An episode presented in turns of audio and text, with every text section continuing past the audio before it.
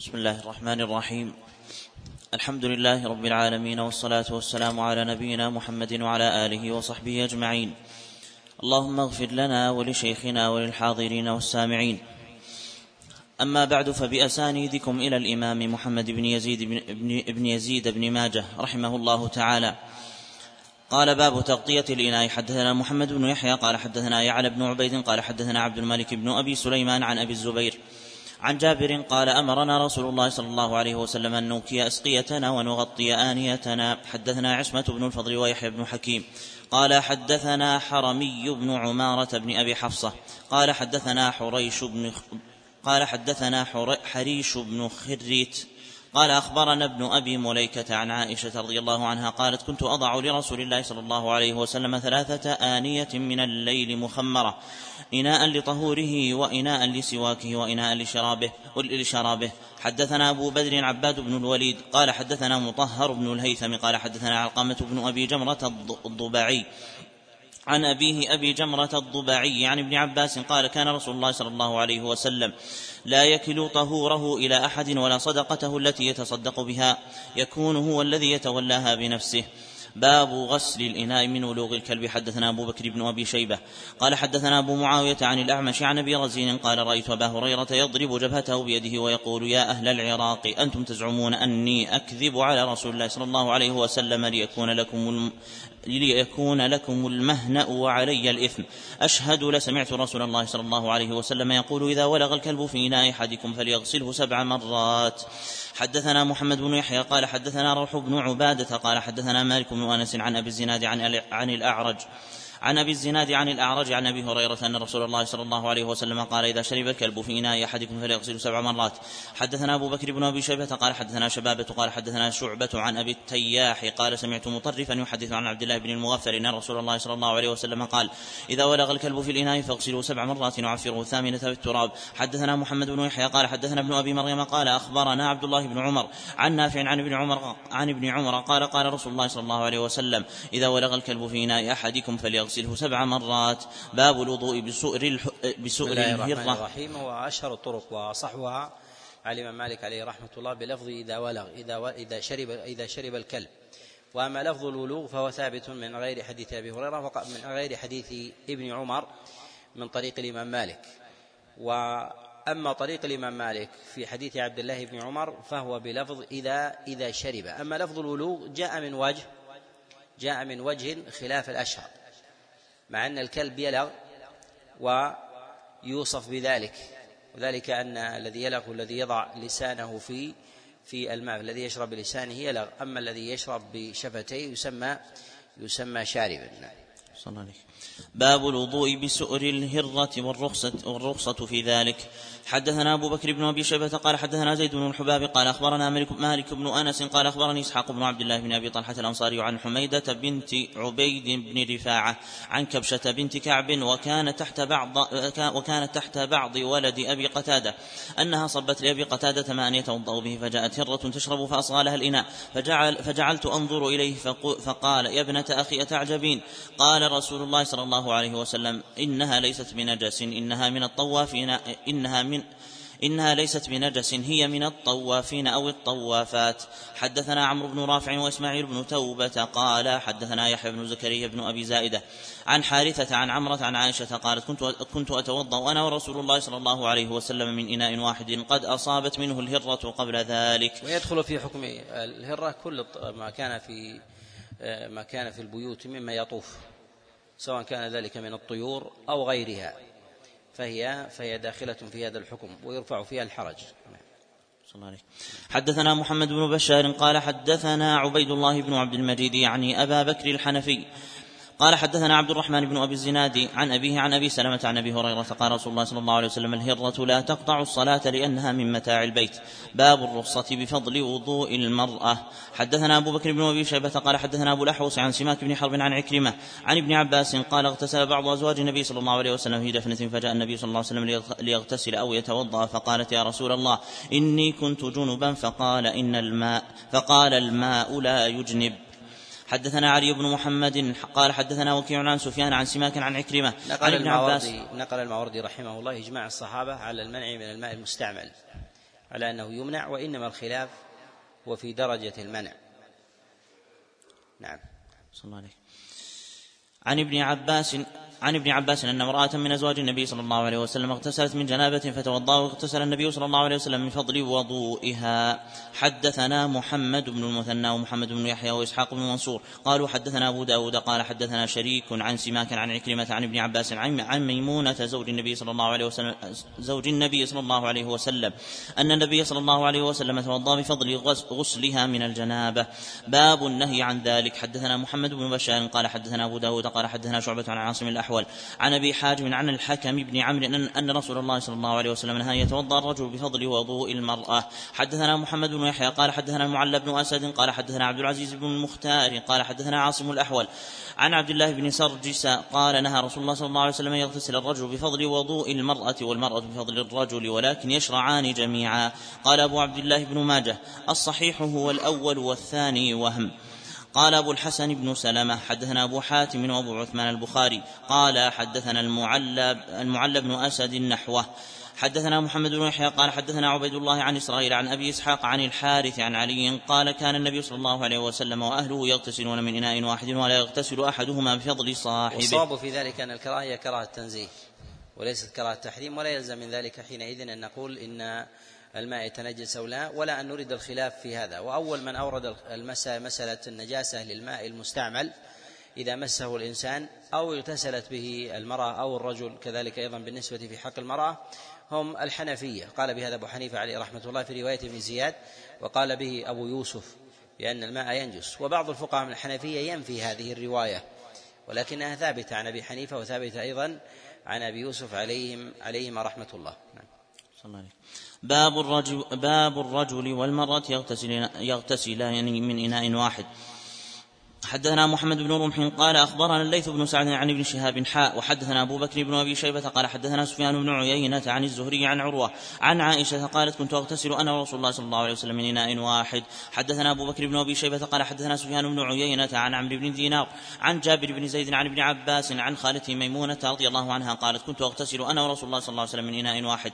حدثنا أبو عامر الأشعري عن حدثنا أبو عامر الأشعري عبد الله بن عامر قال حدثنا يحيى بن أبي بكير قال حدثنا إبراهيم بن نافع عن ابن أبي نجيح عن مجاهد عن أم هانئ أن النبي صلى الله عليه وسلم اغتسل وميمونه من إناء واحد في قصعة فيها أثر العجين. حدثنا أبو بكر بن أبي شيبة قال حدثنا محمد بن الحسن الأسدي قال حدثنا شريك عن عبد الله بن محمد بن عقيل عن جابر بن عبد الله رضي الله عنهما قال كان رسول الله صلى الله عليه وسلم وأزواجه يغتسلون من إناء واحد. حدثنا أبو بكر بن أبي شيبة قال حدثنا إسماعيل بن علية عن هشام الدستوائي عن يحيى بن أبي كثير قال حدثنا أبو سلمة. عن زينب بنت أم سلمة عن أم سلمة رضي الله عنها أنها كانت ورسول الله صلى الله عليه وسلم يغتسلان من إناء واحد. باب الرجل والمرأة يتوضأان من إناء واحد. حدثنا هشام بن عمان قال حدثنا مالك بن أنس قال حدثني نافع عن ابن عمر. قال كان الرجال والنساء يتوضؤون على عهد رسول الله صلى الله عليه وسلم من إناء واحد. حدثنا عبد الرحمن بن إبراهيم الدمشقي قال حدثنا أنس بن عياض قال حدثنا أسامة بن زيد عن سالم أبي النعمان وهو ابن سرج عن أم عن أم صبية الجهنية. قالت ربما اختلفت يدي, ويد رسول الله صلى الله عليه وسلم في الوضوء من إناء واحد. حدثنا محمد بن يحيى قال حدثنا داود بن شبيب قال حدثنا حبيب بن أبي حبيب عن عمرو بن هرم عن عكرمة عن عائشة عن النبي صلى الله عليه وسلم أنهما كانا يتوضأان جميعا للصلاة. باب الوضوء بالنبيذ.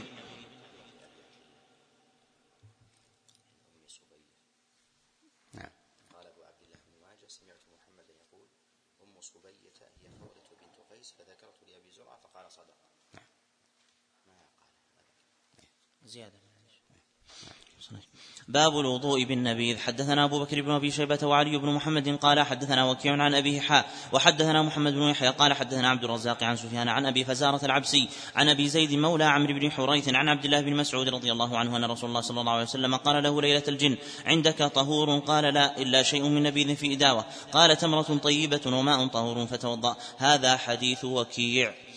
حدثنا العباس بن الوليد الدمشقي قال حدثنا مروان بن محمد قال حدثنا ابن لهيعة عن قيس بن الحجاج عن حنش الصنعاني عن عبد الله بن عباس رضي الله عنهما أن رسول الله صلى الله عليه وسلم قال لابن مسعود ليلة الجن معك ماء قال لا قال لا إلا نبيذ في سطيحة.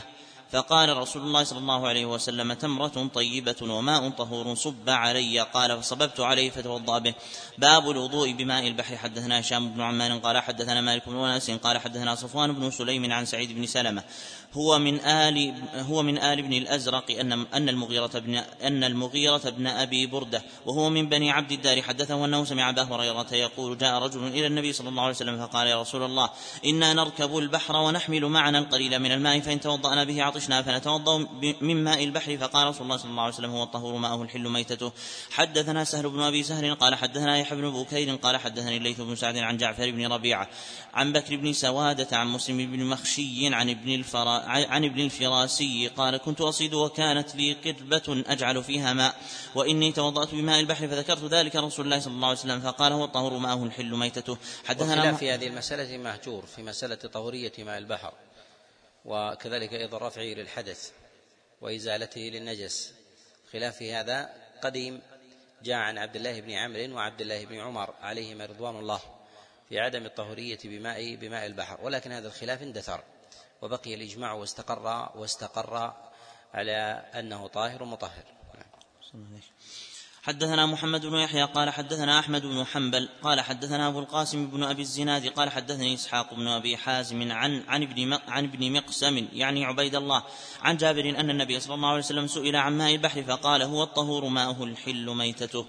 قال أبو الحسن بن سلمة حدثنا علي بن الحسن الهسن الهسنداني قال حدثني أحمد بن حنبل نحوه باب الرجل يستعين على وضوئه فيصب عليه.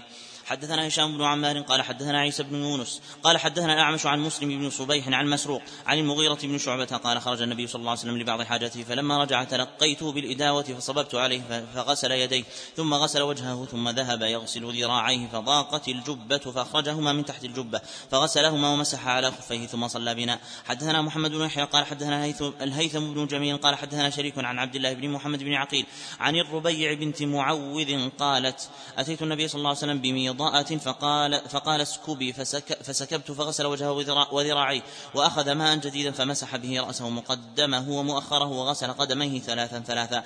حدثنا بشر بن آدم قال حدثنا زيد بن حباب قال حدثني الوليد بن عقبة قال حدثني حذيفة بن أبي حذيفة الأزدي عن صفوان بن عسان قال صببت على النبي صلى الله عليه وسلم الماء في السفر والحضر في الوضوء. حدثنا كردوس بن أبي عبد الله الواسطي قال حدثنا عبد الكريم بن روح قال حدثنا أبي قال حدثنا أبي روح بن عنبسة بن سعيد بن أبي أبي عياش مولى عثمان بن عفان عن أبيه عنبسة بن سعيد عن جدته أم أبيه أم عياش وكانت أمة لرقية بنت رسول الله صلى الله عليه وسلم قالت كنت أوضي رسول الله صلى الله عليه وسلم أنا قائمة وهو قاعد باب الرجل يستيقظ من منامه هل يدخل يده في الإناء قبل أن ولا خلاف في جواز استعانة الإنسان بغيره في وضوئه سواء صب عليه أو ناوله الماء.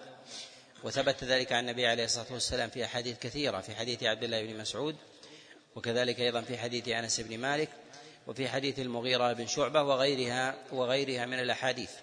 أما ما جاء في حديث عمر بن الخطاب عليه رضوان الله تعالى عن النبي عليه الصلاة والسلام وجاء موقوفا عليه أيضا على عمر قال إني أكره أو لا أحب أن يعينني على وضوء أحد. فهذا فهذا حديث منكر. وقد سئل يحيى بن معين عليه رحمة الله عنه فقال فقال في إسناده هؤلاء حمالة الحطب. نعم.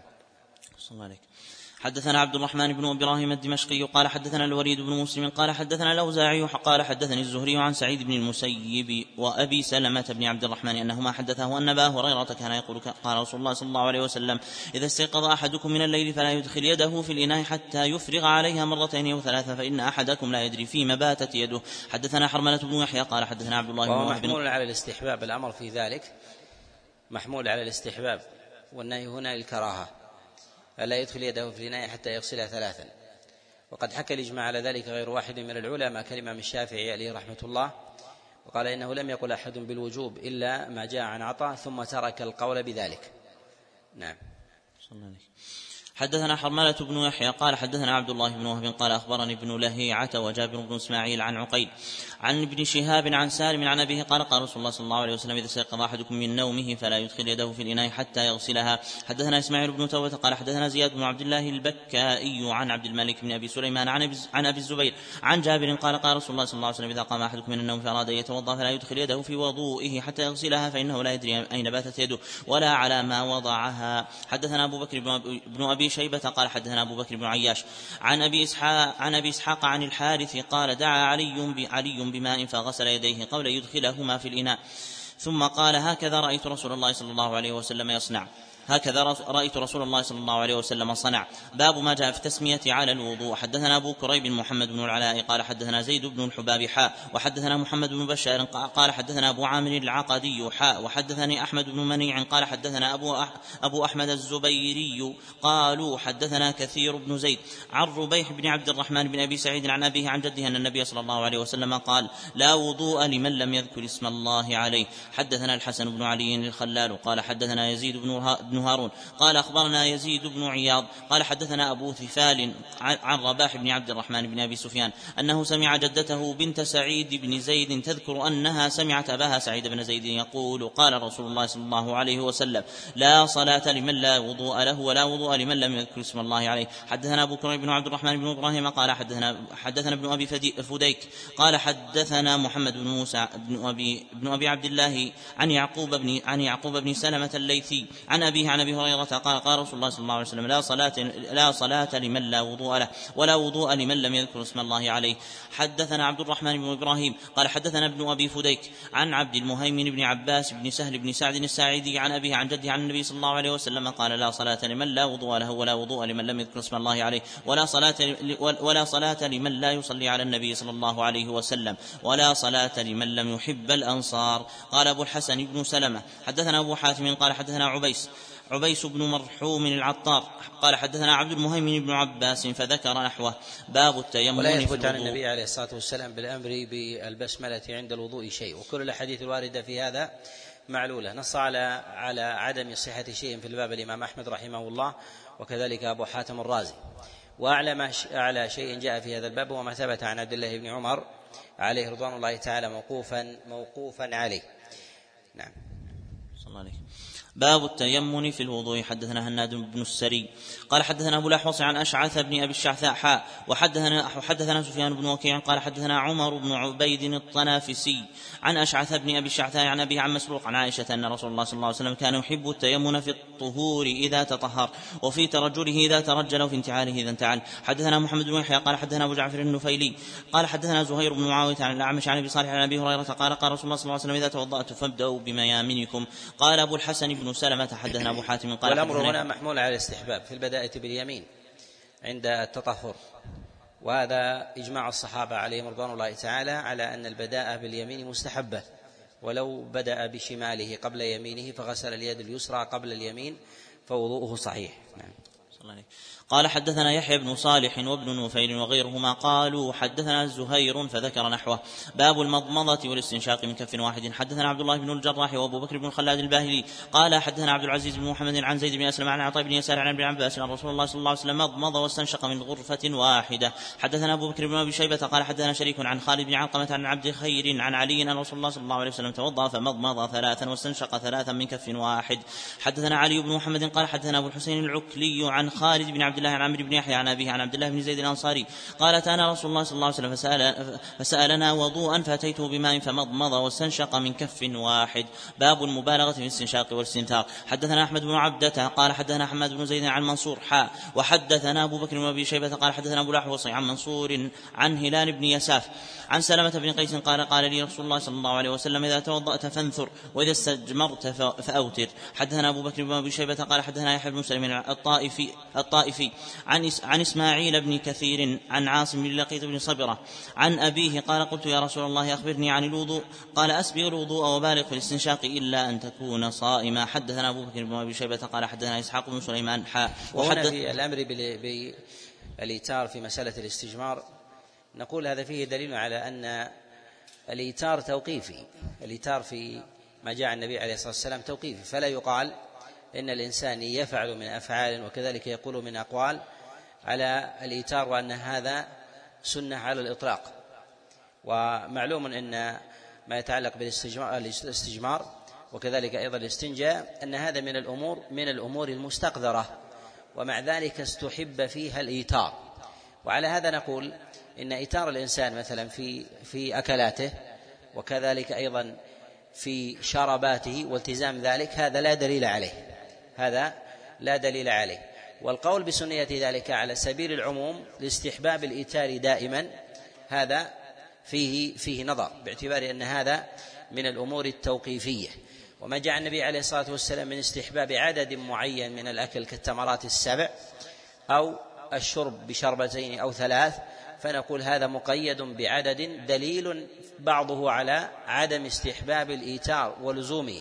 فإن النبي عليه الصلاة والسلام ربما شرب مرتين أو ثلاثا لأنه لا يتقيد عليه الصلاة والسلام أما التمر فجاء النبي عليه الصلاة والسلام تقييده.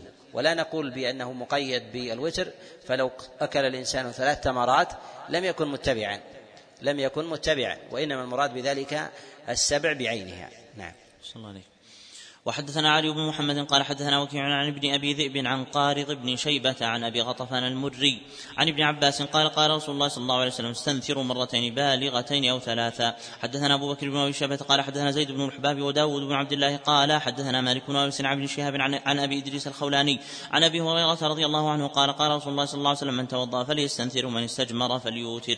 باب ما جاء في الوضوء مرة مرة. حدثنا عبد الله بن عامر بن زرارة قال حدثنا شريك عن ثابت بن أبي صفية الثمالي قال سألت أبا جعفر قلت له حدثت عن جابر بن عبد الله رضي الله عنهما أن النبي صلى الله عليه وسلم توضأ مرة مرة. قال نعم قلت ومرتين مرتين وثلاثا وثلاثا. قال نعم. حدثنا أبو بكر بن خلاد الباهلي. قال حدثنا يحيى بن سعيد القطان. عن سفيان عن زيد بن أسلم عن عطاء بن يسار عن ابن عباس رضي الله عنهما قال رأيت رسول الله صلى الله عليه وسلم توضأ غرفة غرفة.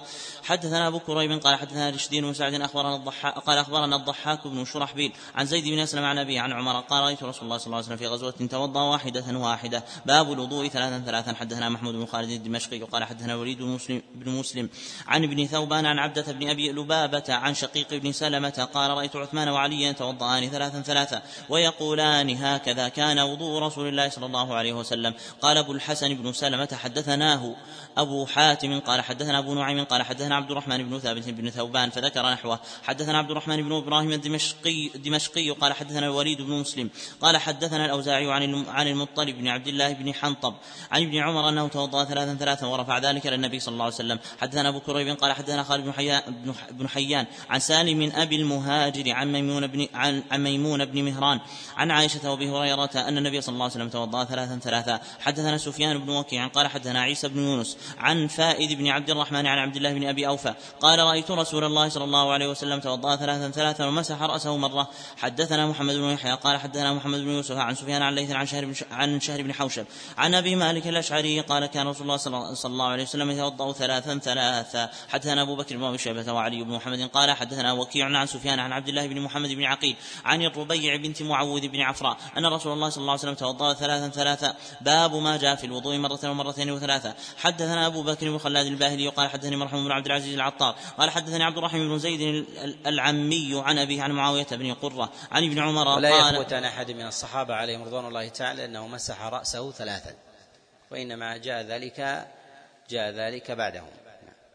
صلى الله عليه عن ابن عمر رضي الله عنهما قال توضا رسول الله صلى الله عليه وسلم واحدة واحدة فقال هذا وضوء من لا يقبل الله منه صلاة إلا به. ثم توضأ اثنتين اثنتين فقال هذا وضوء القدر من الوضوء.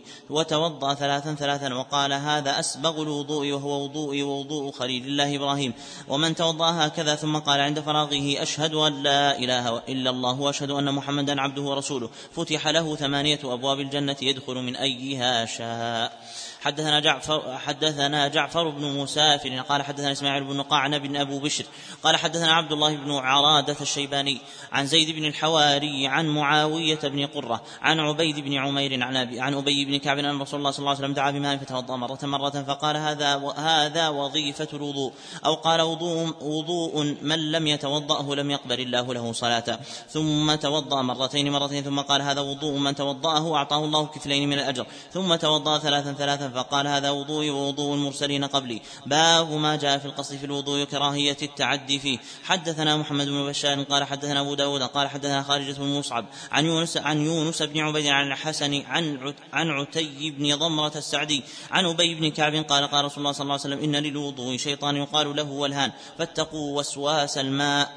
قال حدثنا علي بن محمد حدثنا قال حدثني قال حدثنا خالي يعلى عن سفيان عن موسى بن أبي عائشة عن عمرو بن شعيب عن أبيه عن جده قال جاء عربي إلى النبي صلى الله عليه وسلم فسأله عن الوضوء فأراه ثلاثا ثلاثا ثم قال هذا الوضوء فمن أراد على فمن زاد على هذا فقد أساء أو تعدى أو ظلم. حدثنا أبو إسحاق الشافعي وإبراهيم بن محمد بن العباس قال حدثنا سفيان عن عمرو سمع كريبا يقول سمعت ابن عباس رضي الله عنهما يقول بت عند خالة ميمونة فقام النبي صلى الله عليه وسلم فتوضأ من شنة وضوءا يقلله فقمت فصنعت كما صنع. حدثنا محمد بن مصفى الحمصي قال حدثنا بقية بقية عن محمد بن الفضل عن أبيه عن سالم عن ابن عمر. قال رأى رسول الله صلى الله عليه وسلم رجلا يتوضأ فقال لا تسرف لا تسرف. حدثنا محمد بن يحيى وإنما حدد بالثلاث دفع للوسواس وقطعا أيضا لاجتهاد الإنسان في في إسباغ الوضوء. ولهذا نقول إن الثلاث هي الإسباغ. وكذلك أيضا يمكن أن يسبغ الإنسان ولو في مرة ولو في مرة واحدة. ويخرج عن هذا ما كان في أحكام الوضوء وذلك كإزالة شيء في جسد الإنسان عليه مما مما يلتصق به من زيت أو نحو ذلك. إذا أراد الإنسان أن يزيله فهذا أمر خارج عن مسألة الوضوء وهو زائد زائد عنه. نعم. الله عليك. حدثنا محمد بن يحيى قال حدثنا قتيبة قال حدثنا ابن لهيعة, ابن لهيعة عن حيي بن عبد الله المعافري عن أبي عبد الرحمن الحبولي عن عبد الله بن عمرو أن رسول الله صلى الله عليه وسلم مر بسعد وهو يتوضأ فقال ما هذا السرف؟ فقال أفي الوضوء إسراف؟ قال نعم وإن كنت على نهر جار. باب ما جاء في إسباغ الوضوء. حدثنا أحمد بن عبدة قال حدثنا حماد بن زيد قال حدثنا موسى بن جهضم أبو جهضم. قال حدثنا عبد الله بن عبيد الله بن عباس عن ابن عباس قال أمرنا رسول الله صلى الله عليه وسلم بإسباغ الوضوء. حدثنا أبو بكر بن أبي شيبة قال حدثنا يحيى بن أبي بكير قال حدثنا زهير بن محمد عن عبد الله بن محمد بن عقيل عن سعيد بن مسيب عن أبي سعيد الخدري أنه سمع رسول الله صلى الله عليه وسلم قال ألا أدلكم على ما يكفر الله به الخطايا ويزيد به الحسنات؟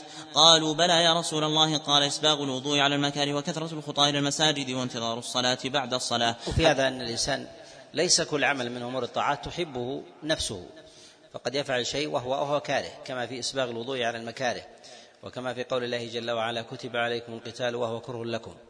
والكره النفسي الذي يطرأ على نفس الإنسان في بعض أعمال أعمال الخير هذا مقاومته أعظم أجرا أعظم أجر. يتخذ العقلانيون ذلك وسيلة لنقض السنة والشريعة تتخذها بعكس ذلك أن هذا دليل دليل على عظم الأجر والمجاهدة لأن التكليف لا يتحقق إلا مع مقاومة النفس. أما مع الانسياق لهواها ومتعها لا يتخيل ذلك في التكليف والشرائع إنما قامت على التكليف والثواب والعقاب يقع عليهما يقع عليهما. نعم. صلى الله عليه حدثنا يعقوب بن حميد بن كاسب قال حدثنا سفيان بن حمزة عن كثير بن زيد عن الوليد بن رباح عن أبي هريرة أن النبي صلى الله عليه وسلم قال كفارات الخطايا أسباغ الوضوء على المكاره وإعمال الأقدام إلى المساجد وانتظار الصلاة بعد الصلاة. باب ما جاء في تخليل اللحية. حدثنا محمد بن قال حد حدثنا محمد بن أبي عمر العدني قال حدثنا سفيان عن عبد الكريم عن عبد الكريم بن عن عبد الكريم أبي أمية عن حسان بن بلال عن عمار بن ياسر حاء وحدثنا ابن أبي عمر قال وحدثنا سفيان عن سعيد بن أبي عروبة عن قتادة عن حسان بن بلال عن عمار بن ياسر رضي الله عنهما قال رأيت رسول الله صلى الله عليه وسلم يخلل لحيته. حدثنا محمد بن أبي خالد قال حدثنا عبد الرزاق عن إسرائيل عن عامر بن شقيق الأسدي عن أبي وائل عن عثمان عن رسول الله صلى الله عليه وسلم توضأ فخلل لحيته. حدثنا محمد بن عبد الله بن حفص بن هشام بن زيد بن أنس بن مالك قال حدثنا يحيى بن كثير أبو النضر صاحب البصري عن يزيد الرقاشي عن يزيد الرقاشي عن أنس بن مالك قال كان رسول الله صلى الله عليه وسلم إذا توضأ خلل لحيته وفرج أصابعه مرتين. حدثنا حدثنا هشام بن عمار قال حدثنا عبد الحميد بن حبيب قال حدثنا الأوزاعي قال حدثنا عبد الواحد بن قيس قال حدثني نافع عن ابن عمر قال كان رسول الله صلى الله عليه وسلم إذا توضأ عرك عارضيه بعض العرك ثم شبك لحيته بأصابعه من تحتها. حدثنا إسماعيل بن عبد الله الرقي قال حدثنا محمد بن ربيعة الكلابي قال حدثنا واصل بن السائب الرقاشي وعن أبي سورة. عن أبي أيوب الأنصاري قال رأيت رسول الله صلى الله عليه وسلم توضا فخلل لحيته. ولا يصح في المرفوع عن النبي عليه الصلاة والسلام في التخليل شيء وإنما هي موقوفات. والأحاديث الواردة في المرفوع معلولة. نعم. باب ما جاء في مسح الرأس حدثنا هذا كل مسألة من توابع التخليل بصفة التخليل وكذلك هيئته وعدده داخل في أيضا عدم عدم ثبوته. نعم. صلى الله حدثنا الربيع بن سليمان وحرملة بن يحيى قال أخبرنا محمد بن إدريس الشافعي قال أخبرنا مالك بن أنس عن عمرو بن يحيى عن أبيه أنه قال لعبد الله بن زيد وهو جد عمرو بن يحيى هل تستطيع أن تريني كيف كان رسول الله صلى الله عليه وسلم يتوضأ؟ فقال عبد الله بن زيد نعم فدعا بوضوء بوضوء فأفرغ على يديه. فغسل يديه مرتين ثم تمضمض واستنثر ثلاثا ثم غسل وجهه ثلاثا ثم غسل يديه مرتين مرتين إلى المرفقين ثم مسح راسه بيده بيديه فأقبل بهما وأدبر. بدا بمقدم رأسه ثم ذهب بهما إلى قفاه ثم ردهما حتى رجع إلى المكان الذي بدا منه ثم غسل رجليه. حدثنا أبو بكر بن أبي شيبة قال حدثنا عباد بن العوام عن حجاج عن عطاء عن عثمان بن عفان قال رأيت رسول الله صلى الله عليه وسلم توضأ فمسح رأسه مرة. حدثنا هناد بن السري قال حدثنا أبو الأحوص عن أبي إسحاق عن أبي حية عن علي أن رسول الله صلى الله عليه وسلم مسح رأسه مرة. حدثنا محمد بن الحارث المصري قال حدثنا يحيى بن راشد البصري عن يزيد مولى سلمة. عن سلمة بن الأكوع قال رأيت رسول الله صلى الله عليه وسلم توضأ فمسح رأسه مرة. حدثنا أبو بكر بن أبي شيبة وعلي بن محمد قال حدثنا وكيع عن سفيان عن عبد الله بن محمد بن عقيل عن الربيع عن الربيع بنت معوذ بن عفراء قالت توضأ رسول الله صلى الله عليه وسلم فمسح رأسه مرتين. باب ما جاء في مسح الأذنين. حدثنا أبو بكر بن أبي شيبة قال حدثنا عبد الله بن إدريس عن ابن عجلان عن زيد بن أسلم عن عطاء بن يسار عن ابن عباس أن رسول الله صلى الله عليه وسلم مسح أذنيه داخل داخلهما بالسبابتين وخ... داخلهما بالسبابتين وخالف بإبهامه إلى ظاهر أذنيه فمسح ظاهرهما وباطنهما. حدثنا أبو بكر بن أبي شيبة قال حدثنا شريك قال حدثنا عبد الله بن محمد بن عقيل عن الربيع أن النبي صلى الله عليه وسلم توضأ فمسح ظاهر أذنيه وباطنهما. حدثنا أبو بكر بن أبي شيبة وعلي بن محمد قال حدثنا وكيع عن الحسن بن صالح عن عبد الله بن محمد بن عاقل عن الربيع بنت معوذ بن عفراء قالت توضأ النبي صلى الله عليه وسلم فادخل إصبعيه في في جحري أذنيه. حدثنا هشام بن عمان قال حدثنا وليد وقال حدثنا حريز بن عثمان عن عبد الرحمن بن ميسرة عن المقدام بن معدي كرب أن رسول الله صلى الله عليه وسلم ثابت وأما إدخال الأصبعين في فتحتي الأذنين هذا لا يثبت عن النبي عليه الصلاة والسلام وقد جاء فيه جملة من الأحاديث وكلها معلولة. نعم.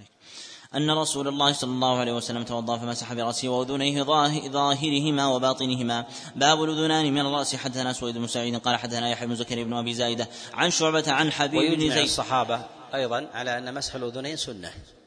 يجمع الصحابة على أن مسح الأذنين سنة والخلاف جاء بعد بعد ذلك. صلى الله عليه وسلم. عن عباد بن تميم عن عبد الله بن زيد قال قال رسول الله صلى الله عليه وسلم الاذنان الأذنان من الرأس. حدثنا محمد بن زياد قال اخبر قال أخبرنا أحمد بن زيد عن سنان بن ربيعة عن شهر بن حوشب. عن أبي أمامة أن رسول الله صلى الله عليه وسلم قال الأذنان من الرأس. وكان يمسح رأسه مرة وكان يمسح المأقين. حدثنا محمد بن يحيى قال حدثنا عمرو بن الحصين قال حدثنا محمد بن عبد الله بن علاثة عن عبد الكريم الجزري عن سعيد بن المسيب عن أبي هريرة قال قال رسول الله صلى الله عليه وسلم الأذنان من الراس باب تخليل الأصابع. حدثنا محمد بن المصفى الحمصي. قال حدثنا محمد بن حمير عن عن ابن لهيعة. قال حدثني يزيد بن عمرو بن عمرو المعافري. قال حدثني يزيد بن عمرو المعافري عن أبي عبد الرحمن الحبولي عن المستورد بن شداد. قال رأيت رسول الله صلى الله عليه وسلم توضأ فخلل أصابع رجليه بخنصره. قال أبو الحسن بن سلمة حدثنا خازم بن يحيى الحلواني قال حدثنا قتيبة قال حدثنا ابن لهيعة فذكر نحوه.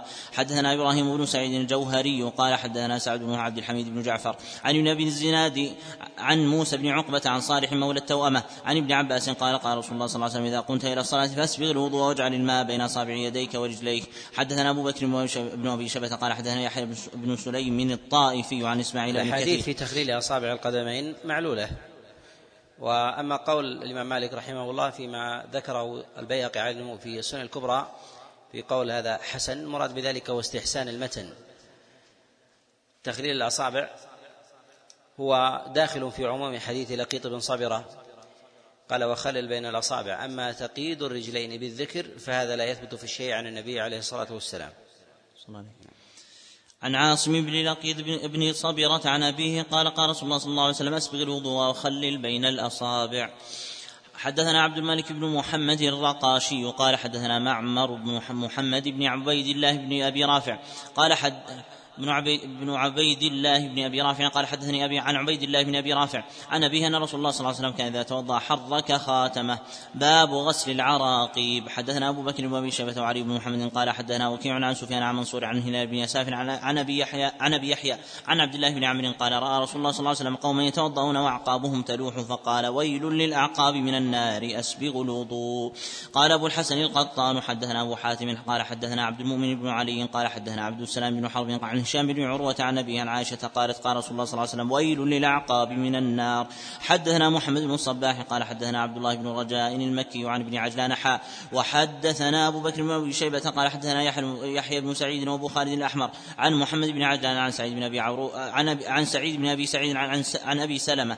قال رأت عائشة عبد الرحمن وهو يتوضأ فقالت اسبغ الوضوء فإني سمعت رسول الله صلى الله عليه وسلم يقول ويل للعراقيب من النار. حدثنا محمد بن عبد الملك بن أبي الشوارب قال حدثنا عبد العزيز بن المختار قال حدثنا سهيل عن ابيه عن أبي هريرة عن النبي صلى الله عليه وسلم قال ويل للعقاب من النار. حدثنا أبو بكر بن شيبة قال حدثنا أبو الأحوص عن عن أبي إسحاق عن سعيد بن أبي كرب عن جابر بن عبد الله قال سمعت رسول الله صلى الله عليه وسلم يقول ويل للعراقيب من النار. حدثنا العباس بن عثمان وعثمان بن إسماعيل الدمشقيان. قال حدثنا الوليد بن مسلم قال حدثنا شي شيبة بن الأحنف عن عن أبي سلام الأسود عن أبي صالح الأشعري. حدثني أبو عبد الله الأشعري عن خالد بن الوليد وزيد بن أبي, بن أبي سفيان وشرحبيل, وشرحبيل بن حسنة وشرحبيل بن حسنة وعمرو بن العاص. كل هؤلاء سمعوا من رسول الله صلى الله عليه وسلم قال أتموا الوضوء ويل للأعقاب من النار. يقول ابن أبي ليلى أجمع الصحابة عليهم رضوان الله تعالى على وجوب غسل القدمين. ويعني أنه لا يدع منهما منهما شيئا. وهذا فيه رد على الرافضة. الذين يقولون بمسح القدمين ولو لم يكن عليهما عليهما الخف. نعم. صلى الله عليه باب ما جاء في غسل القدمين. حدثنا أبو بكر بن ابي شيبة حدثنا قال حدثنا أبو الأحوص عن أبي إسحاق عن أبي حية قال رأيت عليا توضأ فغسل قدميه إلى الكعبين ثم قال اردت أن أريكم طهور نبيكم صلى الله عليه وسلم. حدثنا هشام بن عبان قال حدثنا الوليد بن مسلم قال حدثنا حريز بن عثمان عن عبد الرحمن بن ميسرة عن المقدام بن معدي كريم أن رسول الله صلى الله عليه وسلم توضأ فغسل رجليه ثلاثا ثلاثا. قال حدثنا حدثنا أبو بكر بن أبي شيبة قال حدثنا ابن علية عن روح بن القاسم عن عبد الله بن محمد بن عقيل عن الربيع بنت معوذ قالت أتاني ابن عباس فسألني عن هذا الحديث تعني حديثها الذي ذكرت أن رسول الله صلى الله عليه وسلم توضأ غسل رجليه فقال ابن عباس إن, إن الناس أبوا إلا الغسل ولا أجد في كتاب الله إلا المسح. باب ما جاء في الوضوء على ما أمر الله تعالى. حدثنا محمد بن بشار قال حدثنا محمد بن جعفر قال حدثنا شعبة عن جامع بن شداد بن أبي عن جامع بن شداد أبي صخرة قال سمعت حمران يحدث أبا بردة في المسجد أنه سمع عثمان بن عفان يحدث عن النبي صلى الله عليه وسلم قال من أتم الوضوء كما أمره الله فالصلوات المكتوبات كفارات لما بينهن. حدثنا محمد بن يحيى قال حدثنا حجاج قال حدثنا همام قال حدثنا إسحاق بن عبد الله بن أبي طلحة قال حدثني علي بن يحيى بن خلاد عن أبيه عن عمه هذا دليل في هذا دليل على أن الوضوء وإسباغ وإسباغه له أثر في تكفير الذنوب بين الصلوات وأن التكفير ليس في الصلاة مجردة وإنما يعظم التكفير أيضا إسباغ الوضوء لها. ولهذا نقول إنه ينبغي الإنسان أن يتأكد في حقه أن يسبغ الوضوء لكل لكل صلاة. وهذا من السنن الغالبة التي كان النبي عليه الصلاة والسلام يفعلها. مع حاجة الناس وكذلك أيضا ضعف اليد من جهة الماء وغير ذلك وهذا ميسور في الأزمنة المتأخرة. نعم. عن عمه رفاعة بن رافع أنه كان جالسا عند النبي صلى الله عليه وسلم فقال إنها لا تتم صلاة لأحد حتى يسبغ الوضوء كما أمره الله تعالى. يغسل وجهه ويديه إلى المرفقين ويمسح برأسه ورجليه إلى الكعبين. باب ما جاء في النضح بعد الوضوء. حدثنا أبو بكر بن أبي شيبة قال حدثنا محمد بن بشر قال حدثنا زكريا بن أبي زايدة قال قال منصور. حدثنا مجاهد. عن الحكم بن سفيان الثقفي أنه رأى رسول الله صلى الله عليه وسلم توضأ ثم أخذ كفا من ماء فنضح به فرجه. حدثنا إبراهيم بن محمد الفريابي قال حدثنا حسان بن عبد الله قال حدثنا ابن لهيعة عن عقيل عن الزهري عن عروة قال حدثني أسامة بن زيد عن أبيه زيد بن حارثة قال قال رسول الله صلى الله عليه وسلم علمني جبريل الوضوء وأمرني أن أن أنضح تحت ثوبي لما يخرج من البول بعد الوضوء. قال أبو الحسن بن سلمة حدثنا أبو حاتم قال حدثنا عبد الله بن يوسف التنيسي قال حدثنا ابن لهيعة فذكر نحو حدثنا الحسين بن سلمة اليحمدي قال حدثنا سلم بن قتيبة قال حدثنا الحسن بن علي الهاشمي عن عبد الرحمن بن الأعرج عن عبد الرحمن الأعرج عن أبي هريرة قال قال رسول الله صلى الله عليه وسلم إذا توضأت فانتضح حدثنا محمد بن يحيى قال حدثنا عاصم بن علي قال حدثنا قيس عن ابن عن ابن أبي ليلى عن أبي الزبير عن جابر قال توضأ رسول الله صلى الله عليه وسلم فنضح فرجه. باب المنديل بعد الوضوء وبعد الغسل. حدثنا محمد بن رمح قال أخبرنا الليث بن سعد عن يزيد بن أبي حبيب عن سعيد بن أبي هند أن أبا مرة مولى عقيل حدثه ان أن امها أن أم هانئ بنت أبي طالب حدثته أنه لما كان عام عام الفتح. قام رسول الله صلى الله عليه وسلم إلى غسله فسترت عليه فاطمة ثم أخذ ثوبه فالتحف به. حدثنا علي بن محمد قال حدثنا وكما قال حدثنا ابن أبي ليلى عن محمد بن عبد الرحمن بن سعد بن زرارة عن محمد بن شرحبيل عن قيس بن سعد قال أتاني النبي صلى الله عليه وسلم فوضعنا له ماء فاغتسل ثم أتيناه بملح بملحفة و ورسية فاشتمل بها فكان ينظر إلى أثر الورس على عكنه.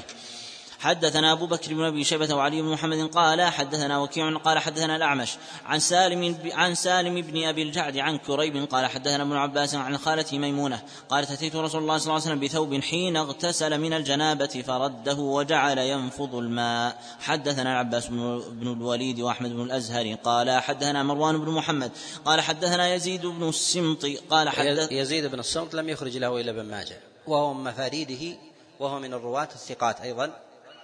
وثقه غير واحد من العلماء. وهذا الحديث قد صحه أيضا غير واحد وهو مفاريد من مفاريد ابن ماجه. نعم.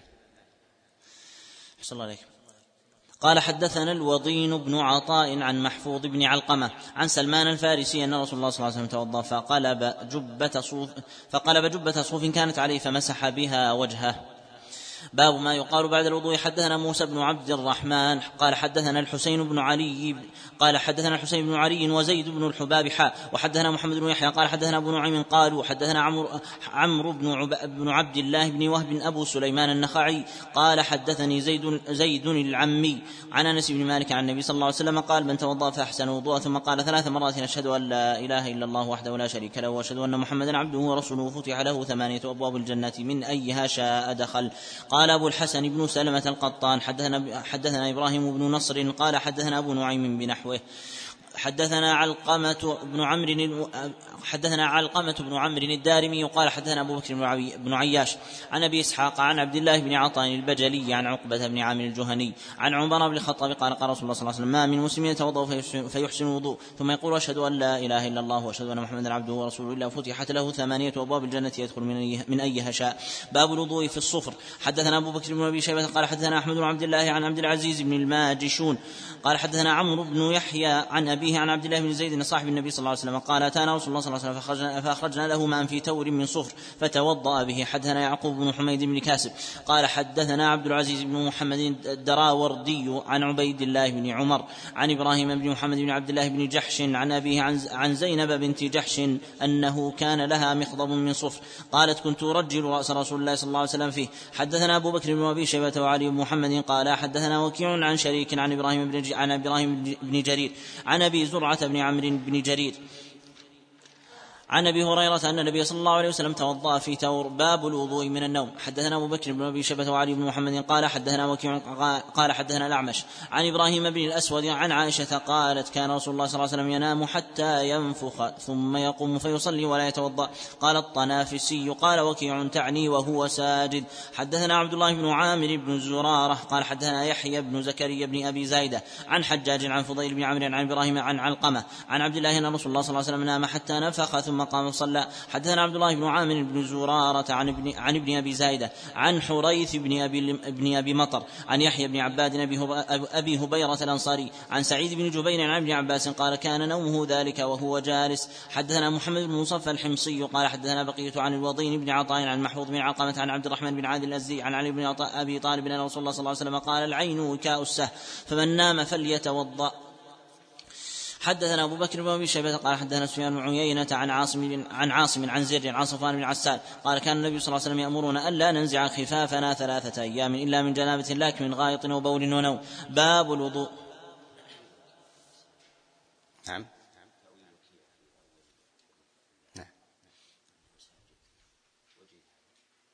لا اجتهاد صلى الله عليه باب الوضوء من مس الذكر. حدثنا محمد بن عبد الله بن نمير. قال حدثنا قال حدثنا عبد الله بن إدريس عن هشام بن عروة عن أبي عن, عن مروان بن الحكم عن بصرة بن صفوان قالت قال رسول الله صلى الله عليه وسلم إذا مس أحدكم ذكره فليتوضأ. حدثنا إبراهيم بن المنذر الحزامي قال حدثنا معن بن عيسى حاء وحدثنا عبد الرحمن بن إبراهيم الدمشقي. قال حدثنا عبد الله بن نافع جميعا عن ابن ابي ذئب عن عقبة بن عامر عن عن عقبة بن عبد الرحمن عن محمد بن عبد الرحمن بن ثوبان عن جابر بن عبد الله قال قال رسول الله صلى الله عليه وسلم إذا مس أحدكم ذكره فعليه الوضوء.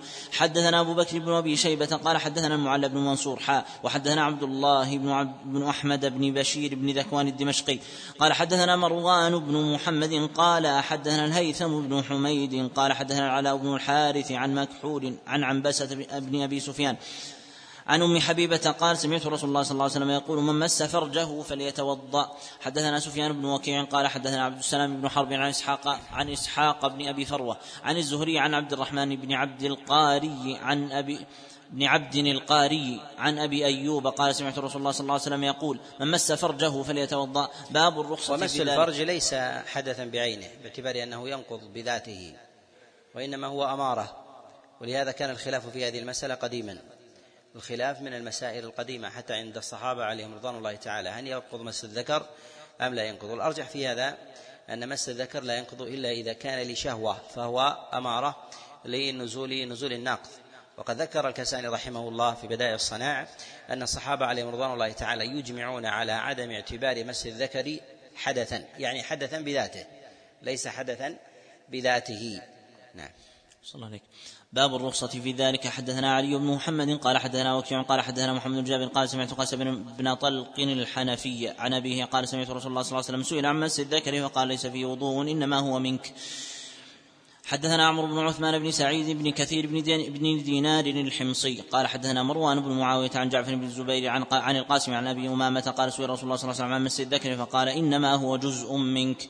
باب الوضوء مما غيرت النار. حدثنا محمد بن الصباح قال حدثنا سفيان بن عيينة عن محمد بن عمرو بن علقمة عن أبي سلمة بن عبد الرحمن عن أبي هريرة النبي صلى الله عليه وسلم قال توضأ مما غيرت النار. فقال ابن عباس أتوضأ من الحميم. فقال له يا ابن أخي إذا سمعت رسول الله صلى الله عليه وسلم حديثا فلا تضرب له الأمثال. حدثنا حرملة بن يحيى قال حدثنا ابن وهب قال أخبرنا يونس بن يزيد عن ابن شهاب عن عروة عن عائشة قالت قال رسول الله صلى الله عليه وسلم توضؤوا مما مست النار. حدثنا هشام بن خالد الأزرق وقال حدثنا خالد بن يزيد بن أبي مالك عن أبيه عن أنس بن مالك قال كان يضع يديه على أذنيه ويقول صمتا إن لم أكن سمعت رسول الله صلى الله عليه وسلم يقول توضؤوا مما مست النار.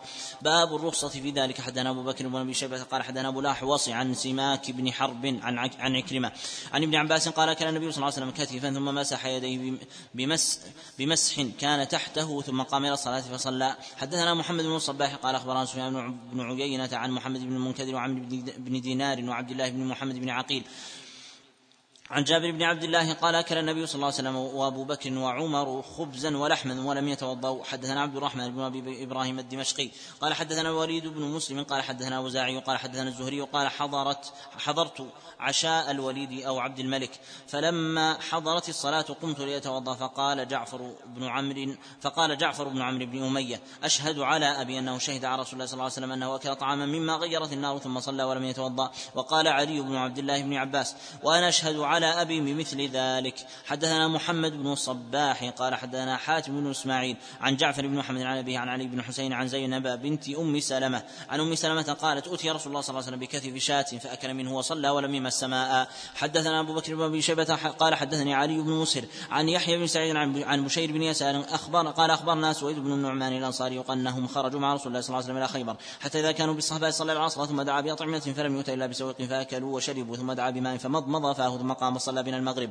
حدثنا محمد بن عبد الملك بن أبي الشوارب. قال حدثنا عبد العزيز بن المختار. قال حدثنا سهيل عن أبيه. عن أبي هريرة رسول الله صلى الله عليه وسلم أكل كتف شاة فمضمض وغسل يديه وصلى. باب ما جاء في الوضوء من لحوم الإبل. قال حدثنا أبو بكر بن أبي شبة. قال حدثنا عبد الله بن إدريس وأبو معاوية. قال حدثنا الأعمش عن عبد الله بن عبد الله عن عبد الرحمن بن أبي ليلى عن البراء بن عازم. قال سئل رسول الله صلى الله عليه وسلم عن الوضوء من لحوم الإبل. فقال توضؤوا منها.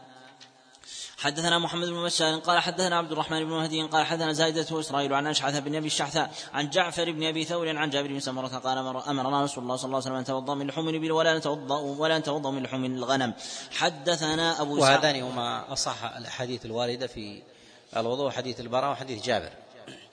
وما عداها فهو دونها أو لا يخلو من علة. وهذا أيضا من مسائل الخلاف. جمهور العلماء على عدم النقض بلحم الإبل وهو قول الجمهور كمالك والشافعي وأبي حنيفة ورواية أيضا عن الإمام أحمد عليه رحمة الله. وذهب الإمام أحمد في رواية في المشهور عنه إلى إلى وجوب وجوب الوضوء بلحم الإبل. وهي أيضا قولان لابن تيمية رحمه الله. روي عنه الاستحباب وروي عنه روي عنه الوجوب. نعم. صلى الله عليه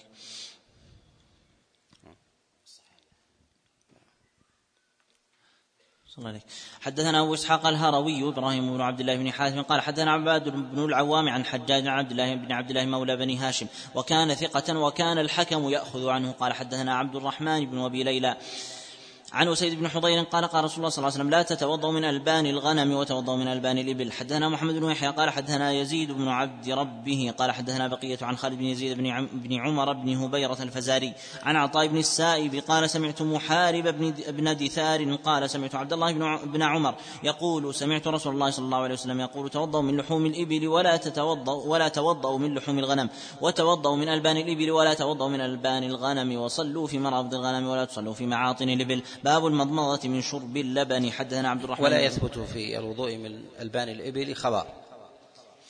بل وليس من السنة إنما التمضمض وما جاء في ذلك عن بعض السلف في فهو محمول على المضمضة فإنهم يسمون المضمضة وغسل اليدين وضوءا. نعم.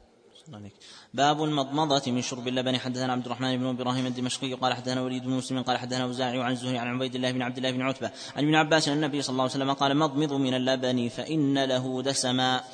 حدثنا أبو بكر بن ابي شيبة قال حدثنا خالد بن مخلد عن موسى بن يعقوب. قال حدثني أبو عبيدة بن عبد بن عبد الله بن زمعة عن أبيه عن أم سلمة زوج النبي صلى الله عليه وسلم قالت قال رسول الله صلى الله عليه وسلم إذا شربتم اللبن فمضمضوا فإن له دسما. حدثنا أبو مصعب قال حدثنا عبد المهم بن عباس بن سهل بن سعد السعدي عن أبيه عن جده رسول الله صلى الله عليه وسلم قال مضمضوا من اللبن فإن له دسما.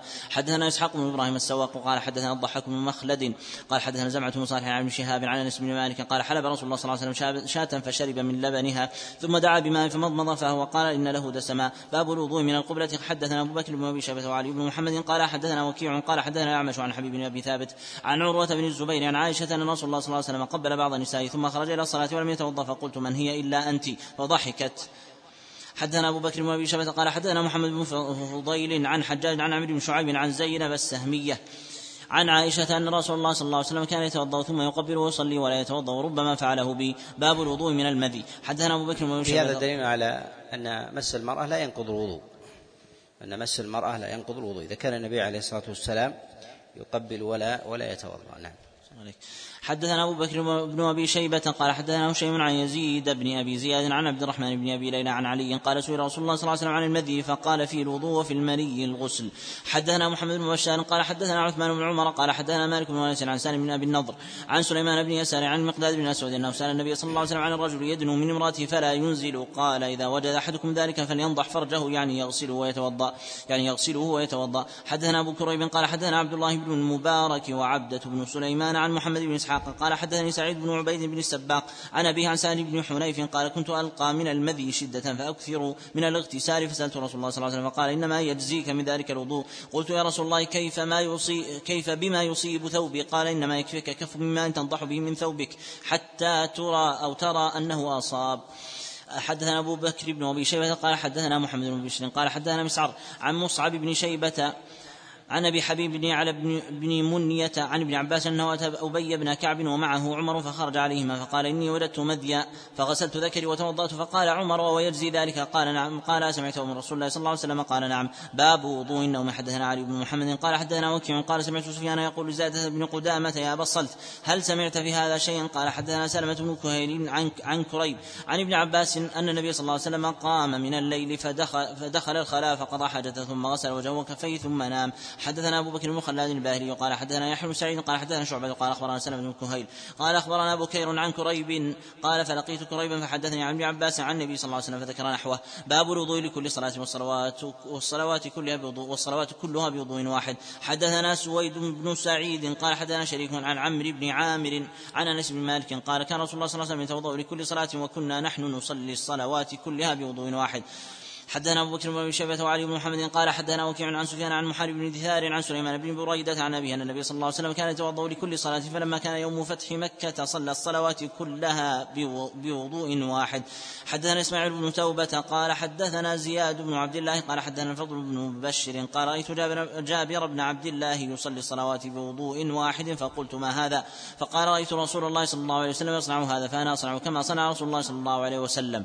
باب الوضوء على طهارة. حدثنا محمد بن يحيى قال حدثنا عبد الله بن يزيد, المقري قال حدثنا عبد الرحمن بن زياد عن أبي غطيف الهذلي قال سمعت عبد الله بن عمر بن الخطاب في مجلسه في المسجد فلما حضرت الصلاة فلما حضرت الصلاة قام فتوضأ فصلى ثم عاد إلى مجلسه فلما حضرت العصر قام فتوضأ وصلى ثم عاد إلى مجلسه فلما حضرت المغرب قام فتوضأ وصلى ثم عاد إلى مجلسه فقلت أصلحك الله أفريضة أم سنة الوضوء عند كل صلاة؟ قال أو فطنت إلي وإلى هذا مني؟ فقلت نعم فقال لا لو توضأت لصلاة الصبح لصليت في الصلوات كلها ما لم أحدث. ولكني سمعت رسول الله صلى الله عليه وسلم يقول من توضأ على طهر فله عشر حسنات إنما رغبت في الحسنات.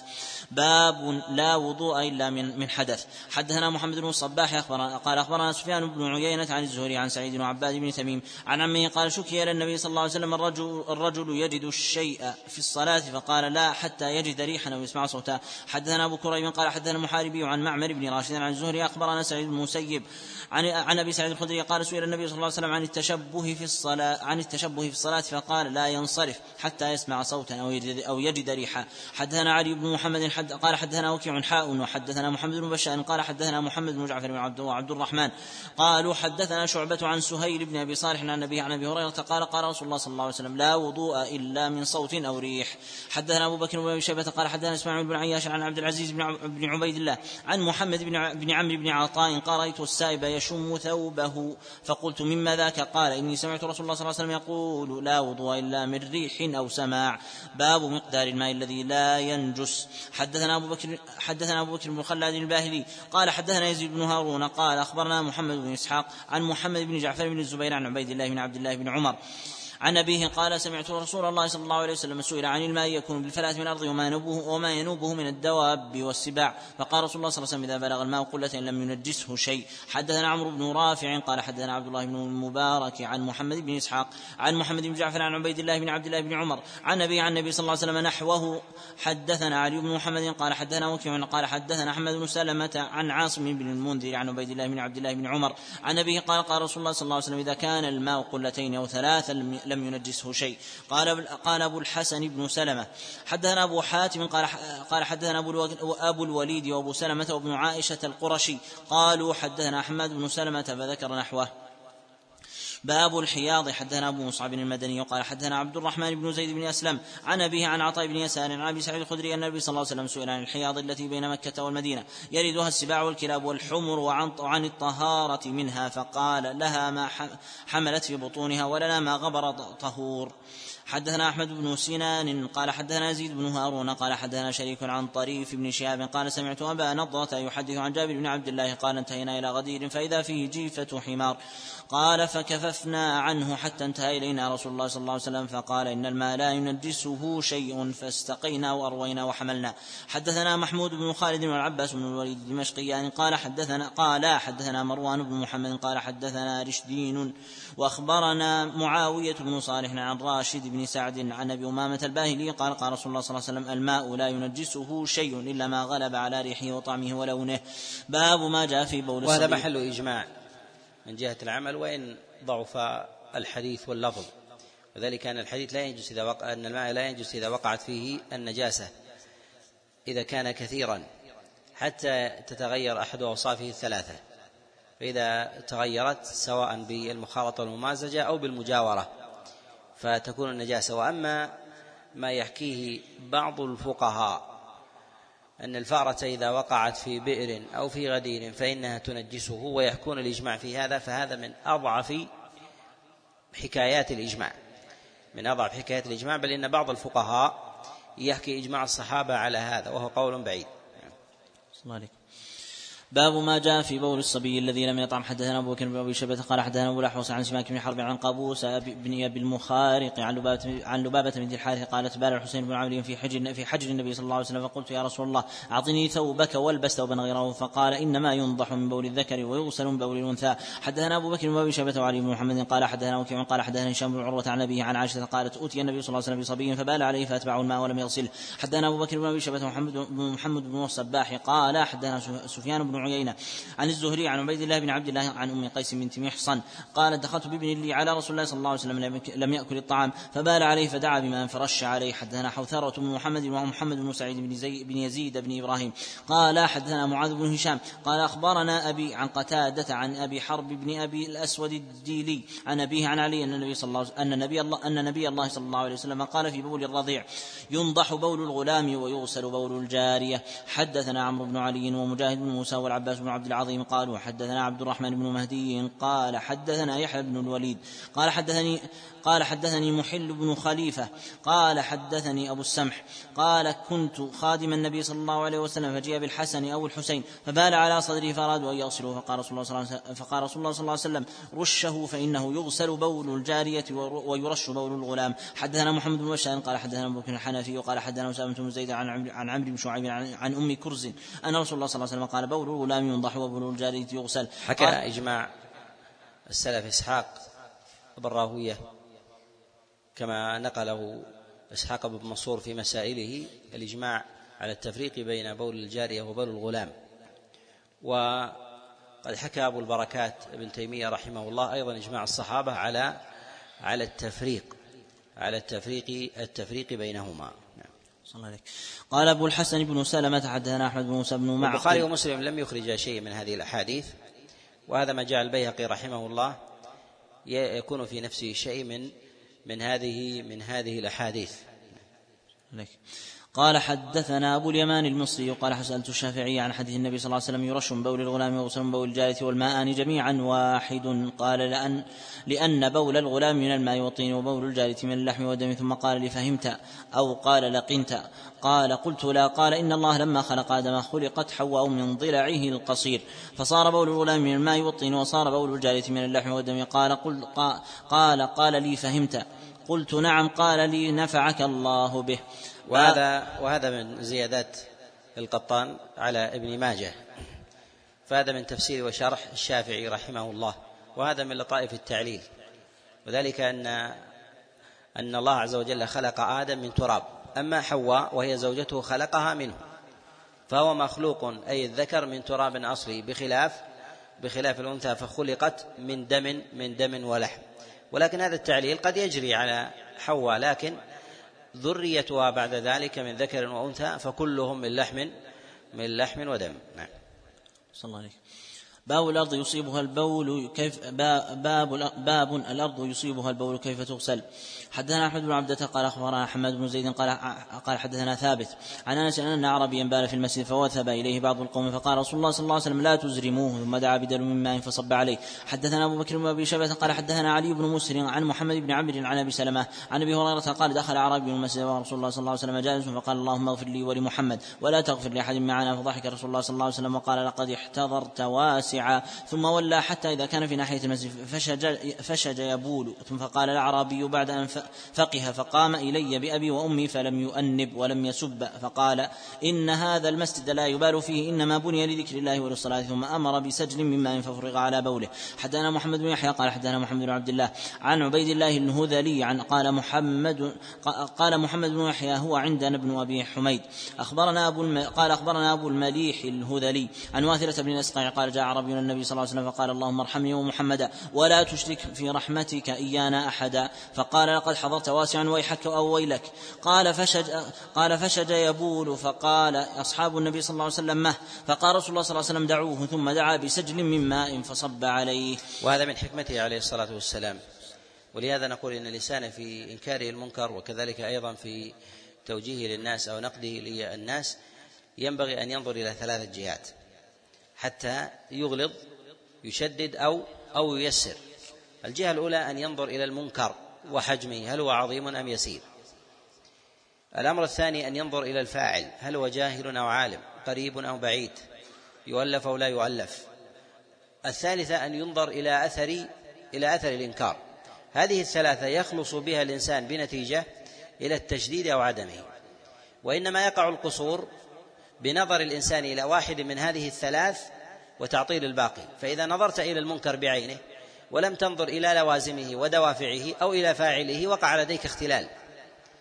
ومن نظر إلى الفاعل مجرد ولم ينظر إلى فعله وآثار ذلك الإنكار فإنه يقع لديه شيء من من الخلل. ولهذا النبي عليه الصلاة والسلام شدد في أمر البزاق في القبلة ولم يشدد في أمر البول في المسجد مع أن البول في المسجد أعظم. وذلك أن النبي عليه الصلاة والسلام نظر إلى ذات الفاعل ولوازمه. وما نظر إلى ذات الفعل إلى ذات الفعل. الفعل مغلظ وذاك مخفف. فاختل أمر التقدير كذلك أيضا في حال النبي عليه الصلاة والسلام في قوله تريد أن محمدا يقتل أصحابه. نظر إلى إلى آثار الفعل. لا نظر إلى ذات الفاعل ولا نظر إلى الفعل وإنما نظر إلى لوازم لوازم ذلك. ولهذا نقول لا بد من النظر إلى هذه الثلاثة حتى يخرج الإنسان بنتيجة بنتيجة شرعية صحيحة. نعم. نعم. باب الأرض يطهر بعضها بعضا. حدثنا هشام بن عمان قال حدثنا مالك بن أنس قال حدثنا محمد بن عمارة من عمرو بن حزم عن محمد بن إبراهيم بن الحارث التيمي. عن أم ولد لعبد الرحمن بن عوف أنها سألت أم سلمة زوج النبي صلى الله عليه وسلم قالت امرأة أطيل ذيلي فأمشي في المكان القذر. فقالت قال رسول الله صلى الله عليه وسلم يطهر ما بعده حدثنا أبو كريم قال حدثنا إبراهيم بن إسماعيل اليشكري. عن ابن أبي حبيبة عن داود بن بن عن أبي سفيان عن أبي هريرة قال قيل يا رسول الله إنا نريد المسجد فنطأ الطريق النجسة. فقال رسول الله صلى الله عليه وسلم الأرض يطهر بعضها بعضا. حدثنا أبو بكر بن أبي شيبة قال حدثنا شريك عن عبد الله بن عيسى عن موسى بن عبد الله بن يزيد. عن امرأة من بني عبد الأشهر قال سألت النبي صلى الله عليه وسلم فقلت إن بيني وبين المسجد طريقا قذرة؟ قال فبعدها طريق أنظف منها. قلت نعم. قال فهذه بهذه. باب مصافحة الجنوب. حدثنا أبو بكر بن شيبة قال حدثنا إسماعيل بن علي بن علية عن حميد عن بكر بن عبد الله عن أبي رافع عن أبي هريرة أنه لقي النبي صلى الله عليه وسلم في طريق من طرق المدينة وهو جنوب فسل ففقده النبي صلى الله عليه وسلم فلما جاء قال أين كنت يا أبا هريرة؟ قال يا رسول الله لقيتني وأنا جنوب فكرهت أن أجالسك حتى أغتسل فقال رسول الله صلى الله عليه وسلم المؤمن لا ينجس حدثنا علي بن محمد قال حدثنا وكيع حاون وحدثنا إسحاق بن منصور قال حدثنا يحيى بن سعيد جميعا عن مسعر عن واصل الأحدب عن أبي وائل عن حذيفة قال خرج النبي صلى الله عليه وسلم فلاقيني وأنا جنوب فحدت عنه فاغتسلت ثم جئت فقال ما لك؟ قلت كنت جنوبا فقال رسول الله صلى الله عليه وسلم إن المسلم لا ينجس. باب المني يصيب الثوب. حدثنا أبو بكر بن أبي شيبة قال حدثنا عبدة بن سليمان عن عمرو بن ميمون عن عمرو بن ميمون قال سألت سليمان بن يسار عن عن الثوب يصيبه يصيبه المني أيغسله أو يغسل الثوب كله؟ قال سليمان قالت عائشة كان النبي صلى الله عليه وسلم يصيبه يصيب ثوبه فنغسله من ثوبه ثم يخرج في ثوبه إلى الصلاة وأنا أرى أثر الغسل فيه.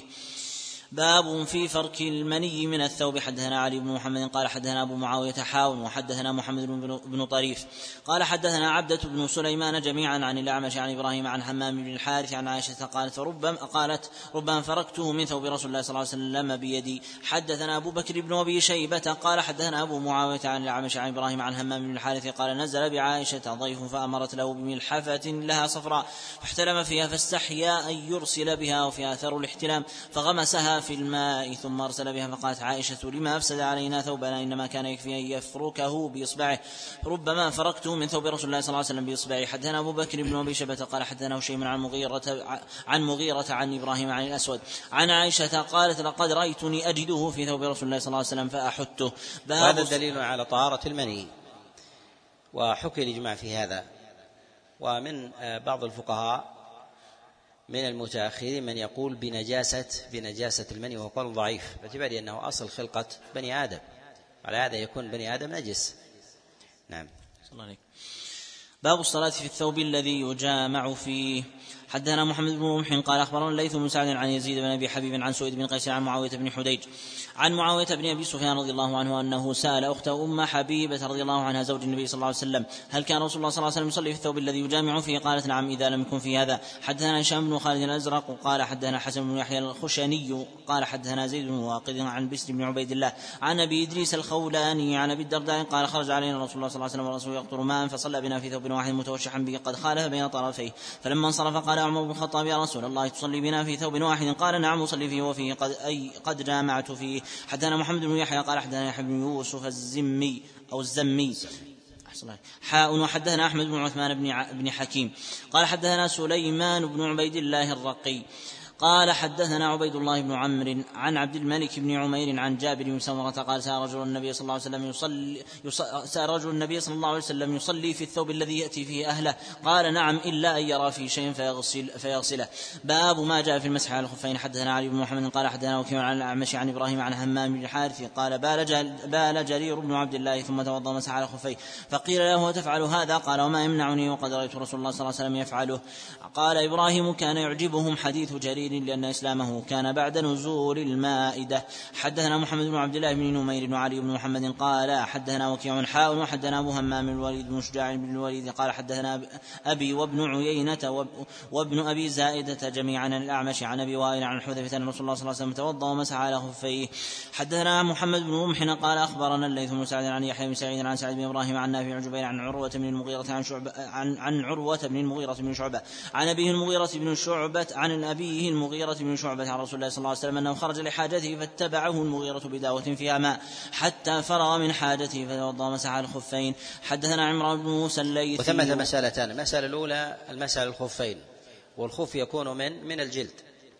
حكي إجماع الصحابة عليهم رحمة الله تعالى ورضوانه على هذا. قد حكاه الحسن البصري قال أجمع أصحاب رسول الله صلى الله عليه وسلم على أن من لم يرى أن المسح يجزئه وأنه ينزع الخف ثم يقوم بغسل قدميه. أن صلاته لا تجزئه ولو صلى أربعين سنة. وأما بالنسبة للجوارب فقد حكى ابن قدامة رحمه الله في كتاب المغني إجماع الصحابة عليهم رضوان الله على المسح على على الجوارب. نعم. صلى الله عليك.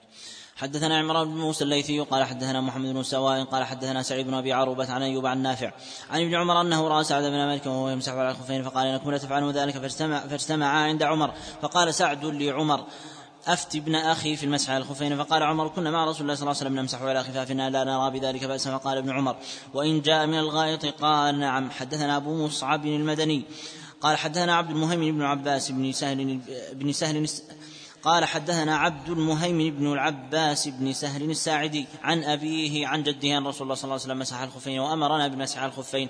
حدثنا محمد بن عبد الله بن نمير قال حدثنا عمر بن عبيد الله الطنافسي قال حدثنا عمر بن المثنى عن عطاء الخراس الخراساني الخراساني.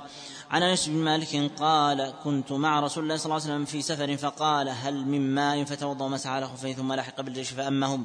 حدثنا علي بن محمد قال حدثنا وكيع قال حدثنا قال حدثنا دلهم بن صالح الكندي عن عن حجير بن عبد الله الكندي عن ابن بريدة عن أبيه أن أن النجاشي أهدى النبي صلى الله عليه وسلم خفين أسودين ساذجين فلبسهما ثم توضأ ومسح عليهما باب في مسح على الخف والسري. حدثنا هشام بن عمان قال حدثنا الوليد بن مسلم قال حدثنا ثور بن يزيد عن رجاء بن حيوة عن وراد كاتب المغيرة بن شعبة عن المغيرة بن شعبة أن رسول الله صلى الله عليه وسلم مسح على الخف وأسفله. حدثنا محمد بن مصفى الحمصي قال حدثنا بقية عن جرير بن يزيد قال حدثني منذر قال حدثني محمد بن المنكدر عن جابر قال من رسول الله صلى الله عليه وسلم برجل يتوضأ ويغسل خفيه فقال بيده كأنه دفعه إنما أمرت بالمسح وقال رسول الله صلى الله عليه وسلم بيده هكذا من أطراف الأصابع إلى أصل الساق وخطط بالأصابع.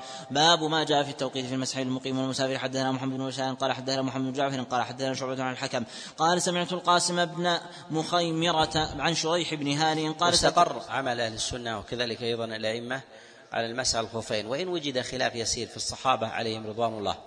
فالإجماع الذي يحكيه الحسن مدخول وذلك أنه قد جاء عن بعض الصحابة عليهم رضوان الله تعالى وجوب وجوب الغسل. وجوب وجوب الغسل. جاء هذا عن أبي هريرة عليه عليه رضوان الله. ولكن استقر بعد ذلك الأمر. استقر بعد ذلك الأمر على على المسح على الخفين.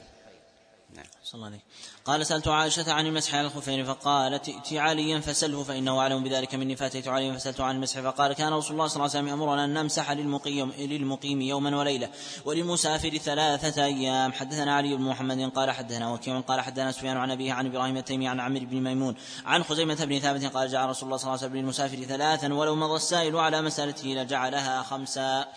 حدثنا محمد بن بشار قال حدثنا محمد بن جعفر قال حدثنا شعبة عن سلمة بن كهيل قال سمعت إبراهيم التيمي يحدث عن الحارث بن سويد عن عمرو بن ميمون عن خزيمة بن ثابت عن النبي صلى الله عليه وسلم قال ثلاثة أيام أحسبه قال ولياليهن للمسافر في, في المسح على الخفين. حدثنا أبو بكر بن أبي شيبة وأبو كريم قال حدثنا زيد بن الحباب قال حدثنا عمر بن عبد الله بن أبي خثعم اليمامي قال حدثنا يحيى بن أبي كثير عن أبي سلمة عن أبي هريرة رضي الله عنه قال قالوا يا رسول الله ما الطهور على الخفين؟ قال للمسافر ثلاثة أيام ولياليهن وللمقيم يوم وليلة. حدثنا محمد بن بشار وبشر بن هلال الصواف. قال حدثنا عبد الوهاب بن عبد المجيد. قال حدثنا حدثنا المهاجر أبو مخلد عن عبد الرحمن بن أبي بكرة عن أبيه عن النبي صلى الله عليه وسلم أنه رخص للمسافر إذا توضأ ولبس خفيه ثم أحدث وضوءا أنه أن يمسح ثلاثة أيام ولياليهن. وللمقيم يوما وليلة. باب ما جاء في المسح بغير توقيت عمر.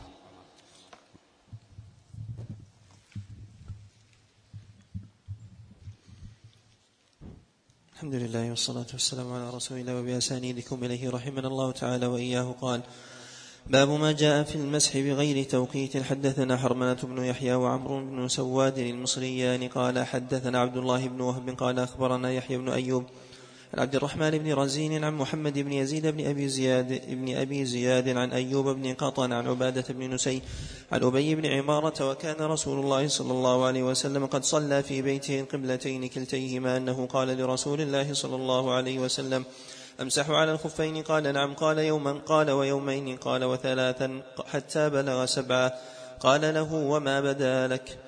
حدثنا أحمد بن يوسف السلمي قال حدثنا أبو عاصم قال حدثنا حيوة بن شريح عن يزيد بن أبي حبيب عن الحكم بن عبد الله البلوي عن علي بن رباح اللخمي عن عقبة بن عامر الجهني أنه قدم على عمر بن الخطاب من مصر فقال منذ كم لم تنزع خفيك؟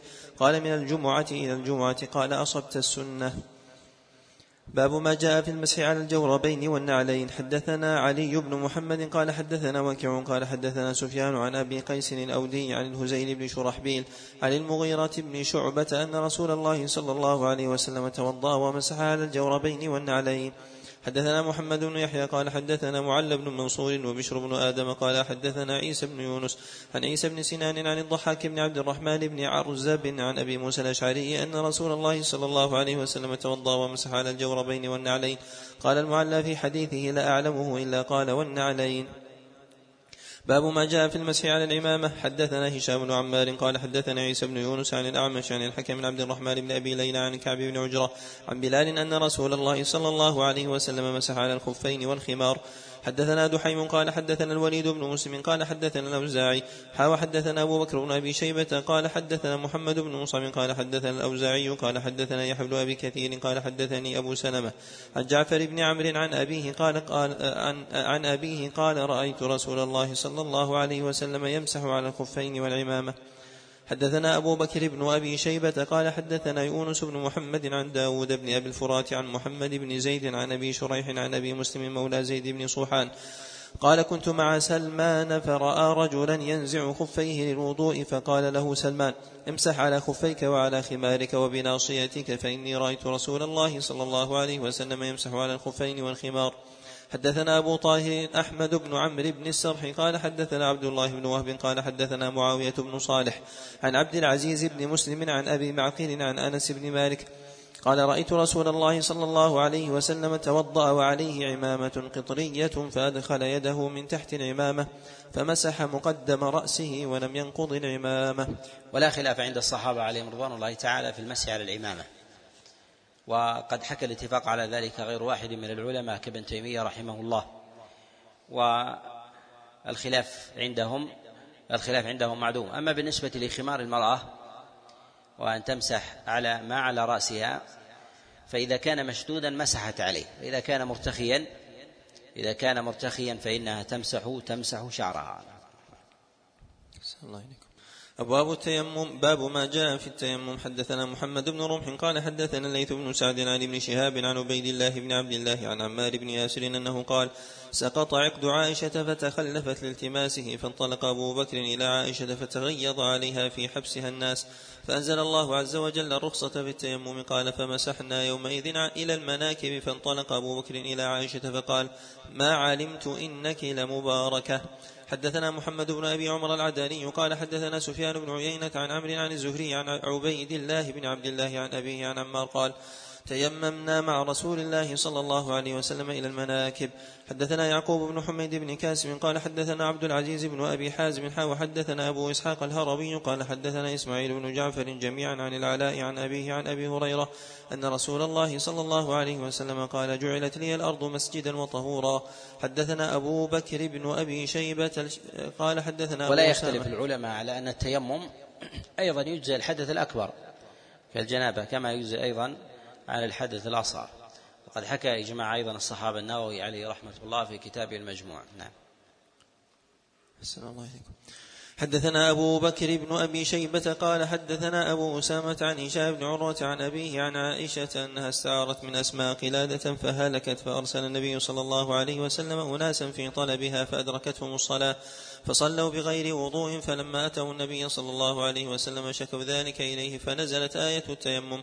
فقال أسيد بن حضير جزاك الله خيرا فوالله ما نزل بك أمر قط إلا جعل الله لك منه مخرجا وجعل للمسلمين فيه بركة.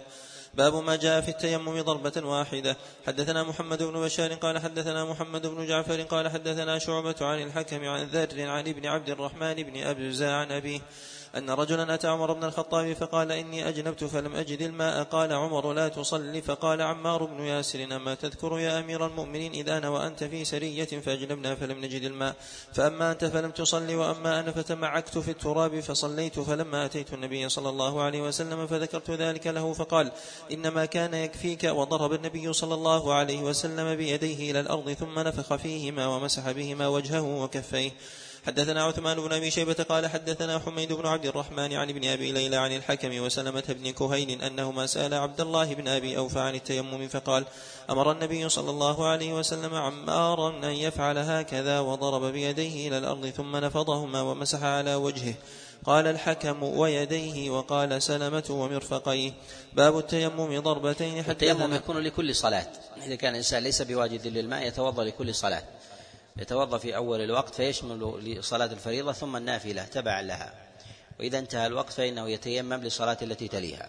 ثبت هذا عن عبد الله بن عمر عليه عليه رضوان الله ويروى أيضا عن علي بن أبي طالب.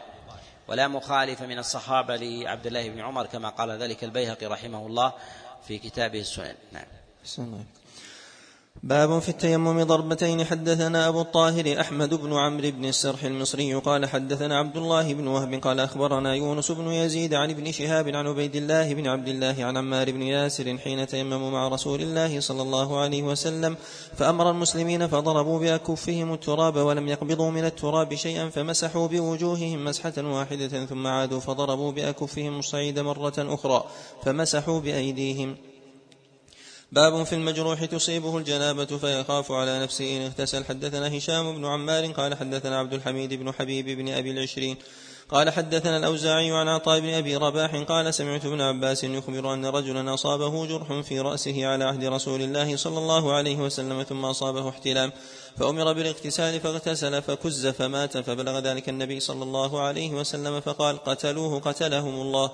أولم يكن شفاء العي السؤال؟ قال عطاء وبلغنا أن رسول الله صلى الله عليه وسلم قال لو غسل جسده وترك رأسه حيث أصابه الجراح. صح عن عبد الله بن عمر عليه رضوان الله المسح على الجبيرة. يقول البيهقي رحمه الله ولم يخالف له من الصحابة ويدخل في حكم الجبيرة ما يتعلق باللفافات الحديثة التي تكون على جسد الإنسان من الجراحات أو ما في حكم الذي يشق على الإنسان نزعه فحينئذ يمسح عليه ولا ولا حرج. وهو شبيه بالإجماع عند الصحابة عليهم رضوان الله. الله إليكم. باب ما جاء في الغسل من الجنابة.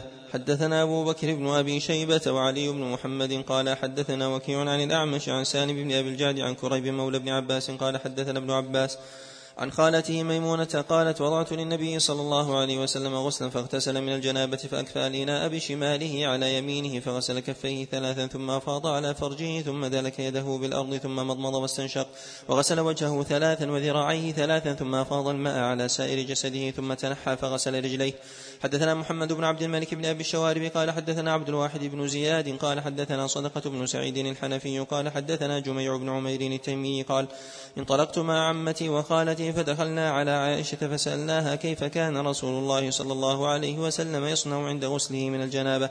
قالت كان يفيض على كفيه ثلاث مرات ثم يدخلها الإناء ثم يغسل رأسه ثلاث مرات ثم يفيض على جسده ثم يقوم إلى الصلاة وأما نحن فإنا نغسل رؤوسنا خمس مرات من أجل الظفر باب في الغسل من الجنابة. حدثنا أبو بكر بن أبي شيبة قال حدثنا أبو الأحوص عن أبي إسحاق عن سليمان بن صورد عن سليمان بن صورد عن, عن بن صورد عن جبير بن مطعم قال تماروا في الغسل من الجنابة عند رسول الله صلى الله عليه وسلم. فقال رسول الله صلى الله عليه وسلم أما أنا فأفيض على رأسي ثلاثة كف.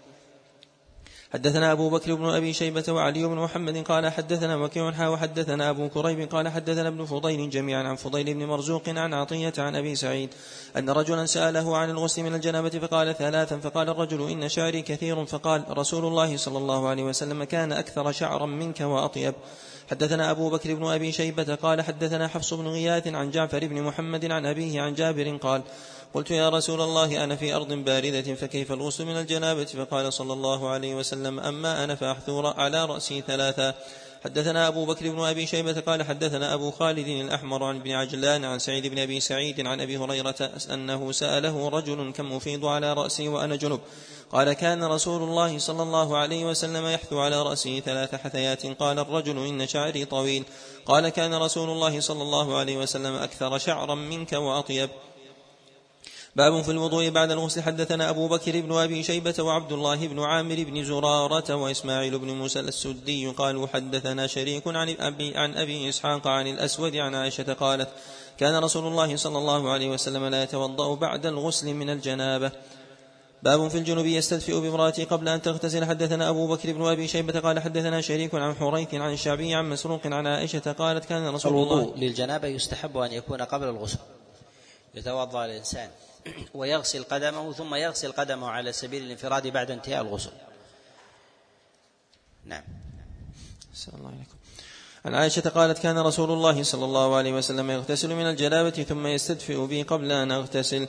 باب في الجنوب ينام كهيئته لا يمس ماء. حدثنا محمد بن الصباح قال حدثنا أبو بكر بن عياش عن الأعمش عن أبي إسحاق عن الأسود عن عائشة قالت كان رسول الله صلى الله عليه وسلم يجنب ثم ينام ولا يمس ماء حتى يقوم بعد ذلك فيغتسل. حدثنا أبو بكر بن أبي شيبة قال حدثنا أبو الأحوص عن أبي إسحاق عن الأسود عن عائشة قالت إن رسول الله صلى الله عليه وسلم إن كانت له إلى أهله حاجة قضاها ثم ينام كهيئته لا يمس ماء. حدثنا علي بن محمد قال حدثنا وكيع قال حدثنا سفيان عن أبي إسحاق عن الأسود عن عائشة أن رسول الله صلى الله عليه وسلم كان يجنب ثم ينام كهيئته لا يمس ماء. قال سفيان فذكرت الحديث يوما فقال لي إسماعيل يا فتى يشد هذا الحديث بشيء؟ باب من قال لا ينام الجنب حتى يتوضأ. وهذا وهذا دليل على أن الأئمة عليهم رحمة الله من النقاد يقوون الأحاديث بالطرق وكذلك أيضا يقوونها بشيء من الأصول المعتضده بها. سواء كان ذلك من الموقوفات من عمل الصحابة أو كان ذلك أيضا من الأصول كالقياس القوي. نعم. السلام الله عليكم باب من قال لا ينام الجنب حتى يتوضأ وضوءه للصلاة. حدثنا محمد بن رمح المصري قال أخبرنا الليث بن سعد عن الزهري عن أبي سلمة عن عائشة قالت كان رسول الله صلى الله عليه وسلم إذا أراد أن ينام وهو جنب توضأ وضوءه للصلاة. حدثنا نصر بن علي الجهضمي قال حدثنا عبد الأعلى قال حدثنا عبيد الله بن عمر عن نافع عن ابن عمر أن عمر بن الخطاب قال لرسول الله صلى الله عليه وسلم أيرقد أحدنا وهو جنب؟ قال نعم إذا توضأ. حدثنا أبو مروان العثماني محمد بن عثمان قال حدثنا عبد العزيز بن محمد عن يزيد بن عبد الله بن الهادي عن عبد الله بن خباب عن أبي سعيد الخدري أنه كانت تصيبه الجنابة بالليل فيريد أن ينام فأمره رسول الله صلى الله عليه وسلم أن يتوضأ ثم ينام. وهذا هو الأصح هذه الأحاديث هي أصح من الأحاديث في في نوم الجنب بلا بلا حدث بلا بلا وضوء. أحسن الله عليكم.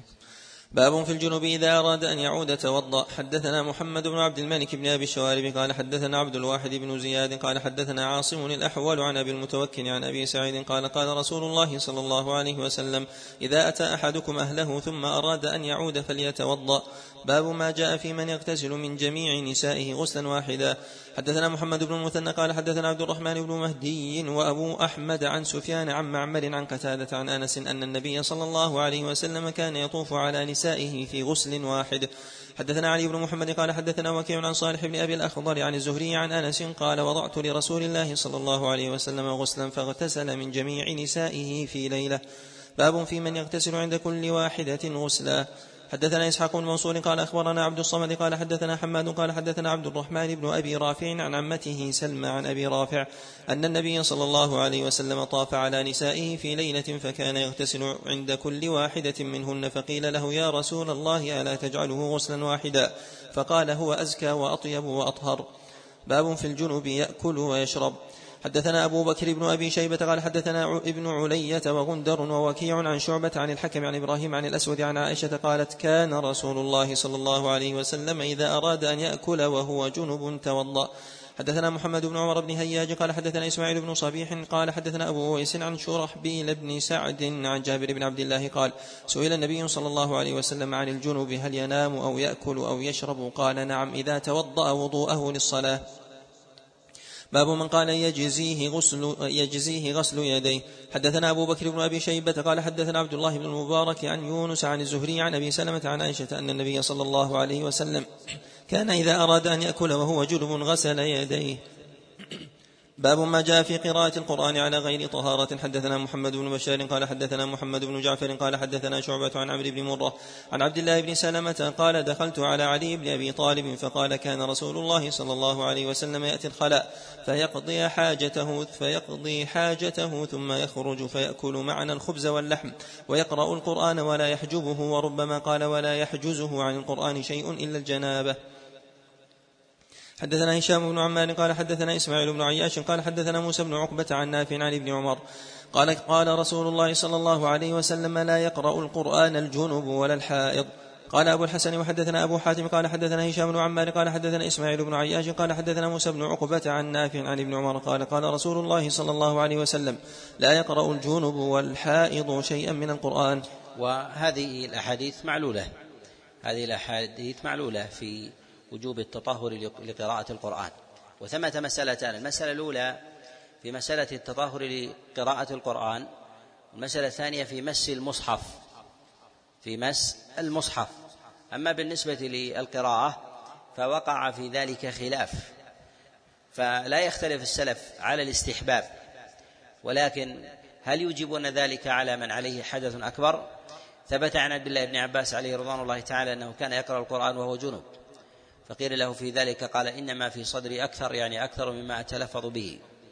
وأما بالنسبة للمس مس المصحف حكي الإجماع على أنه لا يمس إلا بطهارة. حكاه الثعلبي رحمه الله في كتابه التفسير. قال أجمع أصحاب رسول الله صلى الله عليه وسلم على ألا يمس القرآن إلا إلا طاهر. نعم. الله عليكم باب تحت كل شعرة جنابة.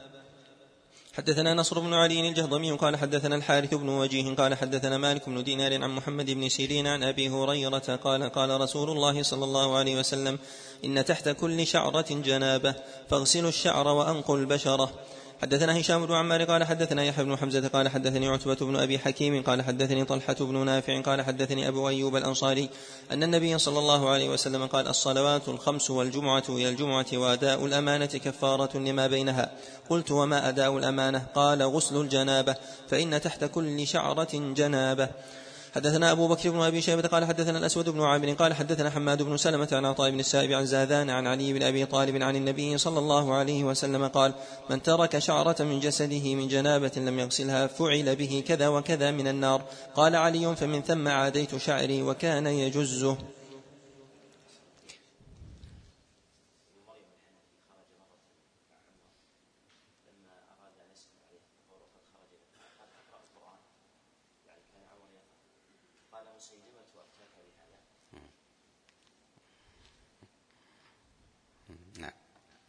أحسن الله عليكم باب في المرأة ترى الجد باب في المرأة ترى في منامها ما يرى الرجل. حدثنا أبو بكر بن أبي شيبة وعلي بن محمد قال حدثنا وكيع عن هشام بن عروة عن أبي عن زينب بنت أم سلمة عن أمها أم سلمة. قالت جاءت أم سليم إلى النبي صلى الله عليه وسلم فسألته عن المرأة ترى في منامها ما يرى الرجل. قال إذا رأت الماء فلتغتسل. فقلت فضحت النساء وهل تحترم المرأة؟ قال النبي صلى الله عليه وسلم تربت يمينك فبما يشبهها ولدها إذا. حدثنا محمد بن المثنى قال حدثنا ابن أبي عدي وعبد الأعلى عن سعيد بن أبي عروبة عن قتادة عن أنس أن أم سليم سألت رسول الله صلى الله عليه وسلم عن المرأة ترى في منامها ما يرى الرجل فقال رسول الله صلى الله عليه وسلم إذا رأت ذلك فأنزلت فعليها الغسل. فقالت أم سلمة يا رسول الله أيكون هذا؟ قال نعم ماء الرجل غليظ أبيض وماء المرأة رقيق أصفر فأيهما سبق أو على أشبهه الولد؟ حدثنا أبو بكر بن أبي شيبة وعلي بن محمد قال حدثنا وكيع عن سفيان عن علي بن زيد عن سعيد بن المسيب عن قولة بنت حكيم أنها سألت رسول الله صلى الله عليه وسلم عن المرأة ترى في منامها ما يرى الرجل فقال ليس عليها غسل حتى تنزل كما أنه ليس على الرجل على الرجل غسل حتى ينزل.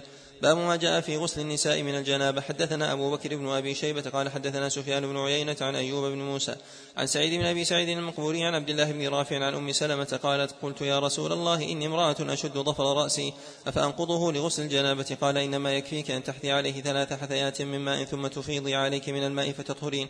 أو قال فإذا أنت قد طهرت. حدثنا أبو بكر بن أبي شيبة قال حدثنا إسماعيل بن علية عن أيوب عن أبي الزبير عن عبيد بن عمير قال بلغ عائشة أن عبد الله بن عمرو يأمر نساءه إذا اغتسلن أن ينقضن رؤوسهن فقالت يا عجبا لابن عمرو هذا أفلا يأمرهن أن يحلقن رؤوسهن. لقد كنت أنا ورسول الله صلى الله عليه وسلم نغتسل من إناء واحد فلا أزيد على أن أفرغ أن على أن أفرغ على رأسي ثلاث إفراغات.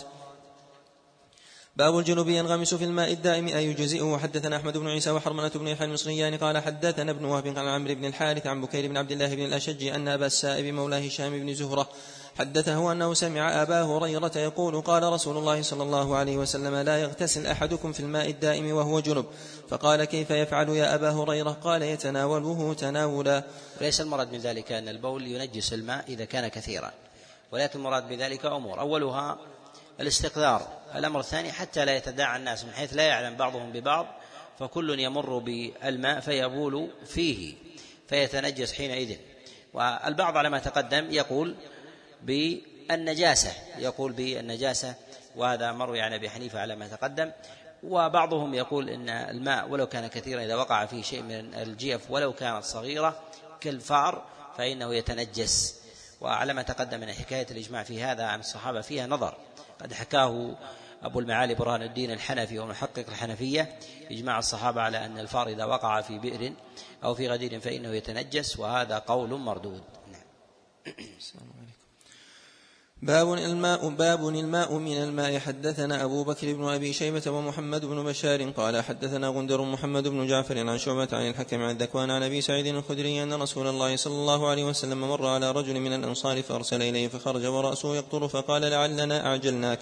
قال نعم يا رسول الله. قال إذا عجلت أو انقحطت فلا غسل عليك وعليك الوضوء.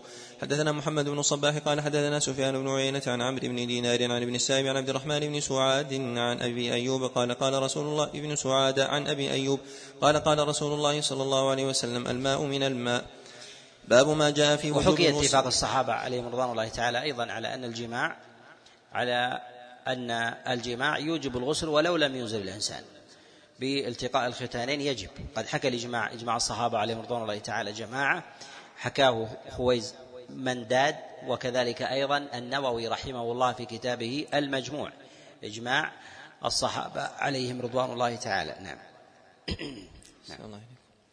باب ما جاء في وجوب الغسل إذا التقى الختان. حدثنا علي بن محمد وعبد الرحمن بن إبراهيم الدمشقي قال حدثنا الوليد بن مسلم قال حدثنا الأوزاعي قال حدثنا عبد الرحمن بن القاسم قال أخبرنا القاسم بن محمد عن عائشة زوج النبي صلى الله عليه وسلم قالت إذا التقى الختانان فقد وجب الغسل فعلته أنا ورسول الله صلى الله عليه وسلم فاغتسلنا.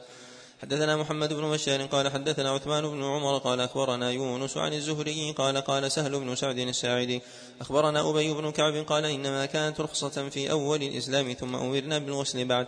حدثنا أبو بكر بن أبي شيبة قال حدثنا الفضل بن دوكين عن هشام الدستوائي عن قتادة عن الحسن عن أبي رافع عن أبي هريرة أن رسول الله صلى الله عليه وسلم قال إذا جلس الرجل بين شعبها الأربع ثم جهدها فقد وجب الغسل. حدثنا أبو بكر بن أبي شيبة قال حدثنا أبو معاوية عن حجاج عن عمرو بن شعيب عن أبيه عن جده قال قال رسول الله صلى الله عليه وسلم إذا التقى الختانان وتوارت الحشفة فقد وجب الغسل. باب من احتلم ولم ير بلنا. حدثنا أبو بكر بن أبي شيبة قال حدثنا حماد بن خالد عن العمري عن عبيد الله عن القاسم عن عائشة عن النبي صلى الله عليه وسلم قال إذا استيقظ أحدكم من نومه فرأى بللا ولم ير أنه احتلم اغتسل وإذا رأى أنه قد احتلم ولم ير بللا فلا غسل عليه.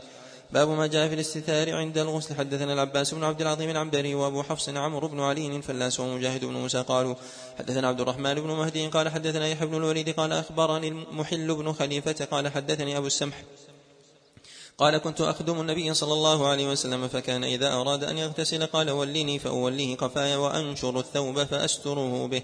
حدثنا محمد بن رمح المصري قال أخبرنا الليث بن سعد عن ابن شهاب عن عبد الله بن عبد الله بن نوفل أنه قال سألت فلم أجد أحدا يخبرني أن رسول الله صلى الله عليه وسلم سبح في سفر حتى أخبرتني أم هانئ بنت أبي طالب أنه قدم عام الفتح فأمر بستر فستر عليه فاغتسل ثم سبح ثمانية ركعات.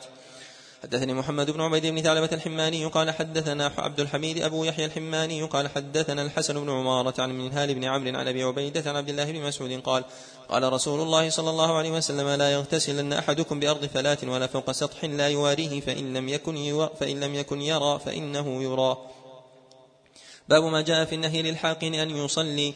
حدثنا محمد بن الصباح قال أخبرنا سفيان بن عيينة عن هشام بن عروة عن أبيه عن عبد الله بن أرقم قال قال رسول الله صلى الله عليه وسلم إذا أراد أحدكم الغائط وقيمت الصلاة فليبدأ به. حدثنا بشر بن آدم قال حدثنا زيد بن الحباب قال حدثنا معاوية بن صالح عن السفر بن نسير عن يزيد بن ابن شريح عن أبي أمامة أن رسول الله صلى الله عليه وسلم نهى أن يصلي الرجل وهو حاق حدثنا أبو بكر بن أبي شيبة قال حدثنا أبو أسامة عن إدريس الأودي عن أبيه عن أبي هريرة قال قال رسول الله صلى الله عليه وسلم لا يقوم أحدكم إلى الصلاة وبه أذى. حدثنا محمد بن المصفى الحمصي قال حدثنا بقية عن حبيب بن صالح عن يزيد بن شريح عن أبي حي المؤذن عن ثوبان عن رسول الله صلى الله عليه وسلم أنه قال لا يقوم أحد من المسلمين وهو حاقن حتى يتخفف. وهذا من الأعذار الموجبة لترك الجماعة وهو وهو الحاجة إلى إلى قضاء الحاجة في احتقان أو نحو ذلك. وكذلك أيضا إذا كان الإنسان في صلاة فاحتقن. هل يجوز له أن يقطع الصلاة لأجل الخشوع أم يخفف الصلاة؟ أيهما أفضل؟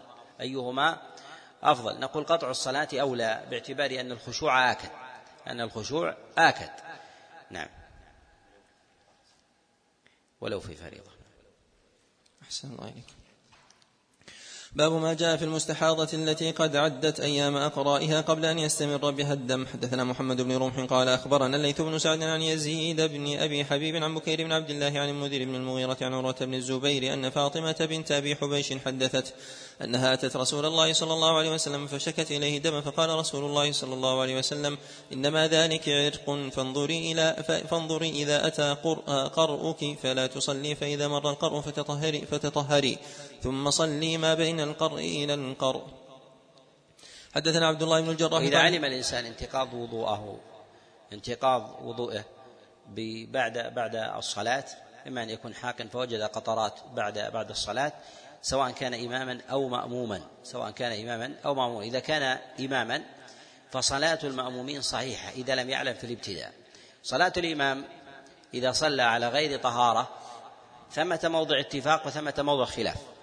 موضع الاتفاق أن الإمام إذا صلى وهو على حدث ولا يعلم بحدثه ولا يعلم المأمومون بحدثه إلا بعد انقضاء الصلاة يجمع العلماء من السلف على صحة صلاة المأمومين على صحة صلاة المأمومين.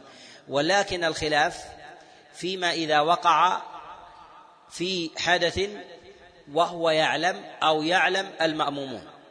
هل تصح صلاتهم في ذلك أم لا؟ والأرجح أنها لا تصح. وإذا لم يعلم الإمام إلا بعد انقضاء الصلاة وكذلك المأمومون فصلاتهم صحيحة. حكى إجماع الصحابة عليهم رضوان الله تعالى على هذا ابن قدامة رحمه الله في كتابه المغني نعم. الله حدثنا عبد الله بن الجراح قال حدثنا حماد بن زيد حا وحدثنا أبو بكر بن أبي شيبة وعلي بن محمد قال حدثنا وكيع عن هشام بن عروة عن ابي عن عائشة قالت جاءت فاطمة بنت أبي حبيش إلى رسول الله صلى الله عليه وسلم فقالت يا رسول الله إني امرأة أستحاض فلا أطهر أفأدع الصلاة قال لا إنما ذلك عرق وليس بالحيضة فإذا أقبلت الحيضة فدعي الصلاة وإذا أدبرت فاغسلي عنك الدم وصلي هذا حديث وكيع.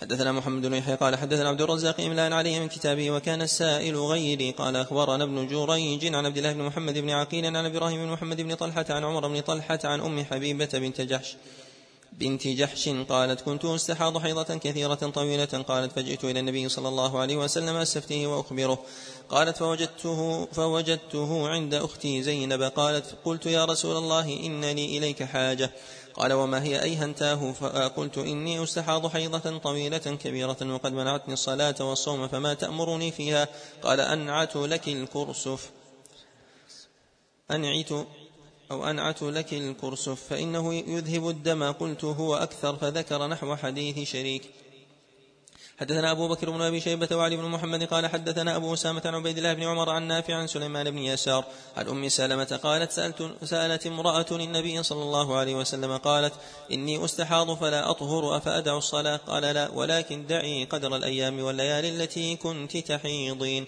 قال أبو بكر في حديثه وقدر وقدرهن من الشهر ثم اغتسلي واستثفري بثوب وصلي. حدثنا علي بن محمد وأبو بكر بن أبي شيبة قال حدثنا وكيع حدثنا وكيع عن الأعمش عن حبيب بن أبي ثابت عن عروة بن الزبير عن عائشة قالت جاءت فاطمة بنت أبي حبيش إلى النبي صلى الله عليه وسلم فقالت يا رسول الله إن إني امرأة أستحاض فلا أطهر. أفأدع الصلاة؟ قال لا إنما ذلك عرق وليس بالحيضة. اجتنبي الصلاة أيام محيضك ثم اغتسلي وتوضئي لكل صلاة وإن قطر الدم على الحصير. حدثنا أبو بكر بن أبي شيبة وإسماعيل بن موسى قال حدثنا شريك عن أبي اليقظان عن عدي بن ثابت عن أبيه عن جده عن النبي صلى الله عليه وسلم قال المستحاضة تدع الصلاة أيام أقرائها ثم تغتسل وتتوضأ لكل صلاة وتصوم وتصلي. باب ما جاء في المستحاضة إذا اختلط عليها الدم فلم تقف على أيام حيضها. في الحيض والاستحاضة أسماء تتناوب والغالب على الاصطلاح الفقهي أن المستحاضة هو الذي دمها يخرج من غير الرحم. وأما بالنسبة للحيض فهو الذي تمسك عن المرأة تبعا له لاصان الصلاة وكذلك الصيام. ومنهم من يضبط ذلك بحد من العدد ومنهم من يضبطه بلون. وقد حكى غير واحد من الأئمة الإجماع على أن أقل الطهر خمسة عشر يوما. ومنهم أيضا حكى ذلك عن إجماع الصحابة عليهم رضوان الله تعالى حكاه بعض الأئمة من الحنفية. وفيه نظر أيضا. نعم. أحسن الله عليكم أقل ولا أكثر أقل. عشر. بين الطهرين. أي, أي نعم. أقل الطهر. أحسن الله. خمسة عشر يوما. حكاه الكاساني في بداية الصناعة. أحسن نعم. الله عليكم باب ما جاء في المستحاضة إذا اختلط عليها الدم فلم تقف على أيام حيضها. حدثنا محمد بن يحيى قال حدثنا أبو المغيرة قال حدثنا الأوزاعي عن الزهري عن عروة بن الزبير وعمرة بنت عبد الرحمن أن عائشة زوج النبي صلى الله عليه وسلم قالت استحيضت أم حبيبة بنت جحش وهي تحت عبد الرحمن بن عوف سبع سنين. فشكت ذلك للنبي صلى الله عليه وسلم فقال النبي صلى الله عليه وسلم إن هذه ليست بالحيضة وإنما هو عرق فإذا أقبلت الحيضة فدع الصلاة وإذا أدبرت فاغتسلي وصلي. قالت عائشة فكانت تغتسل لكل صلاة ثم تصلي وكانت تقعد في مركن لأختها زينب بنت جحش حتى إن حمرة الدم لتعلو الماء. باب ما جاء في البكر إذا ابتدأت مستحاضة أو كان لها أيام حيض فنسيتها. حدثنا أبو بكر بن أبي شيبة قال حدثنا يزيد بن هارون قال أخبرنا شريك عن عبد الله بن محمد بن عقيل عن إبراهيم بن محمد بن طلحة عن عمه عمران بن طلحة عن أمه حمنة بنت جحش أنها استحيضت على عهد رسول الله صلى الله عليه وسلم.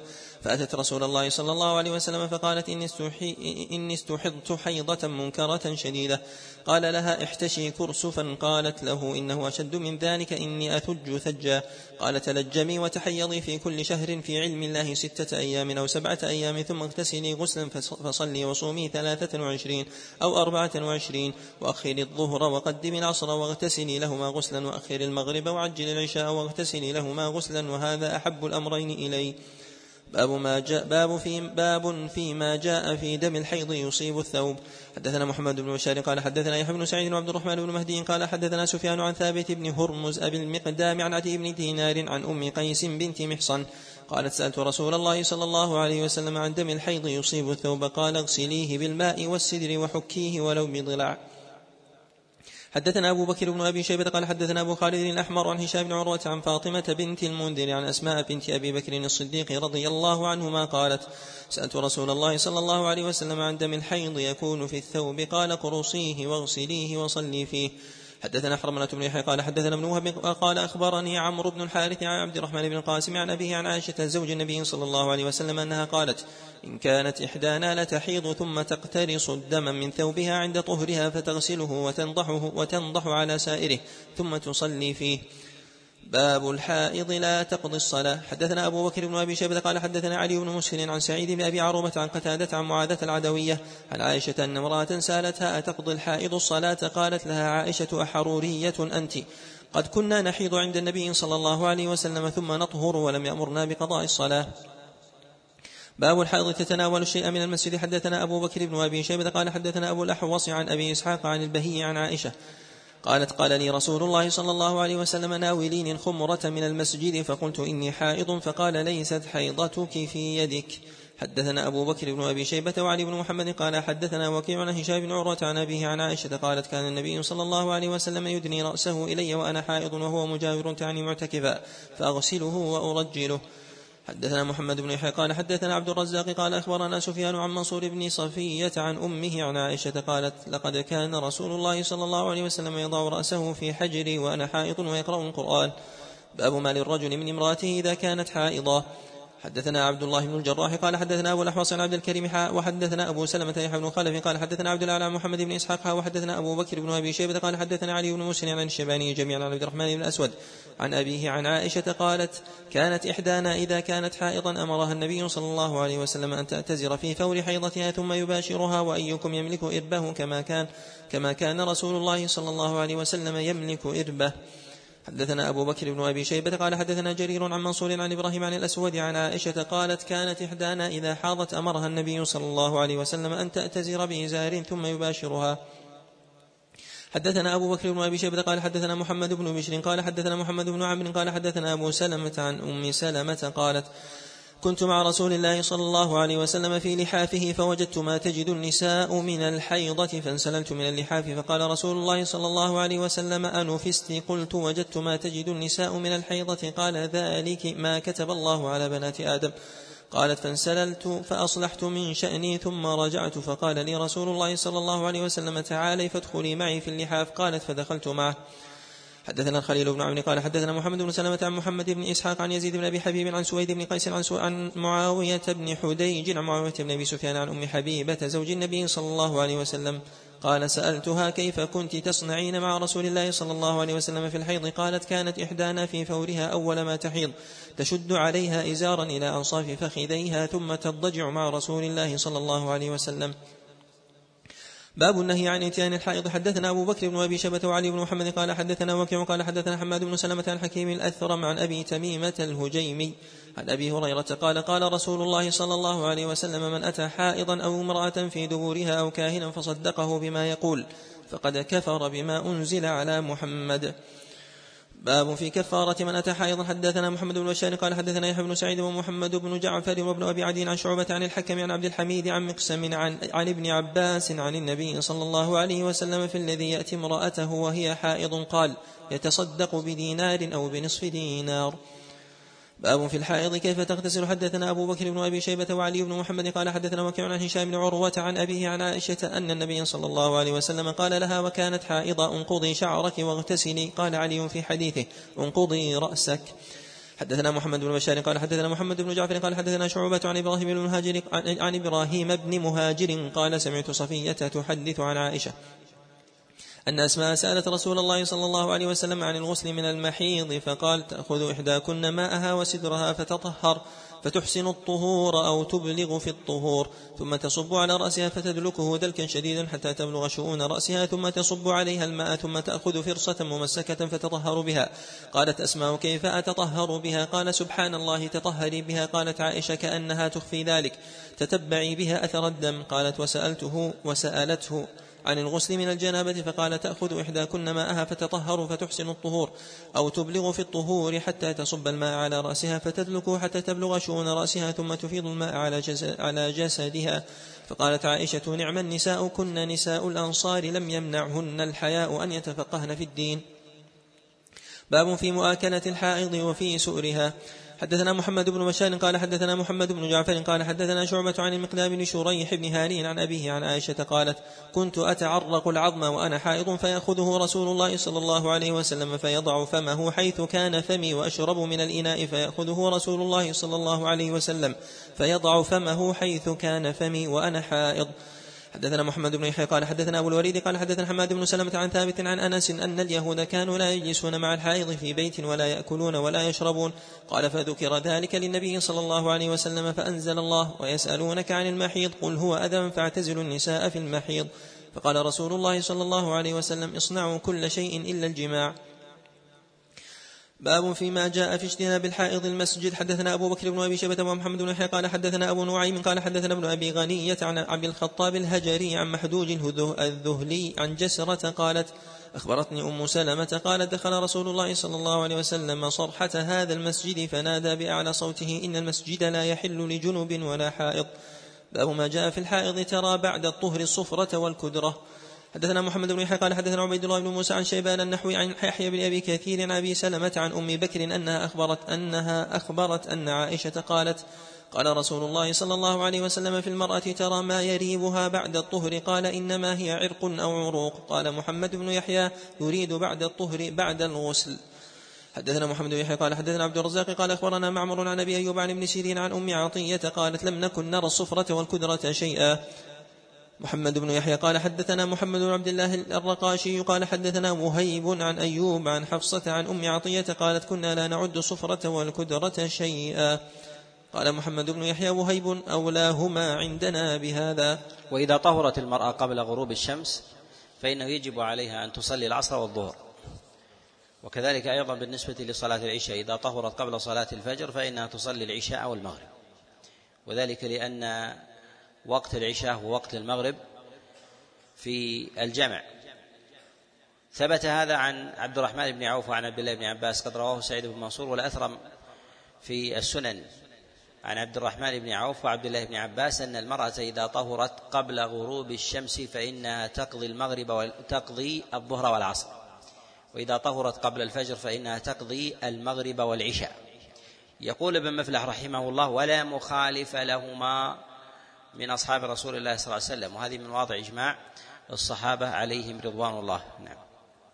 الله عليكم باب النفساء كم تجلس؟ حدثنا نصر بن علي الجهضمي قال حدثنا شجاع بن الوليد عن علي بن عبد الأعلى عن أبي سهل عن مستة الأزدي عن أم سلمة قالت كانت النفساء على عهد رسول الله صلى الله عليه وسلم تجلس أربعين يوما وكنا نطلي وجوهنا بالورس من الكلف. حدثنا عبد الله بن سعيد قال حدثنا المحاربي عن سلام بن سليم أو سلم شك أبو الحسن وأظنه هو أبو الأحوص عن حميد عن أنس قال كان رسول الله صلى الله عليه وسلم وقت للنفساء أربعين يوما إلا, إلا أن ترى الطهر قبل ذلك. وهذا محل إجماع أيضا أن المرأة إذا بلغت أربعين يوما فإنها تصوم وتصلي فيما بعد ذلك. قد حكى الإجماع على هذا الترمذي رحمه الله في كتابه السنن بعد إخراجه لهذا. بعد إخراجه لهذا لهذا الحديث. فقال أجمع أصحاب رسول الله صلى الله عليه وسلم على أن المرأة إذا بلغت أربعين فإنها تصلي إلا إذا رأت الطهر قبل قبل ذلك. نعم. الله عليكم باب من وقع على امرأته وهي حائض. حدثنا عبد الله بن الجراح قال حدثنا أبو الأحوص عن عبد الكريم عن مقسم عن ابن عباس قال كان الرجل إذا وقع على امرأته وهي حائض أمره النبي صلى الله عليه وسلم أن يتصدق بنصف دينار. باب في مؤاكلة الحائض. حدثنا أبو بشر بكر بن خلف قال حديث عبد الله بن عباس عليه رضوان الله فيه كلام في مسألة إتيان الحائض والتصدق بدينار أو نصف دينار. الإمام أحمد رحمه الله يصححه كما في رواية أبي داود في سؤالات أبي داود للإمام أحمد. صح ويقول به ويعمل به. وجاء عن عبد الله بن عباس أيضا هذا موقوفا وقال به أيضا جماعة من أصحابه. والجمهور على خلاف ذلك. نعم. الله باب في مؤاكلة الحائض. حدثنا بش أبو بشر بكر بن خلف قال حدثنا عبد الرحمن بن مهدي قال عن معاوية بن صالح عن العلاء بن حارث عن حرام بن حكيم عن عمه عبد الله بن سعد قال سألت رسول الله صلى الله عليه وسلم عن مؤاكلة الحائض فقال واكلها. باب في الصلاة في ثوب الحائض. حدثنا أبو بكر بن أبي شيبة قال حدثنا وكيع عن طلحة بن يحيى عن عبيد الله بن عبد الله بن عتبة عن عائشة قالت كان رسول الله صلى الله عليه وسلم يصلي وأنا إلى جنبه وأنا حائض. وعلي مرط له وعلي مرط لي وعليه بعضه. حدثنا سهل بن أبي سهل قال حدثنا سفيان بن عيينة قال حدثنا الشيباني عن عبد الله بن شداد عن ميمونة أن رسول الله صلى الله عليه وسلم صلى وعليه مرط وعليه بعضه وعليها بعضه وهي حائض. باب إذا حاضت الجارية لم تصل إلا بخمار.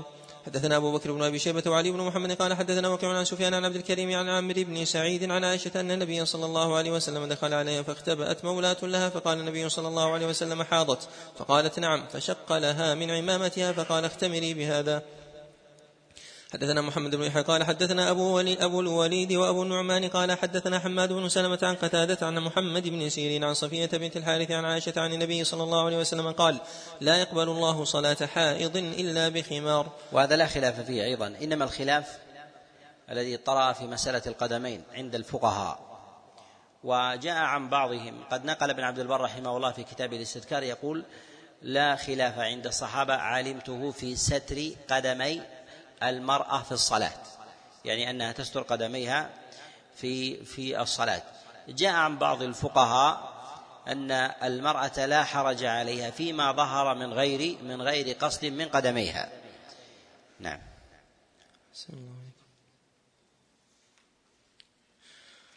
باب الحائض تختضب. حدثنا محمد بن يحيى قال حدثنا حجاج قال حدثنا يزيد بن إبراهيم قال حدثنا أيوب عن معاذة أن امرأة سألت عائشة قالت تختضب الحائض؟ فقالت قد كنا عند النبي صلى الله عليه وسلم ونحن نختضب فلم يكن ينهانا عنه. باب المسح على الجبار. حدثنا محمد بن أبان البخي قال حدثنا عبد الرزاق قال أخبرنا إسرائيل عن عمرو بن خالد عن زيد بن علي عن أبيه عن جده عن علي بن أبي طالب قال انكسرت إحدى زندي فسألت النبي صلى الله عليه وسلم فأمرني أن أمسح على الجبائر. قال أبو الحسن بن سلمة أخبرناه الدبري عن عبد الرزاق نحوه. باب اللعاب يصيب ثوب حدثنا علي بن محمد قال حدثنا وكيع عن حماد بن سلمة عن محمد بن زياد عن أبي هريرة قال رأيت النبي صلى الله عليه وسلم حامل الحسين بن حامل الحسين بن علي على عاتقه ولعابه يسيل عليه. باب المج في الإناء. حدثنا سويد بن سعيد قال حدثنا سفيان بن عيينة عن مسعر حاو حدثنا محمد بن عثمان بن كرامة قال حدثنا أبو أسامة عن مسعر عن عبد الجبار بن وائل عن أبيه قال رأيت النبي صلى الله عليه وسلم يأتي بدلو أتي بدلو فمضمض منه فمج فيه مسكا أو أطيب من المسك واستنثر خارجا من الدلو. حدثنا أبو مروان قال حدثنا إبراهيم بن سعد عن الزهري عن محمود بن الربيع وقد كان وكان قد عقل مجة مجها رسول الله صلى الله عليه وسلم في دلو من بئر لهم. باب النهي أن يرى عورة أخيه. حدثنا أبو بكر بن أبي شيبة قال حدثنا زيد بن الحباب عن الضحاك بن عثمان قال حدثنا زيد بن أسلم عن عبد الرحمن بن أبي سعيد الخدري عن أبيه أن رسول الله صلى الله عليه وسلم قال لا تنظر لا تنظر المرأة إلى عورة المرأة ولا ينظر الرجل إلى عورة الرجل. حدثنا أبو بكر بن أبي شيبة قال حدثنا وكيع عن سفيان عن منصور عن موسى بن عبد الله بن يزيد عن مولى لعائشة عن عائشة قالت ما نظرت أو ما رأيت فرج رسول الله صلى الله عليه وسلم قط. قال أبو بكر كان أبو نعيم يقول عن مولاة لعائشة باب من اغتسل من الجنابة فبقي من جسده لمعة. وهذا وهذا خبر لا يصح. أو خبر منكر نعم. الله عليكم باب من اغتسل من الجنابة فبقي من جسده لمعة لم يصبها الماء. وحدثنا أبو بكر بن أبي شيبة وإسحاق بن منصور قال حدثنا يزيد بن هارون قال أخبرنا مسلم بن سعيد عن أبي علي الرحابي عن عكرمة عن ابن عباس أن النبي صلى الله عليه وسلم اغتسل من جنابة فرأى لمعة لم يصبها الماء فقال بجمته فبلها عليها. قال إسحاق في حديثه فعصر شعره عليها. حدثنا سويد بن سعيد قال حدثنا أبو الأحوص عن محمد بن عبيد الله عن الحسن بن سعد عن أبيه عن علي قال جاء رجل إلى النبي صلى الله عليه وسلم فقال إني اغتسلت من الجنابة وصليت الفجر ثم أصبحت فرأيت قدر موضع الظفر لم يصبه الماء. فقال رسول الله صلى الله عليه وسلم لو كانت لو كنت مسحت عليه بيدك أجزأك. باب من توضأ فترك موضعا لم يصبه الماء. حدثنا حرملة بن يحيى قال حدثنا عبد الله بن وهب قال حدثنا جرير بن حازم عن قتادة عن أنس أن رجلا أتى النبي صلى الله عليه وسلم وقد توضأ وترك موضع الظفر لم يصبه الماء. فقال له النبي صلى الله عليه وسلم ارجع فأحسن وضوءك.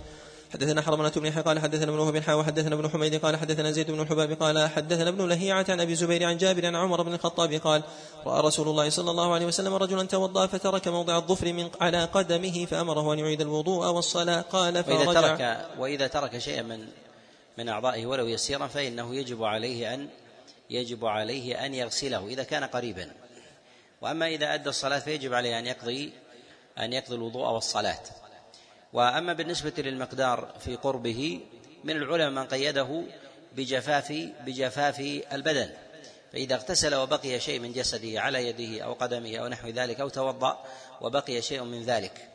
فهل الموالاة في الغسل وكذلك الوضوء واجبة؟ جاء عن عبد الله بن عمر عليه رضوان الله تعالى أنه توضأ في بيته ثم مسح على الخفين في- المسجد. يعني أنه فرق بين بين أعضاء الوضوء. وهذا الدليل على أن الموالاة في ذلك ليست بواجبة في الموضع الواحد ولكن لا يفصل بذلك فصلا طويلا.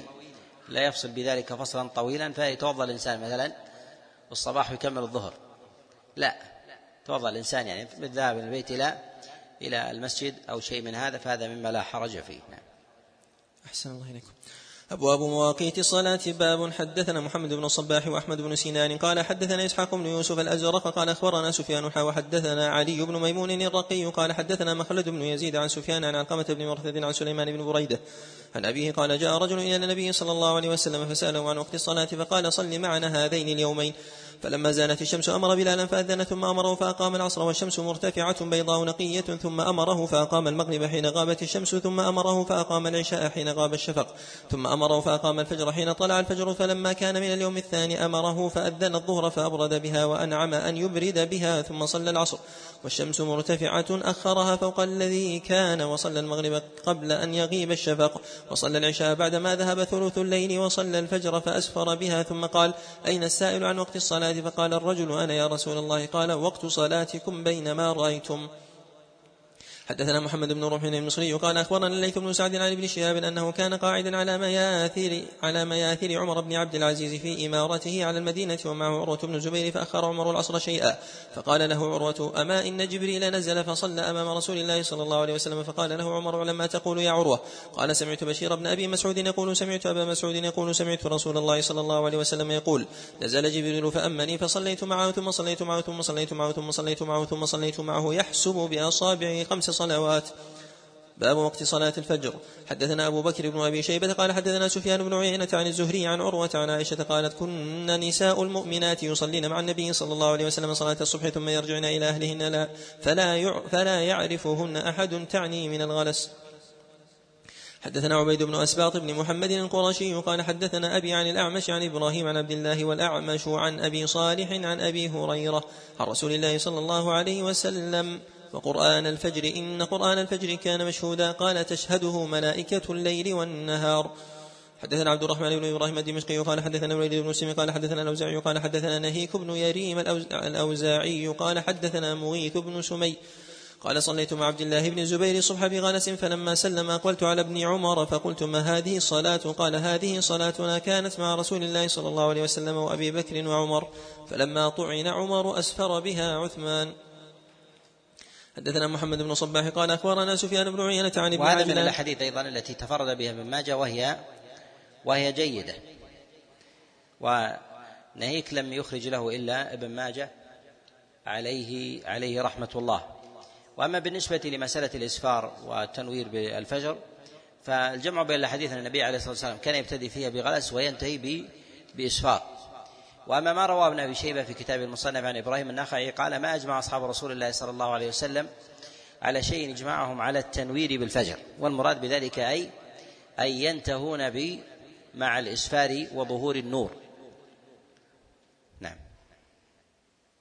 أحسن الله إليكم. نعم. حتى لا يكون في هذا ظلمة.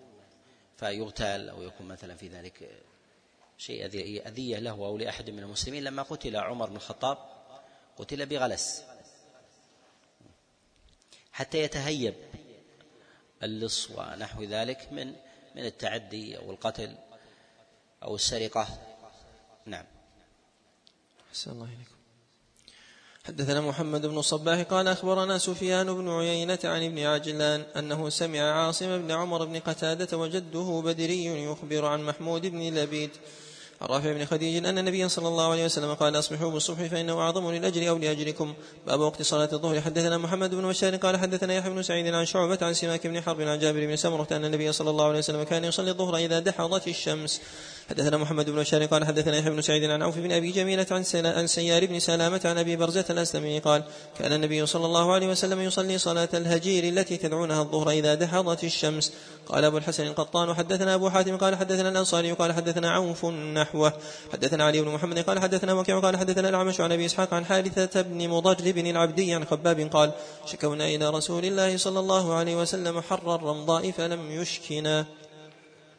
حدثنا أبو كريم قال حدثنا معاوية بن هشام عن سفيان عن زيد بن جبير عن خشف بن مالك عن أبيه عن عبد الله بن مسعود قال شكونا إلى النبي صلى الله عليه وسلم حر الرمضاء فلم يشكنا. باب الإبراد بالظهر في شدة الحر. حدثنا هشام بن عمار قال حدثنا مالك بن أنس قال حدثنا أبو الزناد عن الأعرج عن أبي هريرة قال قال رسول الله صلى الله عليه وسلم إذا اشتد الحر فأبردوا بالصلاة فإن شدة الحر من فيح جهنم. حدثنا محمد بن رمح قال أخبرنا الليث بن سعد عن شهاب عن سعيد بن المسيب وأبي سلمة بن عبد الرحمن عن أبي هريرة أن رسول الله صلى الله عليه وسلم قال إذا اشتد الحر فأبردوا بالظهر فإن شدة الحر من فيح جهنم. حدثنا أبو كريب قال حدثنا أبو معاوية عن الأعمش عن أبي صالح عن أبي سعيد قال قال رسول الله صلى الله عليه وسلم أبردوا بالظهر فإن شدة الحر من فيح جهنم. وهذا في مسألة الإبراد في الحر وهو في الظهر خاصة وهو في الظهر خاصة. ولكن إذا اشتد الحر ووافق صلاة عصر مثلا في موضع أو في يوم عارض أو نحو ذلك هل يبرد بها؟ لا أعلم في ذلك شيء عن السلف ولكن قال به بعض الفقهاء من المالكية. وكذلك أيضا هل يقاس على مسألة الحر البرد إذا اشتد فاحتاج إلى تأخيره لمصلحة في أي صلاة من الصلوات. قال بهذا بعض الفقهاء قال لاشتراك العلة قال وذلك أن العلة هي التيسير. قد أشار إلى هذا بعض الفقهاء من المالكية كأشهب وغيره. الله حدثنا تميم بن المنتصر الواسطي قال حدثنا إسحاق بن يوسف عن شريك عن بيان عن قيس بن أبي حازم عن مغيرة بن شعبة قال كنا نصلي مع رسول الله صلى الله عليه وسلم صلاة الظهر بالهاجرة فقال لنا ابردوا بالصلاة فإن شدة الحر من فيح جهنم. حدثنا عبد الرحمن بن عمر عبد الرحمن بن عمر قال حدثنا عبد الوهاب الثقفي عن عن عبيد الله عن نافع عن ابن عمر قال قال رسول الله صلى الله عليه وسلم أبردوا بالظهر. باب وقت صلاة العصر. حدثنا محمد بن رمح قال أخبرنا الليث بن سعد عن شهاب عن أنس بن مالك أنه أخبره أن رسول الله صلى الله عليه وسلم كان يصلي العصر والشمس مرتفعة حية فيذهب الذاهب إلى العوالي والشمس مرتفعة. حدثنا أبو بكر بن أبي شيبة قال حدثنا سفيان بن عيينة عن الزهري عن عروة عن عائشة قالت صلى النبي صلى الله عليه وسلم العصر والشمس في حجرته لم يظهر الفيء بعد. باب المحافظة على صلاة العصر حدثنا أحمد بن عبدة قال حدثنا حماد بن زيد عن عاصم بن بهدلة عن زيد بن حبيش عن علي بن أبي طالب أن رسول الله صلى الله عليه وسلم قال يوم الخندق ملأ الله بيوتهم وقبورهم نارا كما شغلونا عن الصلاة الوسطى. حدثنا هشام بن عمار قال حدثنا سفيان بن عيينة عن الزهري عن سالم عن ابن عمر أن رسول الله صلى الله عليه وسلم قال إن الذي تفوته صلاة العصر فكأنما وتر أهله وماله. حدثنا حفص بن عمرو قال حدثنا عبد الرحمن بن مهدي وحدثني يحيى بن حكيم قال حدثنا يزيد بن هارون قال حدثنا محمد بن طلحة عن زبيد عن مرة عن عبد الله قال حبس المشركون النبي صلى الله عليه وسلم عن صلاة العصر حتى غابت الشمس فقال حبسونا عن صلاة الوسطى ملأ الله قبورهم وبيوتهم نارا. ولا خلاف أيضا بأن صلاة المغرب تبدأ بغروب الشمس هذا مما لا خلاف فيه والإجماع لا من السلف ولا من الخلف نعم. أحسن الله إليكم. باب وقت صلاة المغرب. حدثنا عبد الرحمن بن إبراهيم الدمشقي قال حدثنا الوليد بن مسلم قال حدثنا الأوزاعي قال حدثنا أبو النجاشي قال سمعت رافع بن خديج يقول كنا نصلي المغرب على عهد رسول الله صلى الله عليه وسلم فينصرف أحدنا وإنه لينظر إلى مواقع نبله. حدثنا يعقوب بن حميد بن كاسم قال حدثنا المغيرة بن عبد الرحمن عن يزيد بن أبي معاوية بن أبي عبيد عن سلمة بن الأكوع أنه كان يصلي مع النبي صلى الله عليه وسلم المغرب إذا توارت بالحجاب. حدثنا محمد بن يحيى قال حدثنا إبراهيم بن موسى قال أخبرنا عباد بن العوام عن عمر بن ابن إبراهيم عن قتادة عن الحسن عن الأحنف بن قيس عن العباس بن عبد المطلب قال قال رسول الله صلى الله عليه وسلم لا تزال أمتي على الفطرة ما لم يؤخر المغرب حتى تشتبك النجوم. قال أبو عبد الله محمد بن يزيد بن ماجه سمعت محمد بن يحيى يقول اضطرب الناس في هذا الحديث ببغداد فذهبت أنا وأبو بكر الأعين إلى العوام بن عباد بن العوام فأخرج إلينا أصل أبيه فإذا الحديث فيه. قال أبو الحسن القطان. أيضا دليل على شدة تحري ابن ماجه رحمه الله في ضبط الحديث وإتقانه. ضبط الحديث وإتقانه. نعم. السلام عليكم. قال أبو الحسن القطان حدثنا أبو يحيى الزعفراني قال حدثنا إبراهيم بن موسى نحوه. باب وقت صلاة العشاء. حدثنا هشام بن عمار قال حدثنا سفيان بن عيينة عن أبي الزناد عن الأعرج عن أبي هريرة أن رسول الله صلى الله عليه وسلم قال لولا أن أشق على أمتي لأمرتهم بتأخير العشاء. حدثنا أبو بكر بن أبي شيبة قال حدثنا أبو أسامة وعبد الله بن نمير عن عبيد الله عن سعيد بن أبي سعيد عن أبي هريرة قال قال رسول الله صلى الله عليه وسلم لولا أن أشق على أمتي لأخرت صلاة العشاء إلى ثلث الليل أو نصف الليل. حدثنا محمد بن مثنى قال حدثنا خالد بن حارث قال حدثنا حميد قال سئل أنس بن مالك قال اتخذ النبي صلى الله عليه وسلم خاتما قال نعم أخر صل أخر ليلة صلاة العشاء إلى قريب من شطر الليل فلما صلى أقبل علينا بوجهه فقال إن الناس قد صل صلوا وناموا وإنكم لن تزالوا في صلاة ما انتظرتم الصلاة. قال أنس كأني أنظر إلى وبيص خاتمه.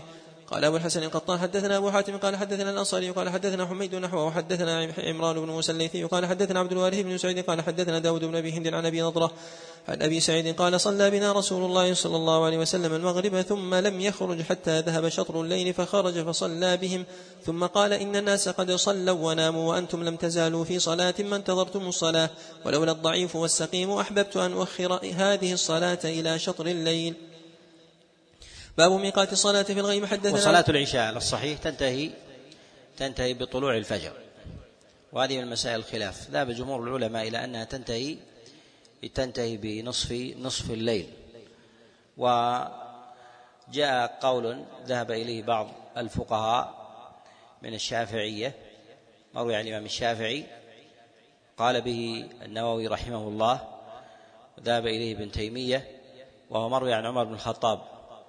كما جاء في المصنف عنه عليه رضوان الله جاء عنه من طرق متعددة. وكذلك أيضا فإنه قد يقال إن من القرائن في رجحان هذا أن الصلوات الخمس تنتهي بشيء بين أما نصف الليل فليس بأمر بين خاصة في الصدر الأول ليس بأمر بأمر بين. والعلامات البينة أظهرها من بدء صلاة العشاء هو طلوع الفجر. الذي يدخل به وقت الفجر. فتعليق مثل هذا الأمر بأمر ظني هذا لا يتفق مع الضبط أو الأصل الذي ضبطت عليه عليه الصلوات الخمس. نعم. أحسن الله عليكم باب ميقات الصلاة في الغيم. حدثنا عبد الرحمن بن إبراهيم ومحمد بن الصباح قال حدثنا الوليد بن مسلم قال حدثنا الأوزاعي قال حدثني يحيى بن أبي كثير عن أبي قلابة عن أبي المهاجر عن بريدة الأسلمي قال كنا مع رسول الله صلى الله عليه وسلم في غزوة فقال بكروا بالصلاة في اليوم الغيم فإنه من فاتته صلاة العصر حبط عمله. باب من نام عن الصلاة أو نسيها حدثنا نصر بن علي الجهضمي قال حدثنا يزيد بن زرع قال حدثنا حجاج قال حدثنا قتادة عن أنس بن مالك قال سئل النبي صلى الله عليه وسلم عن الرجل يغفل عن الصلاة أو يرقد عنها فقال يصليها إذا ذكرها. وهذا فيه دليل أنه يصلي الصلاة التي نسي فقط. وهذا قول جمهور العلماء خلافا لمالك. الذي يقول يصلي الصلاة التي نسيها وما بعدها من ذلك من ذلك اليوم. وذلك أن الإنسان مثلا إذا نسي صلاة الظهر من يوم السبت ثم تذكرها في يوم الأحد فإنه يصلي الظهر والعصر والمغرب والعشاء ثم يأتي بالصلاة التي تليها بعد ذلك. والحديث في ذلك فيصل أنه لا يصلي إلا ما نسي. وذلك أن الإمام مالك رحمه الله يعظم جانب الترتيب فيجعل كل صلاة يوم مرتبة فيأتي بالتي نسي وما بعدها. وهذا الحديث دليل على أنه يأتي بها مجردة. أما بالنسبة للصلاة التي ينساها الإنسان ثم يتذكرها وهو يصلي صلاة أخرى. فالإمام مالك رحمه الله يرى أنه يقطع الصلاة ويصلي الصلاة التي تذكر. جاء عن عبد الله بن عمر عليه رضوان الله أن الإنسان إذا صلى إذا صلى ثم تذكر صلاة ماضية وهو خلف الإمام فإنه يتم صلاته صلاته التي هو فيها. ثم بعد ذلك يقضي الصلاة التي نسي ثم يعيد الصلاة التي صلاها مع الإمام. قال ابن عبد البر عليه رحمة الله كما في الاستذكار قال ولا مخالف لعبد الله بن عمر من الصحابة. يعني في مثل هذا أنه يعيد الصلاة ووجوب الترتيب نعم. حدثنا جبارة بن المغلس قال حدثنا أبو عوانة عن قتادة عن أنس بن مالك قال قال رسول الله صلى الله عليه وسلم من نسي صلاة فليصليها إذا ذكرها. حدثنا حرملة بن قال حدثنا عبد الله بن وهب قال حدثنا يونس عن ابن شهاب عن سعيد بن المسيب عن أبي هريرة أن رسول الله صلى الله عليه وسلم حين قفل من غزوة خيبر فسار ليلة حتى إذا أدركه الكرى عرس وقال لبلال اكلأ لنا الليل فصلى بلال ما قدر له ونام رسول الله صلى الله عليه وسلم وأصحابه. فلما تقارب الفجر استند بلال إلى راحلته مواجه الفجر فغلبت بلالا عيناه. وهو مستند إلى راحلته فلم يستيقظ بلال ولا أحد من أصحابه حتى ضربتهم الشمس. فكان رسول الله صلى الله عليه وسلم أولهم استيقاظا. ففزع رسول الله صلى الله عليه وسلم فقال أي بلال؟ فقال بلال أخذ بنفس الذي أخذ بنفسك بأبي أنت وأمي يا رسول الله. قال اقتادوا رواحلك قال اقتادوا فاقتادوا رواحلهم شيئا. ثم توضأ رسول الله صلى الله عليه وسلم وأمر بلالا فأقام الصلاة فصلى بهم الصبح.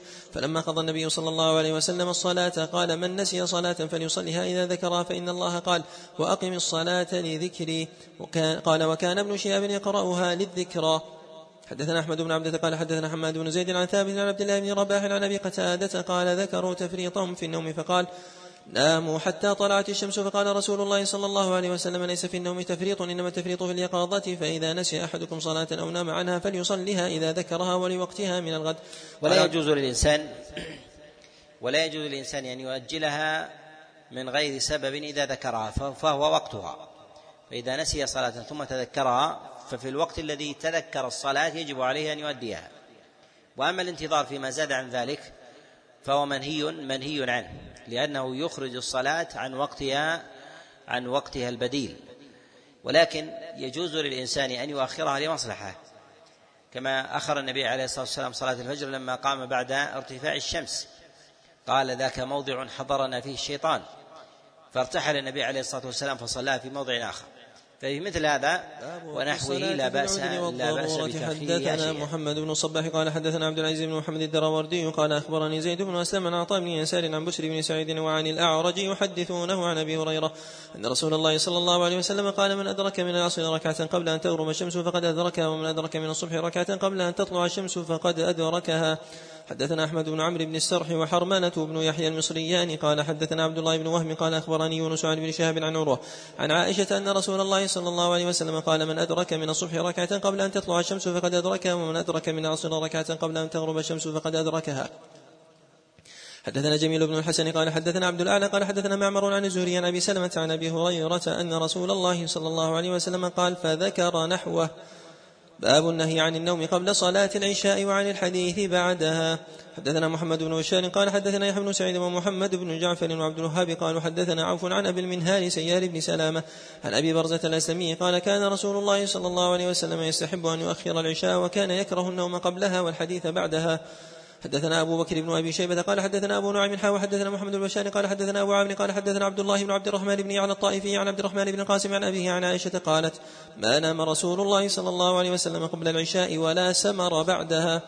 حدثنا عبد الله بن سعيد وإسحاق بن إبراهيم بن حبيب وعلي بن المنذر قالوا حدثنا محمد بن فضيل قال حدثنا عطاء بن السائب عن شقيق عن عبد الله بن مسعود قال جدب لنا رسول الله صلى الله عليه وسلم السمر بعد العشاء. قال ابن ماجه يعني زجرنا عنه أي نهانا عنه. باب النهي أن ذلك أن الإنسان إذا اعتاد السهر بعد العشاء فإنه يفوت المصالح الشرعية.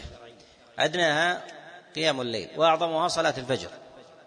وإذا قام أو سهر الإنسان بعد صلاة العشاء لمصلحة شرعية أو لشيء يسير فهذا مما لا بأس به. وقد ثبت عن النبي عليه الصلاة والسلام أنه تحدث مع بعض أصحابه في صلاة بعد صلاة العشاء وأيضا تحدث مع بعض أهله عليه الصلاة والسلام بعد صلاة بعد صلاة العشاء. فهذا مما لا بأس به إذا كان لا يفوت على الإنسان على الإنسان مصلحة شرعية. السلام عليكم. باب النهي أن يقال صلاة العتمة. حدثنا هشام بن عمان ومحمد بن الصباح قال حدثنا سفيان بن عيينة عن عبد الله بن أبي لبيد عن أبي سلمة عن ابن عمر قال سمعت رسول الله صلى الله عليه وسلم يقول لا تغلبنكم الأعراب على اسم صلاتكم فإن العشاء وإنهم يعتمون بالإبل. حدثنا يعقوب بن حميد بن كاسب قال حدثنا المغيرة بن عبد الرحمن عن محمد بن عجلان عن المقبوري عن أبي هريرة. وحدثنا محمد وحدثنا يعقوب بن حميد قال حدثنا ابن أبي حازم بن عبد الرحمن بن حرملة عن سعيد بن المسيب. عن أبي هريرة أن أن النبي صلى الله عليه وسلم قال لا تغلبنكم الأعراب على اسم صلاتكم زاد ابن حرملة فإنما هي العشاء وإنما يقولون العتمة لإعتامهم بالإبل. أبواب الأذان والسنة فيها. باب بدء الأذان.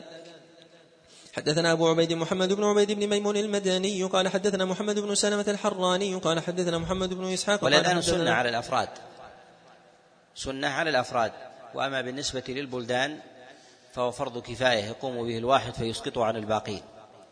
وأما من أطلق أنه سنة مؤكدة على الإطلاق على البلدان في المساجد وفي الأفراد فهذا فيه نظر.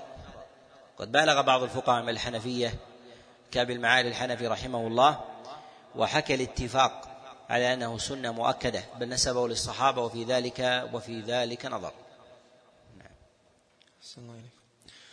حدثنا أبو عبيد محمد بن عبيد بن ميمون المدني قال حدثنا محمد بن سلمة الحراني قال حدثنا محمد بن إسحاق قال حدثنا محمد بن إبراهيم التيمي عن محمد بن عبد الله بن زيد عن أبيه قال كان رسول الله صلى الله عليه وسلم قد هم بالبوق وأمر بالناقوس فنفحت فأري عبد الله بن زيد المنام. وأمر بالناقوس فنحت فأري عبد الله بن زيد في بن زيد في المنام. قال رأيت رجلا عليه ثوبان أخضران يحمل ناقوسا. فقلت له يا عبد الله تبيع الناقوس؟ قال وما تصنع به؟ قلت أنادي به إلى الصلاة. قال أفلا أدلك على خير من ذلك؟ قلت وما هو؟ قال تقول الله أكبر الله أكبر الله أكبر الله أكبر وأشهد أن لا إله إلا الله وأشهد أن لا إله إلا الله وأشهد أن محمدا رسول الله أشهد أن محمدا رسول الله. حي على الصلاة حي على الصلاة حي على الفلاح حي على الفلاح. الله أكبر الله أكبر لا إله إلا الله. قال فخرج عبد الله بن زيد حتى أتى رسول الله صلى الله عليه وسلم فأخبره بما رأى. قال يا رسول الله رأيت رجلا عليه ثوبان أخضران يحمل ناقوسا فقص عليه الخبر. فقال رسول الله صلى الله عليه وسلم إن صاحبكم قد أري رؤيا فاخرج مع بلال إلى المسجد فألقها عليه ولينادي بلال فإنه أندى صوتا منك. قال فخرجت مع بلال إلى المسجد فجعلت ألقيها عليه وهو ينادي بها. قال فسمع عمر بن الخطاب بالصوت فخرج فقال يا رسول الله والله لقد رأيت مثل الذي رأى. قال أبو عبيد فأخبرني أبو بكر الحكمي أن عبد الله بن زيد الأنصاري قال في ذلك أحمد الله ذا الجلال وذا الإكرام حمدا على الأذان كثيرا إذ أتاني به البشير من الله فأكرم به لدي بشيرا في ليال ولا بهن ثلاث كلما جاء زادني توقيرا. حدثني محمد بن خالد بن عبد الله وفي هذا تعظيم تعظيم الرؤى وكذلك أيضا فيه إشارة إلى أن من قرائن الرؤى الحق أن يذكر الله عز وجل في الرؤيا بالتسبيح أو التهليل. كذلك أيضا من قرائن الرؤيا اللباس بلباس باللباس الأخضر أو البياض فهذا من قرائن الرؤيا الحق ورؤيا ورؤيا الخير. نعم. الله عليكم. حدثنا محمد بن خالد بن عبد الله الواسطي وقال حدثنا أبي عن عبد الرحمن بن إسحاق عن الزهري عن سالم عن أبيه أن النبي صلى الله عليه وسلم استشار الناس لما يهمهم إلى الصلاة فذكروا البوق فكرهه من أجل اليهود ثم ذكروا الناقوس فكرهه من أجل النصارى فأري النداء تلك الليلة فأري النداء تلك الليلة. رجل من الأنصار يقال له عبد الله بن زيد وعمر بن الخطاب فطرق الأنصاري رسول الله صلى الله عليه وسلم ليلا. فأمر رسول الله صلى الله عليه وسلم بلالا فأذن به. قال زهري وزاد بلال في نداء صلاة الغداة الصلاة خير من النوم فأقرها رسول الله صلى الله عليه وسلم. قال عمر يا رسول الله قد رأيت مثل الذي رأى ولكنه سبقني. باب الترجيع في الأذان. حدثنا محمد بن بشار ومحمد بن يحيى قال حدثنا أبو عاصم قال أخبرنا ابن جريج قال أخبرني عبد العزيز بن عبد الملك بن أبي محذورة عن عبد الله بن محيريز وكان يتيما في حجر أبي محذورة بن معير قال حين جهزه إلى الشام فقلت لأبي محذورة أي عمي إني خارج إلى الشام وإني أسأل وإني أسأل عن تأذينك فأخبرني. إن أبا محذورة قال خرجت في فأخبرني أن أبا محذورة قال خرجت في نفر فكنا ببعض الطريق فأذن مؤذن رسول الله صلى الله عليه وسلم بالصلاة عند رسول الله صلى الله عليه وسلم. فسمعنا صوت المؤذن ونحن عنه متنكبون فصرخنا نحكيه تهزؤا. فسمع رسول الله صلى الله عليه وسلم فأرسل إلينا قوما فأقعدون بين يديه فقال أيكم الذي سمعت صوته قد ارتفع فأشار إلي القوم كلهم وصدقوا فأرسل كلهم وحبسني وقال قم فأذن فقمت ولا شيء أكره أكره إلي من رسول الله صلى الله عليه وسلم ولا مما يأمرني به فقمت بين يدي رسول الله صلى الله عليه وسلم فألقى علي رسول الله صلى الله عليه وسلم التأذين هو بنفسه فقال قل الله أكبر الله أكبر الله أكبر الله أكبر أشهد أن لا إله إلا الله أشهد أن لا إله إلا الله أشهد أن محمد رسول الله أشهد أن محمد رسول الله. ثم قال لي ارفع فمد من صوتك أشهد أن لا إله إلا الله أشهد أن لا إله إلا الله وأشهد أن محمد رسول الله أشهد أن محمد رسول الله. حي على الصلاة حي على الصلاة حي على الفلاح حي على الفلاح. الله أكبر الله أكبر. لا إله إلا الله. ثم دعاني حين قضيت تأذين فأعطاني صرة فيها شيء من فضة ثم وضع يده على ناصية أبي محذورة ثم أمره على وجهه ثم ثم أمر ثم أمرها على وجهه ثم من بين ثدييه ثم على كبده حتى بلغت يد رسول الله صلى الله عليه وسلم سرة أبي محذورة. ثم قال رسول الله صلى الله عليه وسلم بارك الله لك وبارك عليك. فقلت يا رسول الله أمرتني بالتأذين بمكة. قال نعم قد أمرتك فذهب كل شيء. الحمد لله والصلاة والسلام على رسول الله. وبأسانيدكم إليه رحمنا الله تعالى وإياه. قال باب الترجيع في الأذان. حدثنا محمد بن بشار ومحمد بن يحيى. قال حدثنا أبو عاصم. قال أخبرنا ابن جرج قال أخبرني عبد العزيز بن عبد الملك بن أبي محذورة عن عبد الله بن محيريز. وكان يتيما في حجر أبي محذورة بن معير حين جهزه إلى الشام. فقلت لأبي محذورة أي عم إني خارج إلى الشام وإني أسأل عن تأذينك فأخبرني أن أبا فأخبرني أن أبا محذورة قال خرجت في نفر فكنا ببعض الطريق فأذن مؤذن رسول الله صلى الله عليه وسلم بالصلاة عند رسول الله صلى الله عليه وسلم فسمعنا صوت المؤذن. ونحن عنده متنكبون فصرخنا نحكيه تهزؤا فسمع رسول الله صلى الله عليه وسلم فأرسل إلينا قوما فأقعدونا بين يديه. فقال أيكم الذي سمعت صوته قد ارتفع؟ فأشار إلي القوم كلهم صدقوا فأرسل كلهم وحبسني وقال لكم فأذن فقمت ولا شيء أكره إلي من رسول الله صلى الله عليه وسلم ولا مما يأمرني به. فقمت رسول الله صلى الله عليه وسلم فألقى علي رسول الله صلى الله عليه وسلم التأذين هو بنفسه فقال قل الله أكبر الله أكبر الله أكبر الله أكبر وأشهد أن لا إله إلا الله وأشهد أن لا إله إلا الله وأشهد أن محمدا رسول الله أشهد أن محمدا رسول الله. ثم قال لارفع من صوتك أشهد أن لا إله إلا الله وأشهد أن لا إله إلا الله وأشهد أن محمدا رسول الله أشهد أن محمدا رسول الله. حي على الصلاة حي على الصلاة حي على الفلاح حي على الفلاح. الله أكبر الله أكبر لا إله إلا الله. ثم دعاني حين قضيت التأذين فأعطاني صرة فيها شيء من فضة ثم وضع يده على ناصية أبي محذورة ثم أمر على وجهه ثم بين ثديه ثم على كبده ثم بلغت يد رسول الله صلى الله عليه وسلم سرة أبي محذورة فقال له رسول الله صلى الله عليه وسلم بارك الله لك وبارك عليك. فقلت يا رسول الله أمرتني بالتأذين بمكة. قال نعم قد أمرتك. فذهب كل شيء كان لرسول الله صلى الله عليه وسلم من كراهية وعاد ذلك كله محبة لرسول الله صلى الله عليه وسلم فقدمت على عتاب بن يسيد عام رسول الله صلى الله عليه وسلم بمكة فأذنت معه بالصلاة عن أمر رسول الله صلى الله عليه وسلم. قال واخبرني ذلك من أدرك ابا محذورة على ما أخبرني عبد الله بن محيريز حدثنا أبو بكر بن أبي شيبة قال حدثنا عفان قال حدثنا وفي هذا جواز بعض تولية بعض الولايات التعبدية لبعض من لم يكن من المقربين أو كامل الصحبة والقرب من رسول الله صلى الله عليه وسلم. وذلك أن أبا محذورة يعلم من حاله ان أنه لم يكن لم يكن تام الحب لرسول الله صلى الله عليه وسلم ولأمره. ومع ذلك ولاه النبي عليه الصلاة والسلام. مثل هذا تأليفا وتقريبا. وكان له أثر أيضا عليه أن أحب رسول الله صلى الله عليه وسلم أن وثق به وأعطاه تلك تلك الولاية. نعم. حسن الله إليكم. حدثنا أبو بكر بن أبي شيبة قال حدثنا عفان قال حدثنا همام بن يحيى عن عامر الأحول أن مكحولا حدثه أن عبد الله بن محيريز حدثه أن أبا محذورة حدثه قال علمني رسول الله صلى الله عليه وسلم الأذان تسع عشرة كلمة والإقامة سبع عشرة كلمة. الأذان الله أكبر الله أكبر الله أكبر الله أكبر. وأشهد أن لا إله إلا الله وأشهد أن لا إله إلا الله وأشهد أن محمدا رسول الله أشهد أن محمدا رسول الله. أشهد أن لا إله إلا الله وأشهد أن لا إله إلا الله وأشهد أن محمدا رسول الله أشهد أن محمدا رسول الله حي على الصلاة حي على الصلاة حي على الفلاح حي على الفلاح. الله أكبر الله أكبر لا إله إلا الله والإقامة سبع عشرة كلمة. الله أكبر الله أكبر الله أكبر الله أكبر وأشهد أن لا إله إلا الله وأشهد أن لا إله إلا الله وأشهد أن محمدا رسول الله أشهد أن محمدا رسول الله. حي على الصلاة حي على الصلاة حي على الفلاح حي على الفلاح. قد قامت الصلاة قد قامت الصلاة. الله أكبر الله أكبر لا إله إلا الله. ولا خلاف عند الصحابة عليهم رضوان الله تعالى في مسألة الترجيع. في مسألة الترجيع. وذلك لثبوته واشتهاره وعدم وجود المخالف المخالف له. ومثله مما مما يستفيض. ولهذا يحكي بعض الفقهاء الإجماع على ذلك.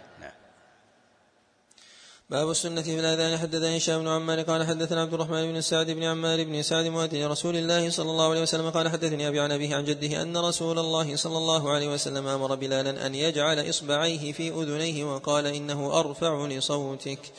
حدثنا أيوب بن محمد الهاشمي قال حدثنا عبد الواحد بن زياد عن حجاج بن أرطان عن أبي جحيفة عن أبيه قال أتيت رسول الله صلى الله عليه وسلم بالأبطح وهو في قبة حمراء فخرج بلال فأذن فاستدار في أذانه وجعل إصبعيه في أذنيه. حدثنا محمد بن مصفى الحمصي قال حدثنا بقية عن مروان بن سالم عن عبد العزيز بن أبي رواد عن نافع عن ابن عمر قال قال رسول الله صلى الله عليه وسلم خصلتان معلقتان في أعناق المؤذنين للمسلمين صيامهم وصلاتهم. حدثنا محمد بن مثنى قال حدثنا أبو داود قال حدثنا شريك عن سماك بن حرب عن جابر بن سمرة قال كان بلال لا يخرم الأذان عن الوقت وربما أخر الإقامة شيئا. حدثنا أبو بكر بن أبي شيبة قال حدثنا حفص بن, غي بن غياث عن أشعث عن الحسن عن عثمان بن أبي العاص قال كان آخر ما عهد إلي النبي صلى الله عليه وسلم ألا أتخذ مؤذنا يأخذ على الأذان أجرا.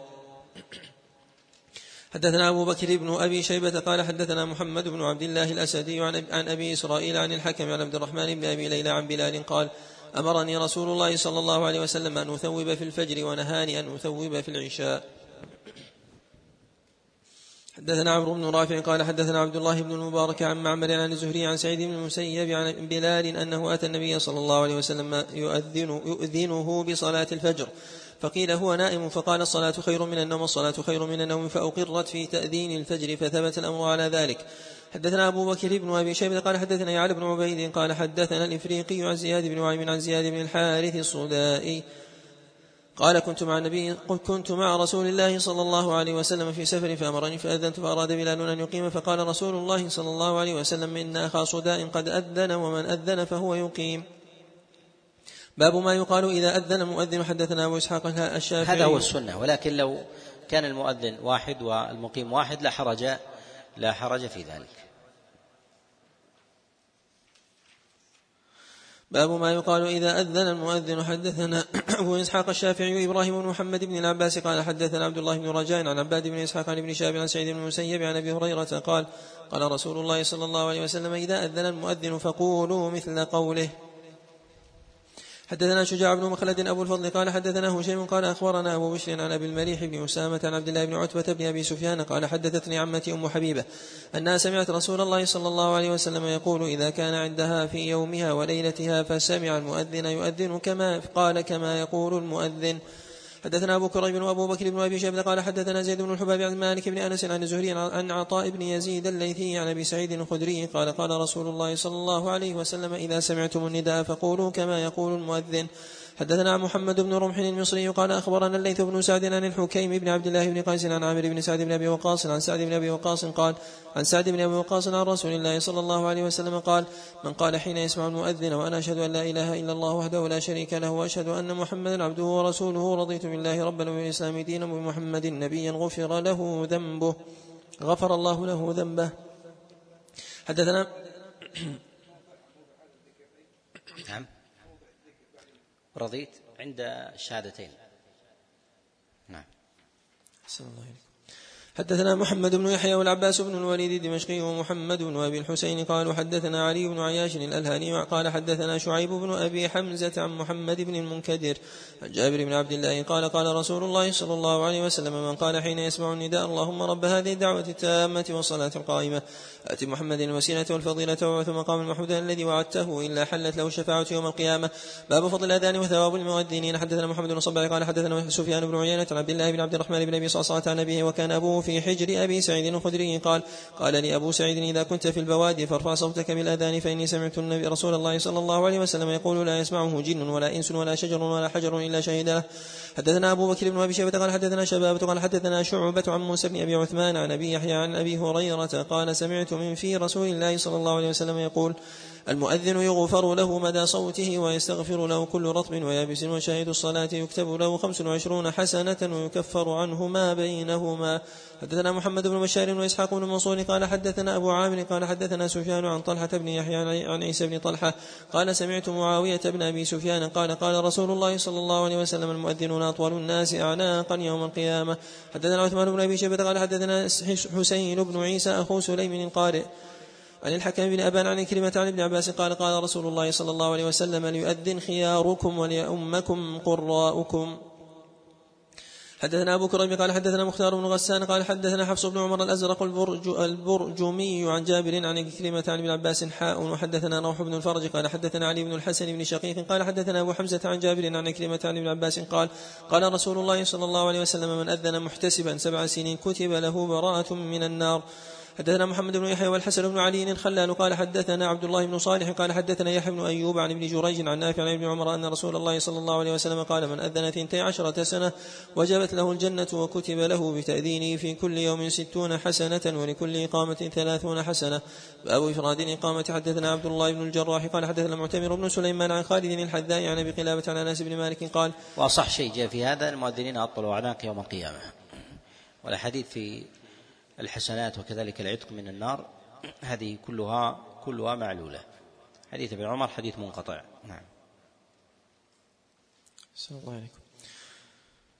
حتى عن أنس بن مالك قال التمسوا شيئا يؤدي التمسوا شيئا يؤذنون به علما للصلاة فأمر بلال أن يشفع الأذان ويوتر الإقامة. حدثنا نصر بن علي الجهضمي قال حدثنا عمر بن علي عن خالد الحذا عن أبي قلابة عن أنس قال أمر بلال أن يشفع الأذان ويوتر الإقامة. حدثنا هشام بن عمار قال حدثنا عبد الرحمن بن سعد بن عمار بن سعد مؤذن رسول الله صلى الله عليه وسلم قال حدثني أبي عن أبيه عن جدي أن, بلال أن أذان بلال كان مثنى مثنى وإقامته مفردة. حدثنا أبو بدر عباد بن الوليد قال حدثني معمر بن محمد بن عبيد الله بن أبي رافع مولى النبي صلى الله عليه وسلم قال حدثني أبي محمد بن عبيد الله عن أبي عبيد الله عن أبي رافع قال رأيت بلالا يؤذن بين يدي رسول الله صلى الله عليه وسلم مثنى مثنى ويقيم واحدة. باب إذا أذن وإذا أذن وأنت في المسجد فلا تخرج. حدثنا أبو بكر بن أبي شيبة قال حدثنا أبو الأحوص عن إبراهيم بن, المها... ابن مهاجر عن أبي الشعثاء قال كنا قعودا في المسجد مع أبي هريرة فأذن المؤذن فقام رجل من المسجد يمشي فأتبعه أبو هريرة بصره حتى خرج من المسجد فقال أبو هريرة أما هذا فقد عصى القاسم صلى الله عليه وسلم. حدثنا حرمانة بن يحيى قال حدثنا عبد الله بن وهب قال حدثنا عبد الجبار بن عمر عن عن ابن أبي فروة عن محمد بن يوسف مولى عثمان بن عفان عن أبيه عن عثمان قال قال رسول الله صلى الله عليه وسلم من أدركه الأذان في المسجد ثم خرج لم يخرج لحاجة وهو لا يريد الرجعة فهو منافق. ذكر النفاق غير محفوظ والصواب في ذلك عصى أبا القاسم. ولا يجوز للإنسان أن يخرج بعد السماع الاذان وذلك لأمور حتى لو كان له حاجة ولا يرجع. وذلك أنه قد يظن به ظن سوء أنه لا يريد الصلاة فربما رآه الإنسان حال انصرافه ولا يراه في حال عودته فيتهم في دينه. الشريعة جاءت بالبعد عن مواضع الشبهات. كذلك أيضا لا يكون مدخلا للمنافق أن يخرج من المسجد فيدعي أن له حاجة. فإذا أغلق هذا الباب على الأخيار وعلى الصالحين فإنه يغلق أيضا على على من دونه. كذلك أيضا فإنه في مسألة الأذان. قد نص غير واحد من العلماء على أن الإنسان إذا دخل المسجد فسمع المؤذن أنه يستحب له أن يجلس. يستحب له يستحب له أن يجلس. ولو كان إماما.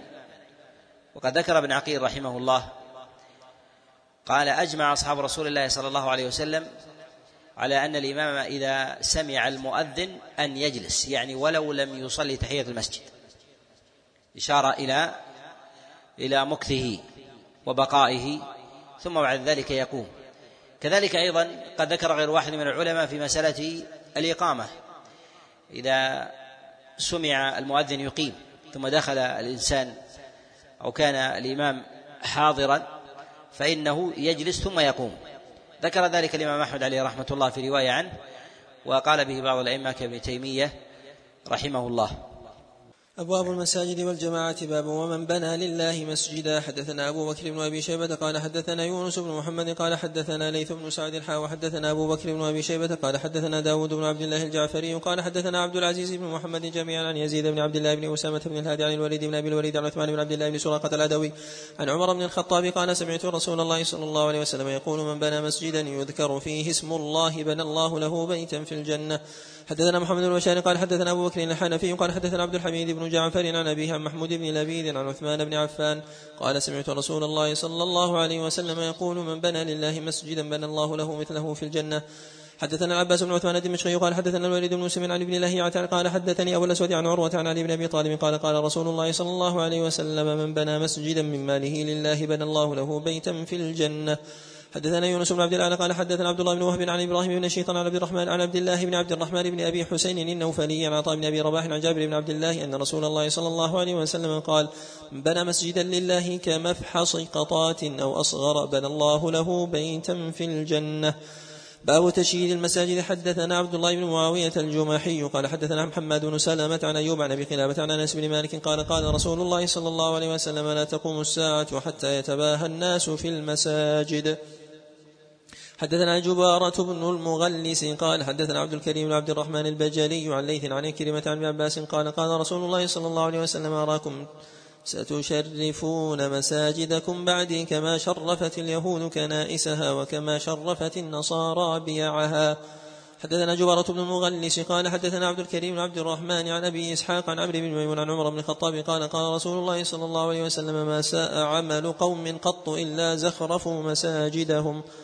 وهذا ظاهر أن الإنسان أن الإنسان إذا انشغل بالمظاهر ولم ينشغل بالمخابر فهذا أمارة على سوءه ونفاقه. وإذا انشغل بالمخابر فإنه لا يلتفت إلى إلى المظاهر. وكلما انشغلت الأمة بمظاهرها وزخرفتها فهذا أمارة على ضعف على ضعف باطنها. فإن هذا يسلب قوة ذاك.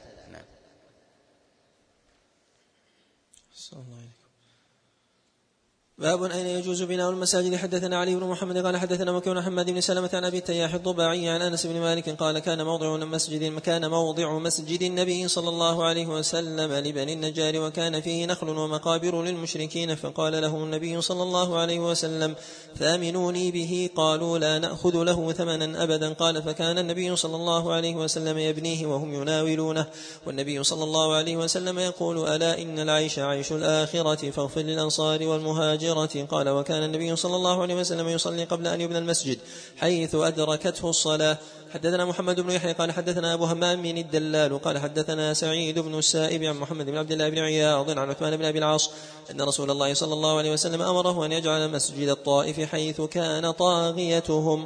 حدثنا محمد بن يحيى قال حدثنا عمرو بن عثمان قال حدثنا موسى بن أعين قال حدثنا محمد بن إسحاق عن نافع عن ابن عمر وسئل عن الحيطان تلقى فيها العذيرات فقال إذا سقيت مرارا فصلوا فيها يرفعه, يرفعه إلى النبي صلى الله عليه وسلم. باب المواضع التي يكره فيها الصلاة. حدثنا محمد بن يحيى قال حدثنا يزيد بن هارون قال حدثنا سفيان عن عمرو بن يحيى عن أبيه وحماد بن سلمة عن عمرو بن يحيى عن أبيه عن أبي سعيد الخدري قال قال رسول الله صلى الله عليه وسلم الأرض كلها مسجد إلا المقبرة والحمام. حدثنا محمد بن إبراهيم الدمشقي قال حدثنا عبد الله في هذا لا تخلو من من علل ولكن عليها العمل. ولكن عليها العمل في النهي عن الصلاة في المقبرة والحمام. جاء ذلك عن ابن عمر وعن عبد الله بن عباس. ولا مخالف لهما من الصحابة عليهم رضوان الله كما نص على ذلك ابن حزم الأندلسي كما في كتابه المحلى. حدثنا محمد بن إبراهيم الدمشقي قال حدثنا عبد الله بن يزيد عن يحيى بن أيوب عن زيد بن جبيرة عن جاءت الكراهة أو النهي عن الصلاة في المقبرة والحمام عن عمر بن الخطاب وعلي بن أبي طالب وعن ابن عباس وغيرهم من أصحاب رسول الله صلى الله عليه وسلم. ويقول ابن حزم عليه رحمة الله كما في المحلى يقول ولا مخالف لهم يعني من أصحاب رسول الله صلى الله عليه وسلم. الأحاديث المرفوعة في هذا الباب لا تخلو من علة لا تخلو من علة ولكن العمدة في ذلك على الإجماع. أحسن الله عن زيد بن جبيرة عن داود بن, بن الحصين عن نافع عن ابن عمر قال نهى رسول الله صلى الله عليه وسلم أن يصلى في سبع مواطن في المزبلة والمجزرة والمقبرة وقارعة الطريق والحمام ومعاطن الإبل وفوق الكعبة. حدثنا علي بن داود ومحمد بن أبي الحسين قال حدثنا أبو صالح قال حدثني الليث قال حدثني نافع عن ابن عمر عن عمر بن الخطاب أن رسول الله صلى الله عليه وسلم قال سبع مواطن لا تجوز فيها الصلاة. ظاهر بيت الله والمقبرة والمزبلة والمجزرة والحمام وعطن الإبل ومحج وعطن الإبل ومحجة الطريق. باب ما يكره في المساجد. حدثنا يحيى بن عثمان بن سعيد بن كثير بن دينار الحمصي قال حدثنا محمد بن حمير قال حدثنا زيد بن جبيرة الأنصاري عن داود بن الحسين عن نافع عن ابن عمر عن رسول الله صلى الله عليه وسلم قال خصال لا تنبغي في المسجد. لا يتخذ طريقا ولا يشر فيه سلاح ولا ينبض فيه بقوس ولا ينثر فيه نبل ولا يمر فيه بلحم نيء ولا يضرب فيه حد ولا يقص فيه من أحد ولا يتخذ سوقا. حدثنا عبد الله بن سعيد الكندي قال حدثنا أبو خالد الأحمر عن ابن عجلان عن عمرو بن شعيب عن أبي عن جدي قال نهى رسول الله صلى الله عليه وسلم عن البيع والابتياع وعن تناشد الأشعار في المساجد. حدثنا أحمد بن يوسف السلمي قال حدثنا مسلم بن إبراهيم قال حدثنا الحارث بن نبهان قال حدثنا عتبة بن يقظان عن أبي سعيد عن مكحول عن واثلة بن الاسقع أن النبي صلى الله عليه وسلم قال جنبوا مساجدكم صبيانكم ومجانينكم وشراركم وبيعكم وخصوماتكم ورفع أصواتكم وإقامة حدودكم وسل سيوفكم واتخذوا على أبوابها المطاهر وجمروها في الجمع. باب النوم في المسجد. حدثنا إسحاق بن منصور قال حدثنا عبد الله بن نمير قال أخبرنا عبيد الله بن عمر عن نافع عن ابن عمر قال كنا ننام في المسجد على عهد رسول الله صلى الله عليه وسلم. حدثنا أبو بكر بن أبي شيبة قال حدثنا الحسن بن موسى قال حدثنا شيبان بن عبد الرحمن عن يحيى بن أبي كثير عن أبي سلمة بن عبد الرحمن أن يعيش بن قيس بن طخفة حدثه عن أبيه وكان من أصحاب الصفة قال قال لنا رسول الله صلى الله عليه وسلم انطلقوا فانطلقنا إلى بيت عائشة وأكلنا وشربنا فقال رسول الله صلى الله عليه وسلم إن شئتم نمتم ها هنا وإن شئتم انطلقتم إلى المسجد قال فقلنا بل ننطلق إلى المسجد. باب أي مسجد وضع أول حدثنا علي بن ميمون الرقي قال حدثنا محمد بن عبيد وحدثنا علي بن محمد قال حدثنا أبو معاوية عن الأعمش عن إبراهيم التمي عن أبيه عن أبي ذر الغفاري قال قلت يا رسول الله أي مسجد وضع؟ أول قال المسجد الحرام. قلت ثم أي؟ قال ثم المسجد الأقصى. قلت كم بينهما؟ قال أربعون عاما. ثم الأرض كلها مصلى فصل حيث ما أدركتك الصلاة. باب المساجد في الدور. حدثنا أبو مروان محمد بن عثمان قال حدثنا إبراهيم بن سعد عن ابن شهاب عن محمود بن الربيع الأنصاري وكان قد عقل مجة مجى رسول الله صلى الله عليه وسلم في دلو من بئر لهم. عن عتبان بن مالك السالمي وكان إمام قومه بني سالم وكان شهد بدر مع رسول الله صلى الله عليه وسلم قال جئت رسول الله صلى الله عليه وسلم فقلت يا رسول الله إني قد أنكرت بصري وإن السيل يأتي فيحول بيني وبين مسجد قومي ويشق علي اجتيازه فإن رأيت أن تأتيني فتصلي في بيتي مكانا أتخذه مصلى مكانا أتخذه مصلى فافعل. قال أفعل. فغدا علي رسول الله صلى الله عليه وسلم وأبو بكر بعدما اشتد النهار واستأذن فأذنت له فلم يجز حتى قال أين تحب أن أصلي لك من بيتك؟ فأشرت له إلى المكان الذي أحب أن أصلي فيه فقام رسول الله صلى الله عليه وسلم وصففنا خلفه فصلى بنا ركعتين ثم احتبسته على خزيرة تصنع لهم. حدثنا يحيى بن الفضل الخراقي قال حدثنا أبو عامر قال حدثنا حماد بن سلمة عن عاصم عن أبي صالح عن أبي هريرة أن رجلا من الأنصار أرسل إلى رسول الله صلى الله عليه وسلم أن تعالى فخط لي مسجدا في داري أصلي فيه وذلك بعدما عمي فجاء ففعل. حدثنا يحيى بن حكيم قال حدثنا ابن أبي عدي عن ابن عون عن أنس بن سيرين عن عبد الحميد بن المنذر بن الجارود عن أنس بن مالك قال صنع بعض عمومتي للنبي صلى الله عليه وسلم طعاما فقال للنبي صلى الله عليه وسلم إني أحب أن تأكل في بيتي وتصلي فيه. قال فأتاه في البيت فحل من هذه الفحول فأمر بناحية منه فكونس ورش فصلى وصلينا معه. قال أبو عبد الله بن ماجه الفحل هو الحصير الذي قد اسود. وفي هذا أن مواضع الصلاة حتى لو كانت في البيوت ينبغي أن تطهر. وأن تنظف أن يتخذ الإنسان مثلا مكانا أو زاوية أو سجادة يصلي عليها فيعمل فيها من النظافة وكذلك تهيئتها كما يحصل ذلك كما يحصل ذلك في المساجد. الله عليكم. باب تطهير المساجد وتطييبها حدثنا هشام بن عمار قال حدثنا عبد الرحمن بن سليمان بن أبي الجون قال حدثنا محمد بن صالح المدني قال حدثنا مسلم بن أبي مريم عن أبي سعيد الخدري قال قال رسول الله صلى الله عليه وسلم من أخرج أذى من المسجد بنى الله له بيتا في الجنة. حدثنا عبد الرحمن بن بشر بن الحكم وأحمد بن الازهر قال حدثنا مالك بن سعير قال أخبرنا هشام بن عروة عن ابيه عن عائشة أن رسول الله صلى الله عليه وسلم أمر بالمساجد أن تبنى في الدور وأن تطهر وتطيب. حدثنا رزق الله بن موسى قال حدثنا يعقوب بن إسحاق الحضرمي قال حدثنا زائدة بن قدامة عن هشام بن عروة عن أبي عن عائشة قالت أمر رسول الله صلى الله عليه وسلم أن تتخذ المساجد في الدور وأن تطهر وتطيب. حدثنا أحمد بن سنان قال حدثنا أبو معاوية عن خالد بن إياس عن يحيى بن عبد الرحمن بن حاطم عن أبي سعيد الخدري قال أول من أسرج في المساجد تميم الداري. باب كراهية النخاعة في المسجد. حدثنا محمد بن عثمان العثماني أبو مروان قال حدثنا إبراهيم بن سعد عن ابن شهاب عن حميد بن عبد الرحمن بن عوف عن أبي هريرة وأبي سعيد الخدري أنهما أخبراه أن رسول الله صلى الله عليه وسلم ما رأى نخامة في جدار المسجد فتناول حصاة فحكها ثم قال إذا تنخم أحدكم فلا يتنخمن قبل وجهه ولا عن يمينه وليبزق عن شماله أو تحت قدمه اليسرى. حدثنا محمد بن طريف قال حدثنا عيد بن حبيب عن حميد عن أنس بن مالك أن النبي صلى الله عليه وسلم رأى نخامة في قبلة المسجد فغضب حتى احمر وجهه فجاءته امرأة من الأنصار فحكتها وجعلت مكانها خلوقا فقال رسول الله صلى الله عليه وسلم ما أحسن هذا؟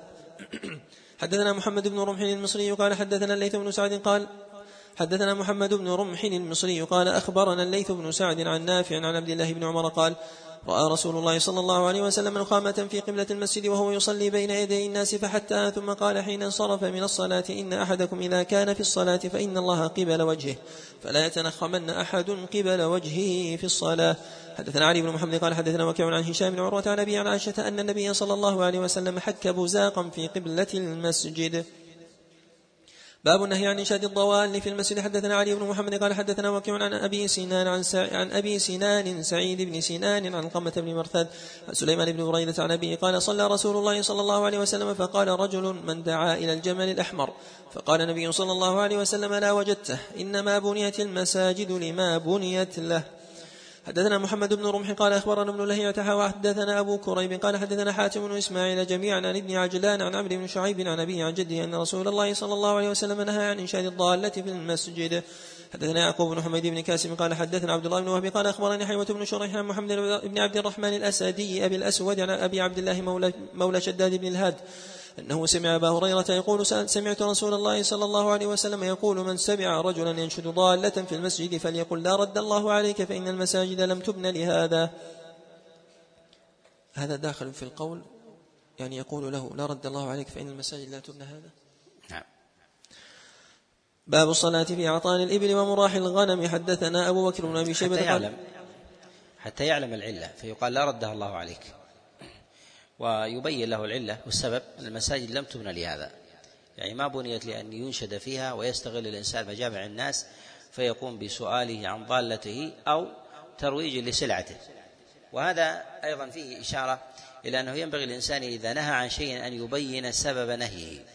سبب النهي أدعى للقبول أدعى للقبول. وأن لا يرسل النهي أو الأمر من غير بيان العلة خاصة ما يتعلق بالأشياء التي تمس المال ونحو ذلك وكذلك أيضا ما يتعلق مثلا بالتشهير في إنسان أو نحو ذلك. وفي هذا أيضا آه، دليل على على جواز جواز التشهير جواز التشهير عند عند الحاجة. فما أمره بأن يمسكه وأن ينصحه منفردا بل أن يقول له ذلك ذلك علانية. نعم. أحسن الله عليكم باب الصلاة في أعطان الإبل ومراح الغنم حدثنا أبو بكر بن أبي شيبة قال حدثنا يزيد بن هارون حا وحدثنا أبو بشر بكر بن خلف. قال حدثنا يزيد بن زرع قال حدثنا هشام بن حسان عن محمد بن سيرين عن أبي هريرة قال قال رسول الله صلى الله عليه وسلم إن لم تجدوا إلا مرابض الغنم وأعطان الإبل فصلوا في مرابض الغنم ولا تصلوا في أعطان الإبل. حدثنا أبو بكر بن أبي شيبة قال حدثنا هشيم عن يونس عن الحسن عن عبد الله بن غفل المزني قال قال النبي صلى الله عليه وسلم صلوا في مرابض الغنم ولا تصلوا في أعطان الإبل فإنها خلقت من الشياطين. حدثنا أبو بكر بن أبي شيبة قال حدثنا زيد بن الحباب قال حدثنا عبد الملك بن الربيع بن سبرة بن معبد الجهني قال أخبرني أبي عن أبيه أن رسول الله صلى الله عليه وسلم قال لا يصلى في أعطان الإبل ويصلى في مراح الغنم. باب الدعاء عند دخول المسجد. حدثنا أبو بكر بن أبي شيبة قال حدثنا إسماعيل بن إبراهيم وأبو معاوية عن ليث عن عبد الله بن الحسن عن أمه عن فاطمة بنت رسول الله صلى الله عليه وسلم قالت كان رسول الله صلى الله عليه وسلم إذا دخل المسجد يقول بسم الله والسلام على رسول الله اللهم اغفر لي ذنوبي وافتح لي أبواب رحمتك. وإذا خرج قال بسم الله والسلام على رسول الله اللهم اغفر لي ذنوبي وافتح لي أبواب فضلك. وعند دخول المسجد لا يثبت. الصلاة على النبي عليه الصلاة والسلام. بل يدعو مباشرة. اللهم افتح لي أبواب أبواب رحمتك. اللهم افتح لي أبواب أبواب فضلك. و وهذا هو الثابت في الصحيح. وغيره فيه كلام. الله عليكم. حدثنا عمرو بن عثمان بن سعيد بن كثير بن دينار الحمصي وعبد الوهاب بن الضحاك قال حدثنا إسماعيل بن عياش عن عمارة بن غزية عن عبد الرحمن عن ربيعة بن أبي عبد الرحمن عبد الملك بن سعيد بن سويد الأنصاري عن أبي حميد الساعدي قال قال رسول الله صلى الله عليه وسلم إذا دخل أحدكم المسجد فليسلم على النبي ثم ليقل اللهم افتح لي أبواب رحمتك وإذا خرج فليقل اللهم إني أسألك من فضلك. حدثنا محمد بن بشار قال حدثنا أبو بكر الحنفي قال حدثنا الضحاك بن عثمان قال حدثني سعيد المقبوري عن أبي هريرة أن رسول الله صلى الله عليه وسلم قال إذا دخل أحدكم المسجد فليسلم على النبي صلى الله عليه وسلم وليقل اللهم افتح لي أبواب رحمتك وإذا خرج فليسلم على النبي صلى الله عليه وسلم وليقل اللهم اعصمني من الشيطان الرجيم. باب المشي إلى الصلاة. حدثنا أبو بكر بن أبي شيبة قال حدثنا أبو معاوية عن الأعمش عن أبي صالح عن أبي هريرة قال قال رسول الله صلى الله عليه وسلم إذا توضأ أحدكم فأحسن الوضوء ثم أتى المسجد لا ينهزه إلا الصلاة لا يريد إلا الصلاة لم يخطو خطوة إلا رفعه الله بها درجة وحط عنه بها خطيئة حتى يدخل المسجد. فإذا دخل المسجد كان في صلاة ما كانت الصلاة تحبسه. حدثنا أبو مروان العثماني محمد بن عثمان قال حدثنا إبراهيم بن سعد عن ابن شهاب عن سعيد بن المسيب وأبي سلمة عن أبي هريرة قال قال رسول الله صلى الله عليه وسلم إذا أقيمت الصلاة فلا تأتوها وأنتم تسعون وأتوها تمشون وعليكم السكينة فما أدركتم فصلوا وما فاتكم فأتموا. وهذا إذا أمر الإنسان بالسكينة في حال ذهابه إلى المسجد فالسكينة في صلاته من باب أولى. إذا كان في طريقه مأمور بالسكينة والوقار فإن السكينة والطمأنينة في الصلاة من باب من باب أولى. قد حكى غير واحد من العلماء أن الطمأنينة واجبة بل حكي الإجماع الإجماع على هذا. نقله ابن تيمية رحمه الله كما في القواعد النورانية وحكى اتفاق الصحابة عليهم رضوان الله تعالى على هذا. السلام الله عليكم. حدثنا أبو بكر بن أبي شيبة قال حدثنا يحيى بن أبي بكير قال حدثنا زهير بن محمد عن عبد الله بن محمد بن عقيل عن سعيد بن المسيب عن أبي سعيد الخدري أنه سمع رسول الله صلى الله عليه وسلم يقول ألا أدلكم على ما يكفر الله به الخطايا ويزيد به في الحسنات؟ قالوا بلى يا رسول الله. قال إسباغ الوضوء عند المكاره وكثرة الخطى إلى المساجد وانتظار الصلاة بعد الصلاة. حدثنا محمد بن بشار قال حدثنا محمد بن جعفر قال حدثنا شعبة عن إبراهيم الهجري عن أبي الأحوص عن عبد الله قال من سره أن يلقى الله غدا مسلما فليحافظ على هؤلاء الصلوات الخمس حيث ينادى بهن فإنهن من سنن الهدى وإن الله شرع لنبيكم سنن الهدى. والعمر لو أن كلكم صلى في بيته لتركتم سنة نبيكم ولو تركتم سنة نبيكم لضللتم. ولقد رأيتنا وما يتخلف عنها إلا منافق معلوم النفاق. ولقد رأيت الرجل يهادى بين الرجلين حتى يدخل في الصف.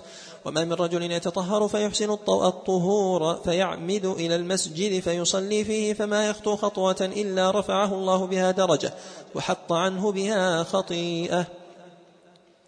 حدثنا محمد بن سعيد بن يزيد بن إبراهيم التستوري التستري قال حدثنا الفضل بن الموفق أبو الجهم قال حدثنا فضيل بن مرزوق عن عطية عن أبي سعيد الخدري قال قال رسول الله صلى الله عليه وسلم من خرج من بيته إلى الصلاة فقال اللهم إني أسألك بحق السائلين عليك وأسألك بحق ممشاي هذا فإني لم أخرج أشرا ولا بطرا ولا رياء ولا سمعة. وخرجت اتقاء سخطك وابتغاء مرضاتك فأسألك أن تعيذني من النار وأن تغفر لي ذنوبي. إنه لا يغفر الذنوب إلا أنت. أقبل الله عليه بوجهه واستغفر له سبعون ألف ملك. حدثنا راشد بن سعيد بن راشد الرملي قال حدثنا الوليد بن سمن عن أبي رافع إسماعيل بن رافع عن سمي مولى أبي بكر عن أبي صالح عن أبي هريرة قال قال رسول الله صلى الله عليه وسلم المشاؤون إلى المساجد في الظلم أولئك الخواضون في رحمة الله. حدثنا إبراهيم بن محمد الحلبي قال حدثنا يحيى بن الحارث الشيرازي قال حدثنا زهير بن محمد التميمي عن أبي حازم عن سالم بن سعد الساعدي قال قال رسول الله صلى الله عليه وسلم ليبشر المشاؤون في الظلم إلى المساجد بنور تام يوم القيامة. حدثنا مجزاة بن سفيان بن, بن أسيد أو أسيد مولى ثابت البناني قال حدثنا سليمان بن داود الصائغ. قال عن ثابت البناني عن أنس بن مالك قال قال رسول الله صلى الله عليه وسلم بشر المشائين في الظلم إلى المساجد بالنور التام يوم القيامة. باب الأبعد فالأبعد من المسجد أعظم أجرا. حدثنا أبو بكر بن أبي شيبة قال حدثنا وكيع عن ابن أبي ذئب عن عبد الرحمن بن مهران عن عبد الرحمن بن مهران عن عبد الرحمن بن سعد عن أبي هريرة قال قال رسول الله صلى الله عليه وسلم الأبعد فالأبعد من المسجد أعظم أجرا. حدثنا أحمد بن عبدة قال حدثنا عباد بن عباد المهلبي قال حدثنا عاصم الأحول عن أبي عثمان النهدي عن أبي عن أبي بن كعب قال كان رجل من الأنصار بيته أقصى بيت بالمدينة وكانت وكان لا تخطئه الصلاة مع رسول الله صلى الله عليه وسلم. قال فتوجعت له فقلت يا فلان لو أنك اشتريت حمارا يقيك الرمض الرمض ويرفعك من من الوقع ويقيك هوام الأرض. فقال والله ما أحب أن بيتي بطنب بيت محمد صلى الله عليه وسلم. قال فحملت به حملا حتى أتيت النبي صلى الله عليه وسلم فذكرت ذلك له فدعاه فسأله فذكر له مثل ذلك وذكر أنه يرجو في أثره. فقال رسول الله صلى الله عليه وسلم إن لك ما احتسبت. وهذا في أن الإنسان يؤتى أجر حتى أثر الدابة في خطواتها إذا ذهبت. وهل يشمل السيارة؟ إن شاء الله. لمن احتسب يشمل. ولكن كيف تحسب؟ الله عز وجل يحصيها للإنسان. نعم. وفضل الله واسع. نعم. الله عليكم حدثنا أبو موسى محمد بن المثنى قال حدثنا خالد بن الحارث قال حدثنا الحميدي عن أنس بن مالك قال أرادت بنو سلمة أن يتحولوا من ديارهم إلى قرب المسجد فكره النبي صلى الله عليه وسلم أن يعروا المدينة فقال يا بني سلمة ألا تحتسبون آثاركم؟ فأقاموا. حدثنا علي بن محمد قال حدثنا وكيع قال حدثنا إسرائيل عن سماك عن كلمة عن ابن عباس قال كانت الأنصار بعيدة منازلها من المسجد فأرادوا أن يتقربوا فنزلت ونكتب ما قدموا وآثارهم قال فثبتوا باب فضل الصلاة في جماعة. حدثنا أبو بكر بن أبي شيبة قال حدثنا أبو معاوية عن الأعمش عن أبي صالح عن أبي هريرة قال قال رسول الله صلى الله عليه وسلم صلاة الرجل في جماعة تزيد على صلاته في بيته وصلاته في سوقه بضع وعشرين درجة. حدثنا أبو مروان محمد بن عثمان العثماني قال حدثنا إبراهيم بن سعد عن ابن شهاب عن سعيد بن المسيب عن أبي هريرة أن رسول الله صلى الله عليه وسلم قال فضل الجماعة على صلاة أحدكم وحده خمس وعشرون جزءا. حدثنا أبو كريم قال حدثنا أبو معاوية عن هلال بن ميمون عن عطاء بن يزيد عن أبي سعيد الخدري قال قال رسول الله صلى الله عليه وسلم صلاة الرجل في جماعة تزيد على صلاته في بيته خمسا وعشرين درجة. حدثنا عبد الرحمن بن عمر ورست قال حدثنا يحيى بن سعيد قال حدثنا عبيد الله بن عمر عن نافع عن ابن عمر قال قال رسول الله صلى الله عليه وسلم صلاة الرجل في الجماعة في جماعة تفضل على صلاة الرجل وحده بسبع وعشرين درجة. حدثنا محمد بن معمر قال حدثنا أبو بكر الحنفي قال حدثنا يونس بن أبي إسحاق عن ابي عن عبد الله بن أبي بصير عن أبيه عن أبي بن كعب قال قال رسول الله صلى الله عليه وسلم صلاة الرجل في جماعة تزيد على صلاة الرجل وحده أربع وعشرين أو خمسا وعشرين درجة. باب التغليظ في التخلف عن الجماعة. حدثنا أبو بكر بن أبي شيبة قال حدثنا أبو معاوية عن أعمش عن أبي صالح عن أبي هريرة قال قال رسول الله صلى الله عليه وسلم لقد هممت أن آمر بالصلاة فتقام ثم آمر رجلا فيصلي بالناس ثم أنطلق برجال معهم حزم من حطب إلى قوم لا يشهدون الصلاة فأحرق عليهم بيوتهم بالنار. وهذا من أعظم الأدلة على وجوب صلاة الجماعة. وتأكيدها وهذا الذي عليه عمل السلف من الصحابة وغيرهم. ذلك أنهم يجعلون الأمارة في الفيصل والفيصل بين المنافق والمؤمن وشهود شهود الجماعة وآكدها صلاة العشاء وصلاة الفجر. وقد تتغير ذلك بحسب الزمن بحسب بحسب وجود الرغبة إلى الراحة. فإذا وجدت الرغبة في الراحة فإن الأمارة الأمارة على ورود النفاق على القلب في تقديم راحة البدن على على الاتيان بصلاة الجماعة وهي تتباين. وإن كان في زماننا صلاة العشاء فيها يسرا على الناس بخلاف الزمن الأول بخلاف الزمن الأول فيلحق بها ما يشق على الناس من الصلوات مثلا كصلاة الظهر أو صلاة العصر أو نحو ذلك إذا إذا وجد في ذلك انصراف إلى دنيا أو متاع من مضاربة أو قيلولة أو غير أو غير ذلك. نعم. أحسن الله عليكم حدثنا أبو بكر بن أبي شيبة قال حدثنا أبو أسامة قال حدثنا أبو أسامة عن زائدة عن عاصم عن أبي رزين عن ابن أم مكتوم قال قلت للنبي صلى الله عليه وسلم إني كبير ضرير شاسع الدار وليس لي قائد يلاومني فهل تجد من رخصة؟ قال هل تسمع النداء؟ قلت نعم. قال ما أجد لك رخصة. حدثنا عبد الحميد بن بيان الواسطي قال أخبرنا ابن بيان الواسطي قال أخبرنا هشيم عن ابن بيان الواسطي قال أخبرنا هشيم عن شعبة عن عدي بن ثابت عن سعيد بن جبير عن ابن عباس عن ابن عن ابن عباس عن النبي صلى الله عليه وسلم قال من سمع النداء فلم يأته فلا صلاة له إلا من عذر.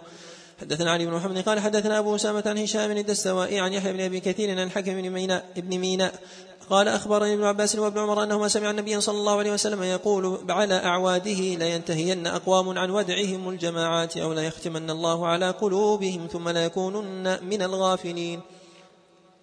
حدثنا عثمان بن إسماعيل الهذلي الدمشقي قال حدثنا الوليد بن مسلم عن ابن أبي ذئب عن الزبرقان بن عمرو الضمري عن أسامة بن زيد قال قال رسول الله صلى الله عليه وسلم لا ينتهين رجال عن ترك الجماعة أو لاحرقن بيوتهم.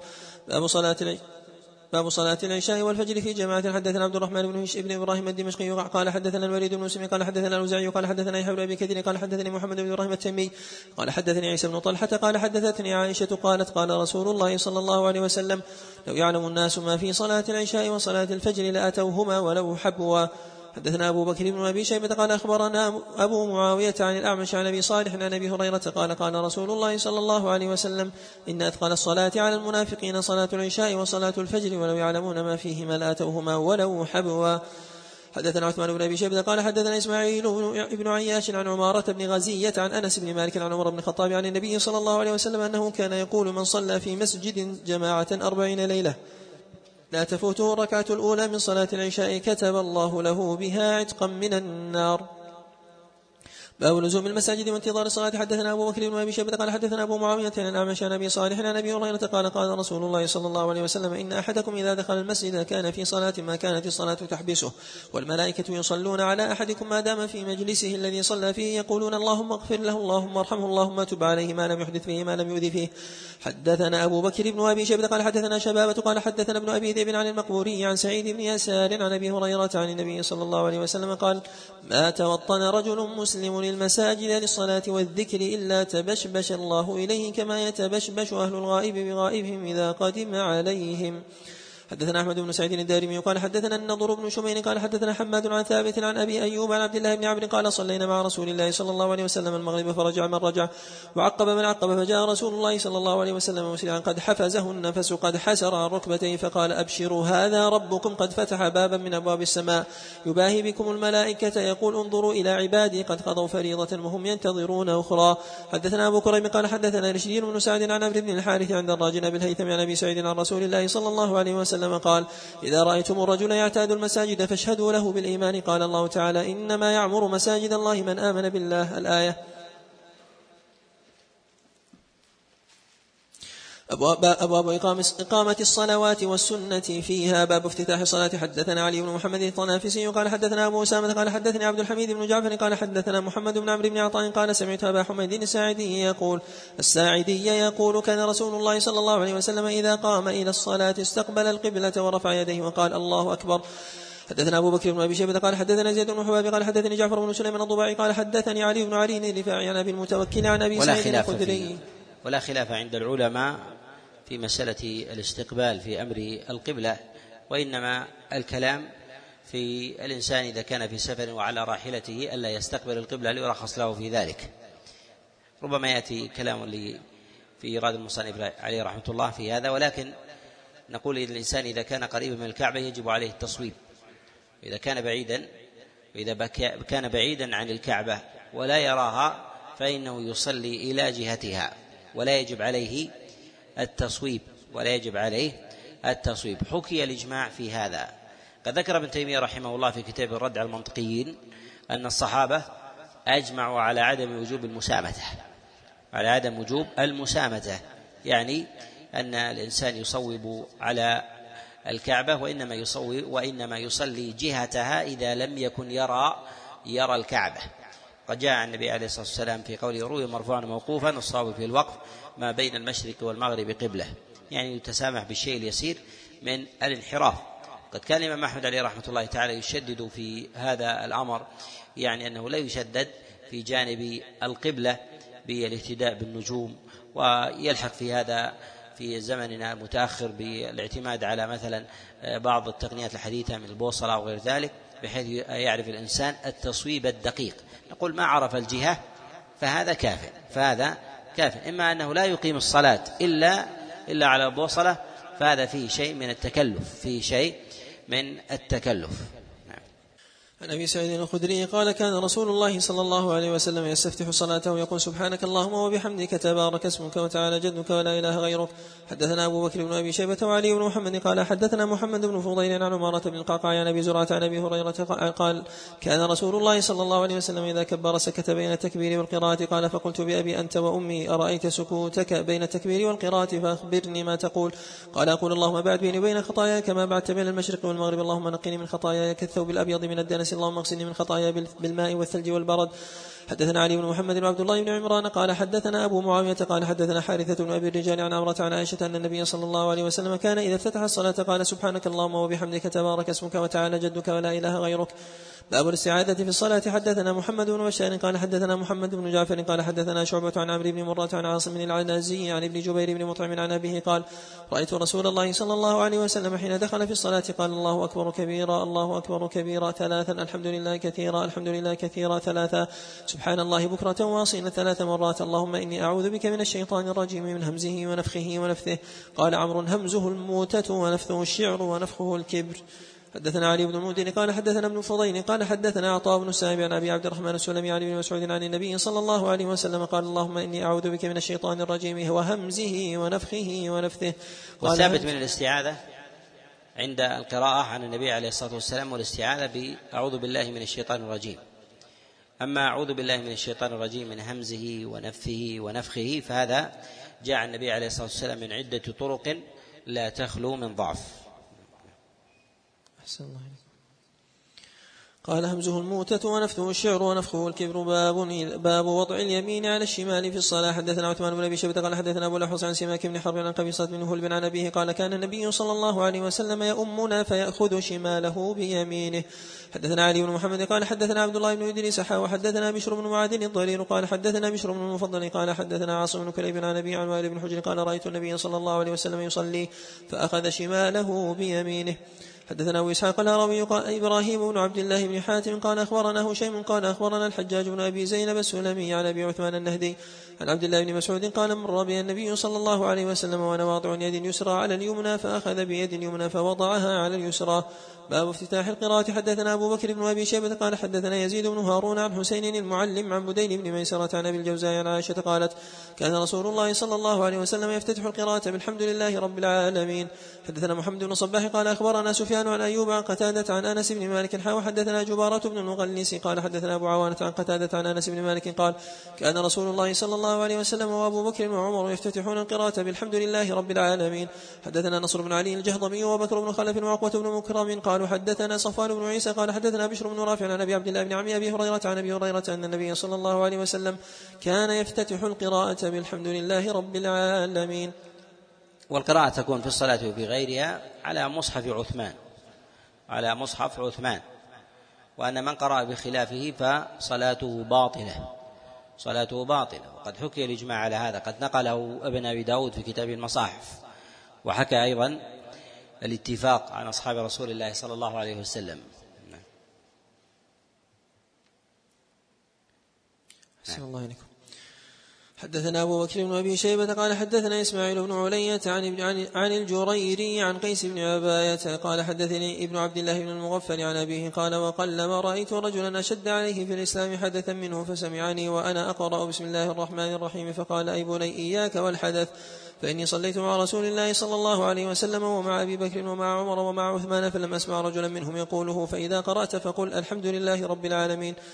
باب القراءة في صلاة الفجر. حدثنا أبو بكر بن أبي شيبة قال حدثنا شريك وسفيان بن عيينة عن زياد بن علاقة عن قتوة بن مالك أنه سمع النبي صلى الله عليه وسلم يقرأ في الصبح والنخل باسقات لها طلع نضيد. حدثنا محمد بن عبد الله بن نمير قال حدثنا أبي قال حدثنا إسماعيل بن أبي خالد عن أصبغ مولى عمرو بن حريث عن عمرو بن حريث قال صليت مع النبي صلى الله عليه وسلم فكان يقرأ في الفجر فكأني أسمع قراءته فلا أقسم بالخنس الجوار الكنس. حدثنا محمد بن صباح قال أخبرنا عباد بن العوام عن عوف عن أبي المنهال عن أبي برزة وحدثني سويد قال حدثنا معتمر بن سليمان عن أبيه أنه حدث أبو المنهال عن أبي برزة أن رسول الله صلى الله عليه وسلم كان يقرأ في الفجر ما بين الستين إلى المئة. حدثنا أبو بشر بكر بن خلف قال حدثنا ابن أبي عدي عن حجاج الصواف عن يحيى بن أبي كثير عن عبد الله بن أبي قتادة وعن أبي سلمة عن أبي قتادة قال كان رسول الله صلى الله عليه وسلم يصلي بنا فيطيل في الركعة الأولى من الظهر ويقصر في الثانية وكذلك في الصبح. حدثنا هشام بن عمار قال حدثنا سفيان بن عيينة عن ابن جريج عن ابن أبي مليكة عن عبد الله بن السائب قال قرأ رسول الله صلى الله عليه وسلم في صلاة الصبح بالمؤمنين فلما أتى على ذكر عيسى أصابته شرقة فركع يعني سعله باب القراءة في صلاة الفجر يوم الجمعة. حدثنا أبو بكر بن خلاد الباهلي قال حدثنا وكيع عبد الرحمن بن الطول والتخفيف بين ركعات الصلاة يكون في حال القراءة لا في حال الركوع والسجود. أما الركوع والسجود فهو واحد في جميع الركعات. فالركعة الأولى والثانية والثالثة والرابعة من من الرباعية. وفي جميع الركعات كذلك من الثلاثية. وأما تكون الركعة الثانية على نصف الركعة الأولى هذا في القيام والقراءة. وأما الركوع فهو والسجود فهو سواء في جميع الصلاة. ثبت هذا عن النبي عليه الصلاة والسلام كما في البخاري. نعم. الله عليكم باب القراءة في صلاة الفجر يوم الجمعة. حدثنا أبو بكر بن خلاد الباهلي قال حدثنا وكيع وعبد الرحمن بن مهدي قال حدثنا سفيان عن مخول عن مسلم البطين عن سعيد بن جبير عن ابن عباس قال كان رسول الله صلى الله عليه وسلم يقرأ في صلاة الصبح يوم الجمعة ألف لام ميم تنزيل السجدة وهل أتى على الإنسان حدثنا زهر بن مروان قال حدثنا الحارث بن نبهان قال حدثنا عاصم بن بهدلة عن مصعب بن سعد عن أبيه قال كان رسول الله صلى الله عليه وسلم يقرأ في صلاة الفجر من يوم الجمعة. ألف لام ميم تنزيل وهل أتى على الإنسان؟ حدثنا حرملة بن يحيى قال حدثنا عبد الله بن وهب قال أخبرني إبراهيم بن سعد عن أبيه عن الأعرج عن أبي هريرة أن رسول الله صلى الله عليه وسلم كان يقرأ في صلاة الصبح يوم الجمعة. ألف لام ميم تنزيل وهل أتى على الإنسان؟ حدثنا إسحاق بن منصور قال أخبرنا إسحاق بن سليمان قال أخبرنا عمرو بن أبي قيس عن أبي فروة عن أبي الاحوص عن عبد الله بن مسعود أن رسول الله صلى الله عليه وسلم كان يقرأ في صلاة الفجر يوم الجمعة ألف لام ميم تنزيل وهل أتى على الإنسان قال إسحاق هكذا حدثنا عمرو عن عبد الله لا أشك فيه باب القراءة في الظهر والعصر. حدثنا أبو بكر بن أبي شيبة قال حدثنا زيد بن الحباب قال حدثنا معاوية بن صالح قال حدثنا ربيعة بن يزيد عن قزاعة قال سألت أبا سعيد الخدري عن صلاة رسول الله صلى الله عليه وسلم فقال ليس لك في ذلك خير؟ قلت بين رحمك الله. قال كانت الصلاة تقام لرسول الله صلى الله عليه وسلم الظهر فيخرج أحدنا إلى البقيع فيقضي حاجته ويجيء فيتوضأ فيجد رسول الله صلى الله عليه وسلم في الركعة الأولى من الظهر. حدثنا علي بن محمد قال حدثنا مكي قال حدثنا حدثنا الأعمش عن عمارة بن عمير عن أبي معمر قال قلت لخباب بأي شيء كنتم تعرفون قراءة رسول الله صلى الله عليه وسلم في الظهر والعصر؟ قال باضطراب لحيته. حدثنا محمد بن بشار قال حدثنا أبو بكر الحنفي قال حدثنا الضحاك بن عثمان قال حدثني بكير بن عبد الله في هذا أيضا في قوله نعرف انقضاء صلاة النبي عليه الصلاة والسلام أو نعرف قراءة رسول الله صلى الله عليه وسلم باضطراب لحيته. في هذا إلى أنه يجوز للإنسان أن ينظر في غير موضع سجوده. في غير موضع موضع سجوده فينظر أمامه أو يلحظ يمينه ويساره بما لا يفوت عليه الخشوع. وهذا في أن الصحابة عليهم رضوان الله تعالى ينظرون ينظرون أمامه. منهم من يكون عن يسار النبي عليه الصلاة والسلام ومنهم من يكون عن عن يمينه. جاء جملة من الأحاديث في النظر إلى موضع السجود وكلها معلولة. كلها معلولة. ونقول إن الإنسان ينظر فيما هو أخشع له فيما هو أخشع أخشع له. فإذا نظر أمامك الأخشع أو نظر موضع السجود فهو أخشع لا حرج عليه إلا أنه ينهى عن أمرين. الأمر الأول محرم والثاني مكروه. المحرم أن ينظر إلى السماء والمكروه أن يلتفت أن يلتفت. واختلف في اللحظ بلا, بلا حاجة. روي أن النبي عليه الصلاة والسلام يلحظ وهو وهو منكر. ولهذا نقول الإنسان يضع بصره فيما هو فيما هو أقرب لخشوعه. نعم. الله إليكم حدثنا محمد بن بشار قال حدثنا أبو بكر الحنفي قال حدثنا الضحاك بن عثمان قال حدثني بكير بن عبد الله بن عن سليمان بن يسار عن أبي هريرة قال ما رأيت أحدا أشبه صلاة برسول الله صلى الله عليه وسلم من فلان قال وكان يطيل الأوليين من الظهر ويخفف الأخريين ويخفف العصر. حدثنا يحيى بن حكيم قال حدثنا أبو داود الطيالسي قال حدثنا المسعودي قال حدثنا زيد العمي عن أبي نضرة عن أبي سعيد الخدري قال اجتمع ثلاثون من أصحاب رسول الله صلى الله عليه وسلم فقالوا تعالوا حتى نقيس قراءة قراءة رسول الله صلى الله عليه وسلم فيما لم يجر فيه من الصلاة فلما فما اختلف منهم رجلان فقاسوا, فقاسوا قراءته في الركعة الأولى من الظهر بقدر ثلاثين آية وفي الركعة الأخرى قدر النصف من ذلك وقاسوا ذلك في العصر على قدر النصف من الركعتين الأخريين من الظهر هل يعتبر إجماع الصحابة؟ نعم هل يمكن يعتبر هذا إجماع؟ أو علم مخالف فيه؟ في فيما قاله أبو سعيد نعم. يعتبر. أحسن الله حدثنا الجهر بالآية باب الجهر بالآية أحيانا في صلاة الظهر والعصر. حدثنا بشر بن هلال الصواف قال حدثنا يزيد بن زريع قال حدثنا هشام الدستوائي عن يحيى بن أبي كثير عن عبد الله بن أبي قتادة عن أبيه قال كان رسول الله صلى الله عليه وسلم يقرأ بنا في الركعتين الأوليين من صلاة الظهر ويسمعون الآية أحيانا. حدثنا عقبة بن مكرم قال حدثنا سلم بن قتيبة عن هشام بن البريد عن أبي إسحاق عن البراء بن عازب قال كان رسول الله صلى الله عليه وسلم يصلي بنا الظهر فنسمع منه الآية بعد الآيات من سورة لقمان والذاريات. باب القراءة في صلاة المغرب. حدثنا أبو بكر بن أبي شيبة وهشام بن عمار قال حدثنا سفيان بن عيينة عن الزهري عن عبيد الله بن عبد الله بن عباس عن أمه قال أبو بكر بن أبي شيبة هي لبابة. أنها سمعت رسول الله صلى الله عليه وسلم يقرأ في المغرب بالمرسلات عرفا. حدثنا محمد بن صباح قال أخبرنا سفيان عن الزهري عن محمد بن جبير بن مطعم عن أبيه قال سمعت النبي صلى الله عليه وسلم يقرأ في المغرب بالطول قال جبير في غير هذا الحديث فلما سمعته يقرأ. أم خلقوا من غير شيء أم هم الخالقون؟ إلى قوله فليأت مستمعهم بسلطان مبين. كاد قلبي يطير. حدثنا أحمد بن بدين قال حدثنا حفص بن غياث قال حدثنا عبيد الله عن نافع عن ابن عمر قال كان النبي صلى الله عليه وسلم يقرأ في المغرب يقول يا أيها الكافرون وقل هو الله أحد. باب القراءة في صلاة العشاء. حدثنا محمد بن صباح قال أخبرنا سفيان بن عيينة وحدثنا عبد الله بن عامر بن زرارة قال حدثنا يحيى بن زكريا بن أبي زائدة جميعا عن يحيى بن سعيد عن عدي بن ثابت عن البراء بن عازب أنه صلى مع النبي صلى الله عليه وسلم صلاة العشاء الآخرة. قال فسمعته يقرأ بالتين والزيتون حدثنا محمد بن صباح قال أخبرنا سفيان حا وحدثنا عبد الله بن عامر بن زرارة قال حدثنا ابن أبي زائدة جميعا عن مسعر عن عدي بن ثابت عن البراء مثله. قال فما سمعت إنسانا أحسن صوتا أو قراءة منه. حدثنا محمد بن رمح قال أخبرنا الليث بن سعد عن أبي الزبير عن جابر أن معاذ بن جبل صلى بأصحابه العشاء فطول عليهم فقال له النبي صلى الله عليه وسلم اقرأ بالشمس وضحاها وسبح اسم ربك الأعلى والليل إذا يغشى واقرأ باسم ربك باب القراءة خلف الإمام. حدثنا هشام بن عمار وسهل بن أبي سهل وإسحاق بن إسماعيل قالوا حدثنا سفيان بن عيينة عن الزهري عن محمود بن الربيع عن عبادة بن الصامت أن رسول الله صلى الله عليه وسلم قال لا صلاة لمن لم يقرأ فيها بفاتحة الكتاب. حدثنا أبو بكر بن أبي شيبة قال حدثنا إسماعيل بن علية عن ابن جريج عن العلاء بن عبد الرحمن بن يعقوب عن أبي السائب أنه أخبره أنه سمع أبا هريرة يقول قال رسول الله صلى الله عليه وسلم من صلى صلاة لم يقرأ فيها بأم القرآن فهي خداج غير تمام. فقلت يا أبا هريرة إني أكون أحيانا وراء الإمام فغمز ذراعي وقال يا فارسي اقرأ بها في نفسك.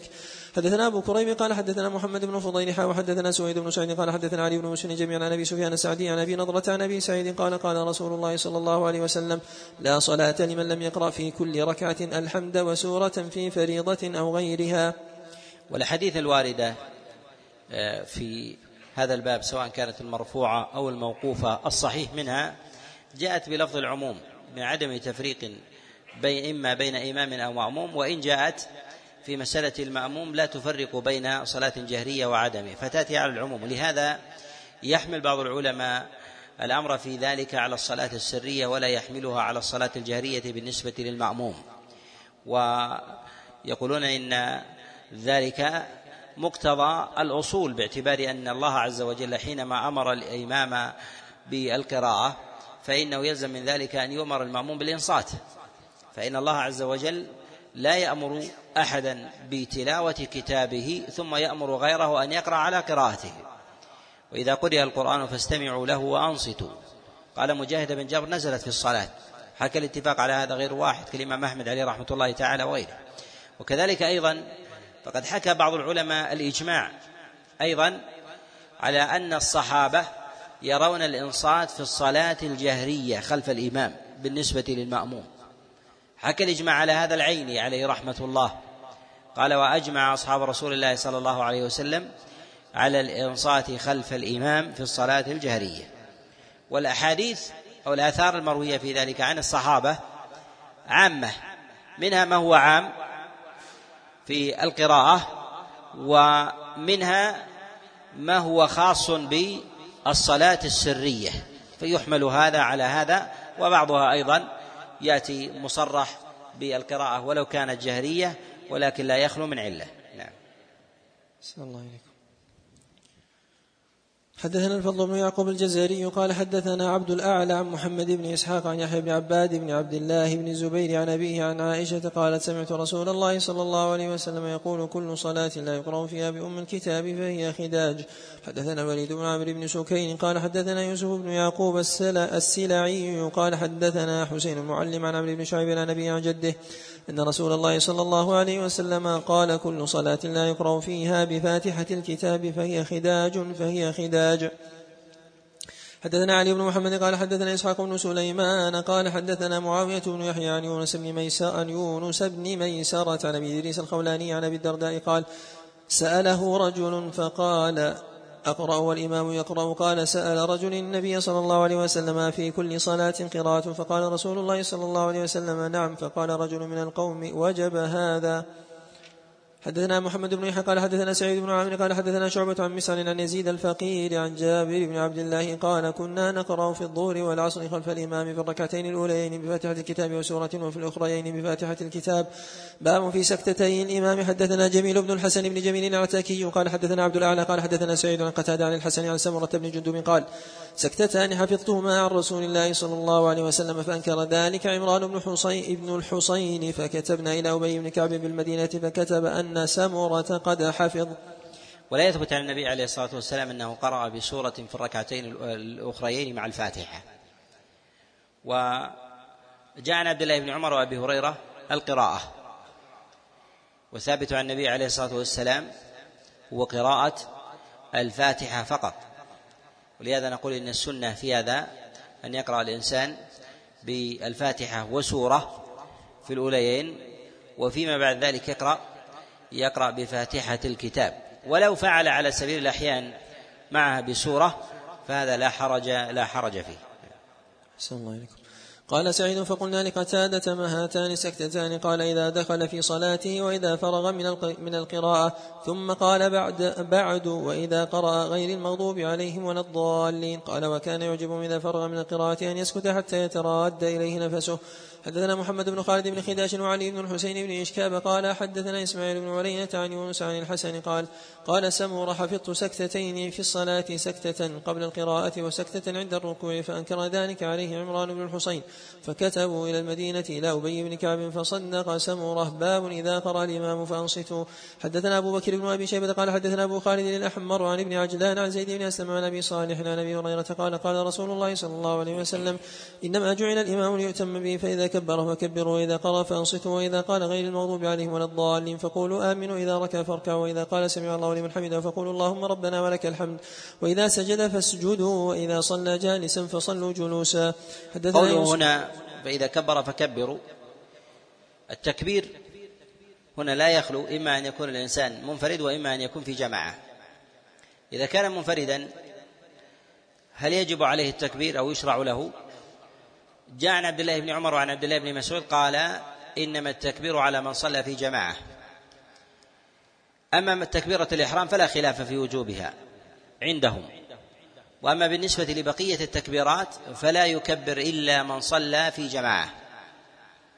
قال ابن قدامة رحمه الله في كتاب الموني قال ولا مخالف لهما.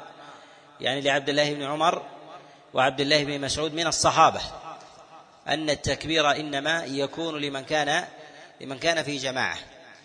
والتكبيرات في غير تكبيرة الإحرام هي سنة وليست وليست بواجبة. وهذا عليه إجماع السلف ونشأ الخلاف بعد ذلك.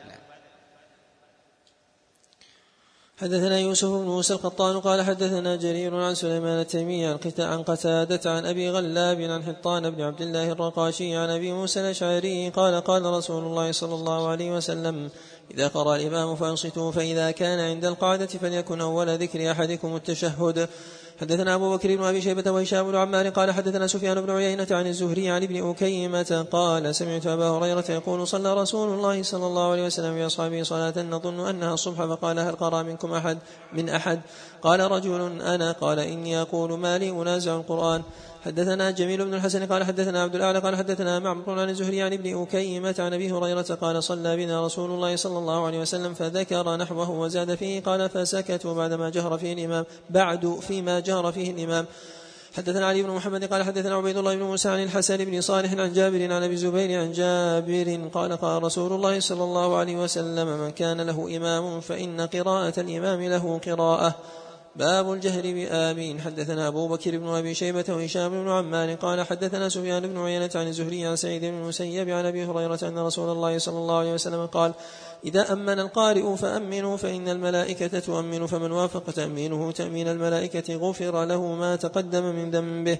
حدثنا بكر بن خلف وجميل بن الحسن قال حدثنا عبد الأعلى قال حدثنا معمر حا وحدثنا محمد بن عمرو بن سرح المصري وهاشم بن القاسم الحراني قال حدثنا عبد الله بن واب عن يونس عن جميعا عن الزهري عن سعيد بن المسيب وأبي سلمة بن عبد الرحمن عن أبي هريرة قال قال رسول الله صلى الله عليه وسلم إذا أمن القارئ فأمنوا فمن وافق تأمينه تأمين الملائكة غفر له ما تقدم من ذنبه حدثنا محمد بن بشار قال حدثنا صفوان بن عيسى قال حدثنا بشر بن رافع عن أبي عبد الله بن عم أبي هريرة عن أبي هريرة قال ترك الناس التأمين وكان رسول الله صلى الله عليه وسلم إذا قال غير المغضوب عليهم ولا الضالين قال آمين حتى يسمعها أهل الصف الأول فيرتج بها المسجد. حدثنا عثمان بن أبي شيبة. حكى غير واحد. إجماع إجماع السلف على الجهر بآمين. على الجار بآمين. والصحابة عليهم رضوان الله تعالى يجمعون على هذا. ولا يحفظ عن واحد منهم أنه لا يجهر. وجهر النبي عليه الصلاة والسلام وجهروا أيضا فيما فيما بعده. ولا مخالف يعرف في أصحاب رسول الله صلى الله عليه وسلم في هذه المسألة. وإنما نشأ ذلك عند بعض أهل الرأي من فقهاء الكوفة ومن جاء ومن جاء بعده. نعم. أحسن الله إليكم. حدثنا عثمان بن أبي شيبة قال حدثنا حميد بن عبد الرحمن قال حدثنا ابن أبي ليلى عن سلمة بن كهيل عن حجية بن عدي عن علي قال سمعت رسول الله صلى الله عليه وسلم إذا قال ولا الضالين قال آمين. حدثنا محمد بن صباح وعمار بن خالد الواسطي قال حدثنا أبو بكر بن عياش عن أبي إسحاق عن عبد الجبار بن وائل عن أبيه قال صليت مع النبي صلى الله عليه وسلم فلما قال ولا الضالين قال آمين فسمعناها منه. حدثنا إسحاق بن منصور قال أخبرنا عبد الصمد بن عبد الوارث قال حدثنا حماد بن سلمة قال حدثنا سهيل بن أبي صالح عن أبيه عن عائشة قال عن النبي صلى الله عليه وسلم قال ما حسدتكم اليهود على شيء ما حسدتكم على السلام والتأمين. حدثنا العباس بن الوليد الخلال الدمشقي قال حدثنا مروان بن محمد وأبو مسهر قال حدثنا خالد بن يزيد بن صبيح المري قال حدثنا طلحة بن عمرو عن عطاء عن ابن عباس قال قال رسول الله صلى الله عليه وسلم ما حسدتكم اليهود على شيء ما حسدتكم على قول آمين. فأكثروا من قول آمين. باب رفع اليدين إذا ركع وإذا رفع رأسه من الركوع. حدثنا علي بن محمد بن هشام بن عمار بن عمر الضرير قال وحدثنا سفيان بن عيينة عن الزهري عن سالم بن علي بن عمر قال رأيت رسول الله صلى الله عليه وسلم إذا افتتح الصلاة رفع يديه حتى يحاذي بهما منكبيه وإذا رفع وإذا ركع وإذا رفع رأسه من الركوع ولا يرفع بين السجدتين. حدثنا حميد بن مسعدة قال حدثنا يزيد بن زرع قال حدثنا هشام عن قتادة عن نصر بن عاصم عن مالك بن الحويرث أن رسول الله صلى الله عليه وسلم كان إذا كبر رفع يديه حتى يجعله حتى يجعلهما قريبا من أذنيه وإذا ركع صنع مثل ذلك. وإذا رفع رأسه من الركوع صنع مثل ذلك. حدثنا عثمان بن أبي شيبة وهشام بن عمار قال حدثنا إسماعيل بن عياش عن صالح بن كيسان عن عبد الرحمن الأعرج عن أبي هريرة قال رأيت رسول الله صلى الله عليه وسلم يرفع يديه في الصلاة حذو منكبيه حين يفتتح الصلاة وحين يركع وحين يسجد. حدثنا هشام بن عمار قال حدثنا رفدة بن قضاعة الغساني قال حدثنا الأوزاعي ولا يثبت عن النبي عليه الصلاة والسلام أنه كان يشير ويرفع يديه في سجوده في سجوده. إلا إذا قام النبي صلى الله عليه وسلم من تشهده الأول إلى الركعة الثالثة فإنه يرفع كما جاء في وجه عن عبد الله بن عمر عليه رضوان الله تعالى وهو في الصحيح قد رواه البخاري. جاء عن النبي عليه الصلاة والسلام جملة من الأحاديث برفع اليدين في كل خفض ورفع. جاء في حديث مالك وعلي وغيرها وكلها وكلها معلولة. الله عليكم حدثنا هشام بن عمار قال حدثنا رفدة بن قضاعة الغساني قال حدثنا الأوزاعي بن عبد الله بن عبيد بن عمير عن أبي عن جد عمير بن حبيب قال كان رسول الله صلى الله عليه وسلم يرفع يديه مع أن عبد الله بن عمر عليه رضوان الله ينفي أن النبي عليه الصلاة والسلام يرفع يديه في السجود إلا أنه ثبت عن عبد الله بن عمر أنه كان يرفع. فهو ثابت موقوف عن عبد الله بن عمر ولا يثبت مرفوعا عن رسول الله صلى الله عليه وسلم. الله عليكم. عن جده عمير بن حبيب قال كان رسول الله صلى الله عليه وسلم يرفع يديه مع كل تكبيرة في الصلاة المكتوبة. حدثنا محمد بن بشار قال حدثنا يحيى بن سعيد قال حدثنا عبد الحميد بن جعفر قال حدثنا محمد بن عمرو بن عطاء عن أبي حميد الساعدي قال سمعته وهو في عشرة من أصحاب رسول الله صلى الله عليه وسلم أحدهم أبو قتادة بن ربعي قال أنا أعلمكم بصلاة رسول الله صلى الله عليه وسلم. كان رسول الله صلى الله عليه وسلم إذا قام في الصلاة اعتدل قائما ورفع يديه حتى يحاذي بهما منكبيه ثم قال الله أكبر. وإذا أراد أن يركع رفع يديه حتى يحاذي بهما منكبيه فإذا قال سمع الله لمن حمده ورفع يديه اعتدل فإذا قام من الثنتين كبر ورفع يديه حتى يحاذي بهما منكبيه كما صنع حين افتتح الصلاة. حدثنا محمد بن بشار قال حدثنا أبو عامر قال حدثنا فليح بن سليمان قال حدثنا عباس بن سهل الساعدي قال اجتمع أبو حميد وأبو سيد الساعدي وسهل بن سعد ومحمد بن مسلمة فذكروا صلاة رسول الله صلى الله عليه وسلم فقال أبو حميد أنا أعلمكم بصلاة رسول الله صلى الله عليه وسلم إن رسول الله صلى الله عليه وسلم قام فكبر ورفع يديه ثم رفع حين كبر للركوع ثم قام فرفع يديه واستوى حتى رجع كل عظم إلى موضعه حدثنا العباس بن عبد العظيم العنبري قال حدثنا سليمان بن داود عن, عن سليمان بن داود أبو أيوب الهاشمي قال حدثنا عبد الرحمن بن أبي زناد عن موسى بن عقبة عن عبد الله بن الفضل عبد الرحمن الأعرج عن عبيد الله بن أبي رافع عن علي بن أبي طالب قال كان النبي صلى الله عليه وسلم إذا قام إلى الصلاة المكتوبة كبر ورفع يديه حتى تكون حدو منكبيه وإذا أراد أن يركع فعل مثل ذلك وإذا وإذا رفع رأسه من الركوع فعل مثل ذلك وإذا قام من السجدتين فعل مثل ذلك. حدثنا أيوب بن محمد الهاشمي قال حدثنا عمر بن رياح عن عبد الله بن طاووس عن ابي عن ابن عباس أن رسول الله صلى الله عليه وسلم كان يرفع يديه عند كل تكبيرة. حدثنا محمد بن قال حدثنا عبد الوهاب قال حدثنا حميد عن أنس عن أن النبي صلى الله عليه وسلم كان يرفع يديه إذا دخل في الصلاة وإذا ركع. حدثنا بشر بن معاذ الضرير قال حدثنا بشر بن المفضل قال حدثنا عاصم بن كليب عن أبيه عن وائل بن حجر قال قلت لأنظرن إلى رسول الله صلى الله عليه وسلم كيف يصلي. فقام فاستقبل القبله فرفع يديه حتى حادتا بأذنيه فلما ركع رفعهما مثل ذلك فلما رفع رأسه من الركوع رفعهما مثل ذلك.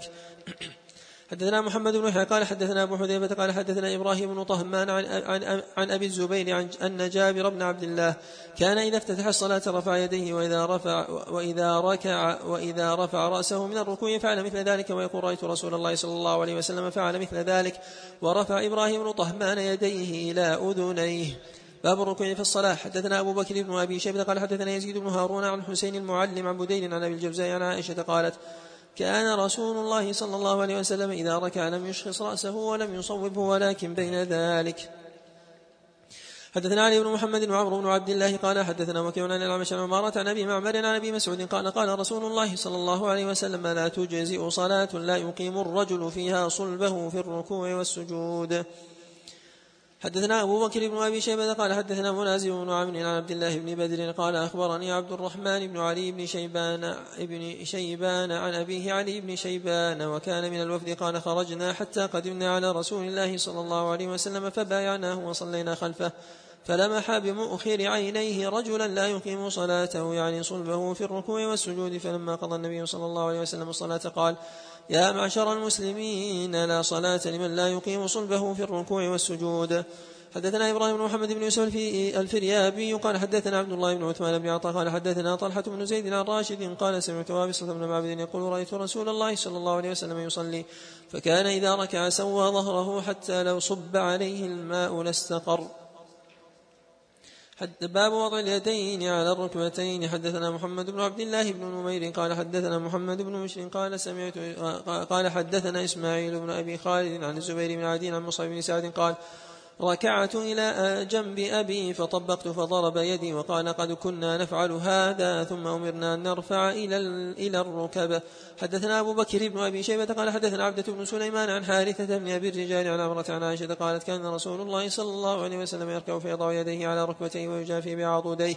باب ما يقول إذا رفع رأسه من الركوع. حدثنا أبو مروان محمد بن عثمان العثماني ويعقوب بن حميد بن كاسم قال حدثنا إبراهيم بن سعد بن أبي شهاب عن سعيد بن مسيب وأبي سلمة بن عبد الرحمن عن أبي هريرة أن رسول الله صلى الله عليه وسلم كان إذا قال سمع الله لمن حمده قال ربنا ولك الحمد. حدثنا هشام بن عمار قال حدثنا سفيان عن الزهري عن أنس بن مالك أن رسول الله صلى الله عليه وسلم قال إذا قال الإمام سمع الله لمن حمده فقولوا ربنا ولك الحمد.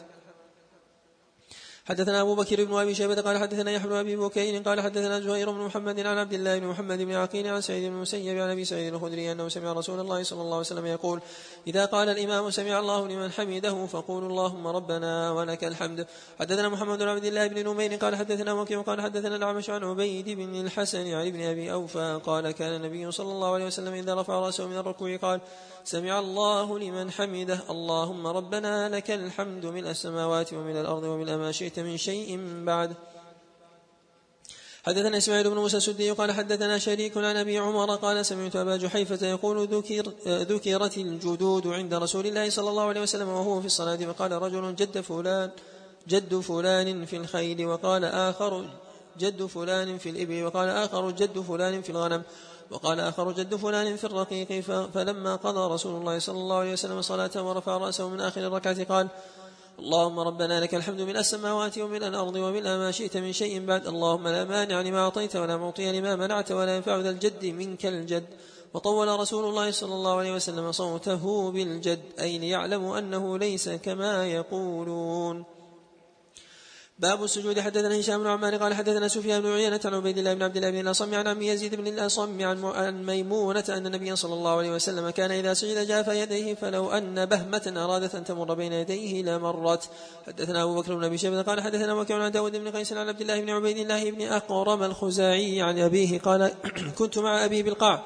بالقاع من نمرة فمر بنا ركب فأناخوا بناحية الطريق. فقال لأبيكم في بهمك حتى آتي هؤلاء القوم فأسائلهم قال فخرج وجئت يعني دنوت إذا رسول الله صلى الله عليه وسلم فحضرت الصلاة فصليت معهم. فكنت أنظر إلى عفرتي إبطي رسول الله صلى الله عليه وسلم كلما سجد. قال أبو بكر بن أبي شيبة يقول الناس عبيد الله بن عبد الله. حدثنا محمد بن بشار قال حدثنا عبد الرحمن بن مهدي وصفوان بن عيسى وأبو داود قالوا حدثنا داود بن قيس عن عبيد الله بن عبد الله بن أقرم عن أبي عن النبي صلى الله عليه وسلم نحوه. حدثنا الحسن بن علي الخلال قال حدثنا يزيد بن هارون قال أخبرنا شريك عن عاصم بن كليب عن أبيه عن وائل بن حجر قال رأيت النبي صلى الله عليه وسلم إذا سجد وضع ركبتيه قبل يديه وإذا قام من السجود رفع يديه قبل ركبتيه. حدثنا بشر وإذا سجد الإنسان سواء على تراب أو على حائل فسجوده صحيح. سجوده سجوده صحيح سواء كان على تراب أو كان على حجارة كان يصلي على بلاط أو رخام أو ما في حكمه فصلاته صحيح. أو كذلك أيضا على حائل يحول عن الأرض مما ليس من جنسها كالفرش والبسط الحديثة فأيضا سجوده صحيح ولا خلاف في هذا. وقد حكي الاتفاق على هذا. حكى اتفاق الصحابة بن حزم الأندلسي عليه رحمة الله كما في كتابه المحلى. نعم. أحسن الله عليكم حدثنا بشر بن عادل الضرير قال حدثنا أبو عوانة وحماد بن زيد عن عمرو بن دينار عن طاووس عن ابن عباس عن النبي صلى الله عليه وسلم قال أمرت أن أسجد على سبعة أعظم. حدثنا هشام بن عمار قال حدثنا سفيان عن ابن طاووس عن أبيه عن ابن عباس قال قال رسول الله صلى الله عليه وسلم أمرت أن أسجد على سبع ولا كف شعر ولا خلاف في ذلك أن السجود لا يجزئ إلا على الأعظم السبعة. وأما بالنسبة للأنف والجبهة قد نقل ابن المنذر رحمه الله كما في كتابه الأوسط أن السجود على الأنف بلا جبهة لا يجزئ باعتبار أنه لا يسمى سجودا حتى يضع الجبهة. وهذا حق. بل حكى ابن المنذر رحمه الله اتفاق الصحابة عليهم رضوان الله على أن السجود على الأنف وحده لا يجزئ وأن السجود باطل ويجب أن تمس الجبهة. أما سجود الجبهة بلا أنف فهو سجود صحيح فهو سجود سجود صحيح لأن السجود لا يسمى سجودا إلا بوضع الجبهة. نعم. أحسن الله عليكم عن ابن عباس قال قال رسول الله صلى الله عليه وسلم أمرت أن أسجد على سبع ولا كف شعرا ولا ثوبا. قال ابن طاووس قال ابن طاووس فكان أبي يقول اليدين والركبتين والقدمين وكان يعد الجبهة والأنف واحدا حدثنا يعقوب بن حميد بن كاسم قال حدثنا عبد العزيز بن أبي حازم عن يزيد بن الهادي قال عن محمد بن إبراهيم التيمي عن عامر بن سعد عن عباس بن عبد المطلب أنه سمع النبي صلى الله عليه وسلم يقول إذا سجد العبد سجد معه سبعة آراب وجهه وكفاه وركبتاه وقدماه. حدثنا أبو بكر بن أبي شيبة قال حدثنا وكيع قال حدثنا عباد بن راشد عن الحسن قال حدثنا أحمر صاحب رسول الله صلى الله عليه وسلم قال إن كنا لنأوي لرسول الله صلى الله عليه وسلم مما يجافي بيديه عن جنبيه إذا سجد باب التسبيح في الركوع والسجود حدثنا يكفي؟ الإخوة يستأذنون للإفطار. نكمل بعد نصف ساعة بإذن الله وصلى الله وسلم وبارك على نبينا محمد.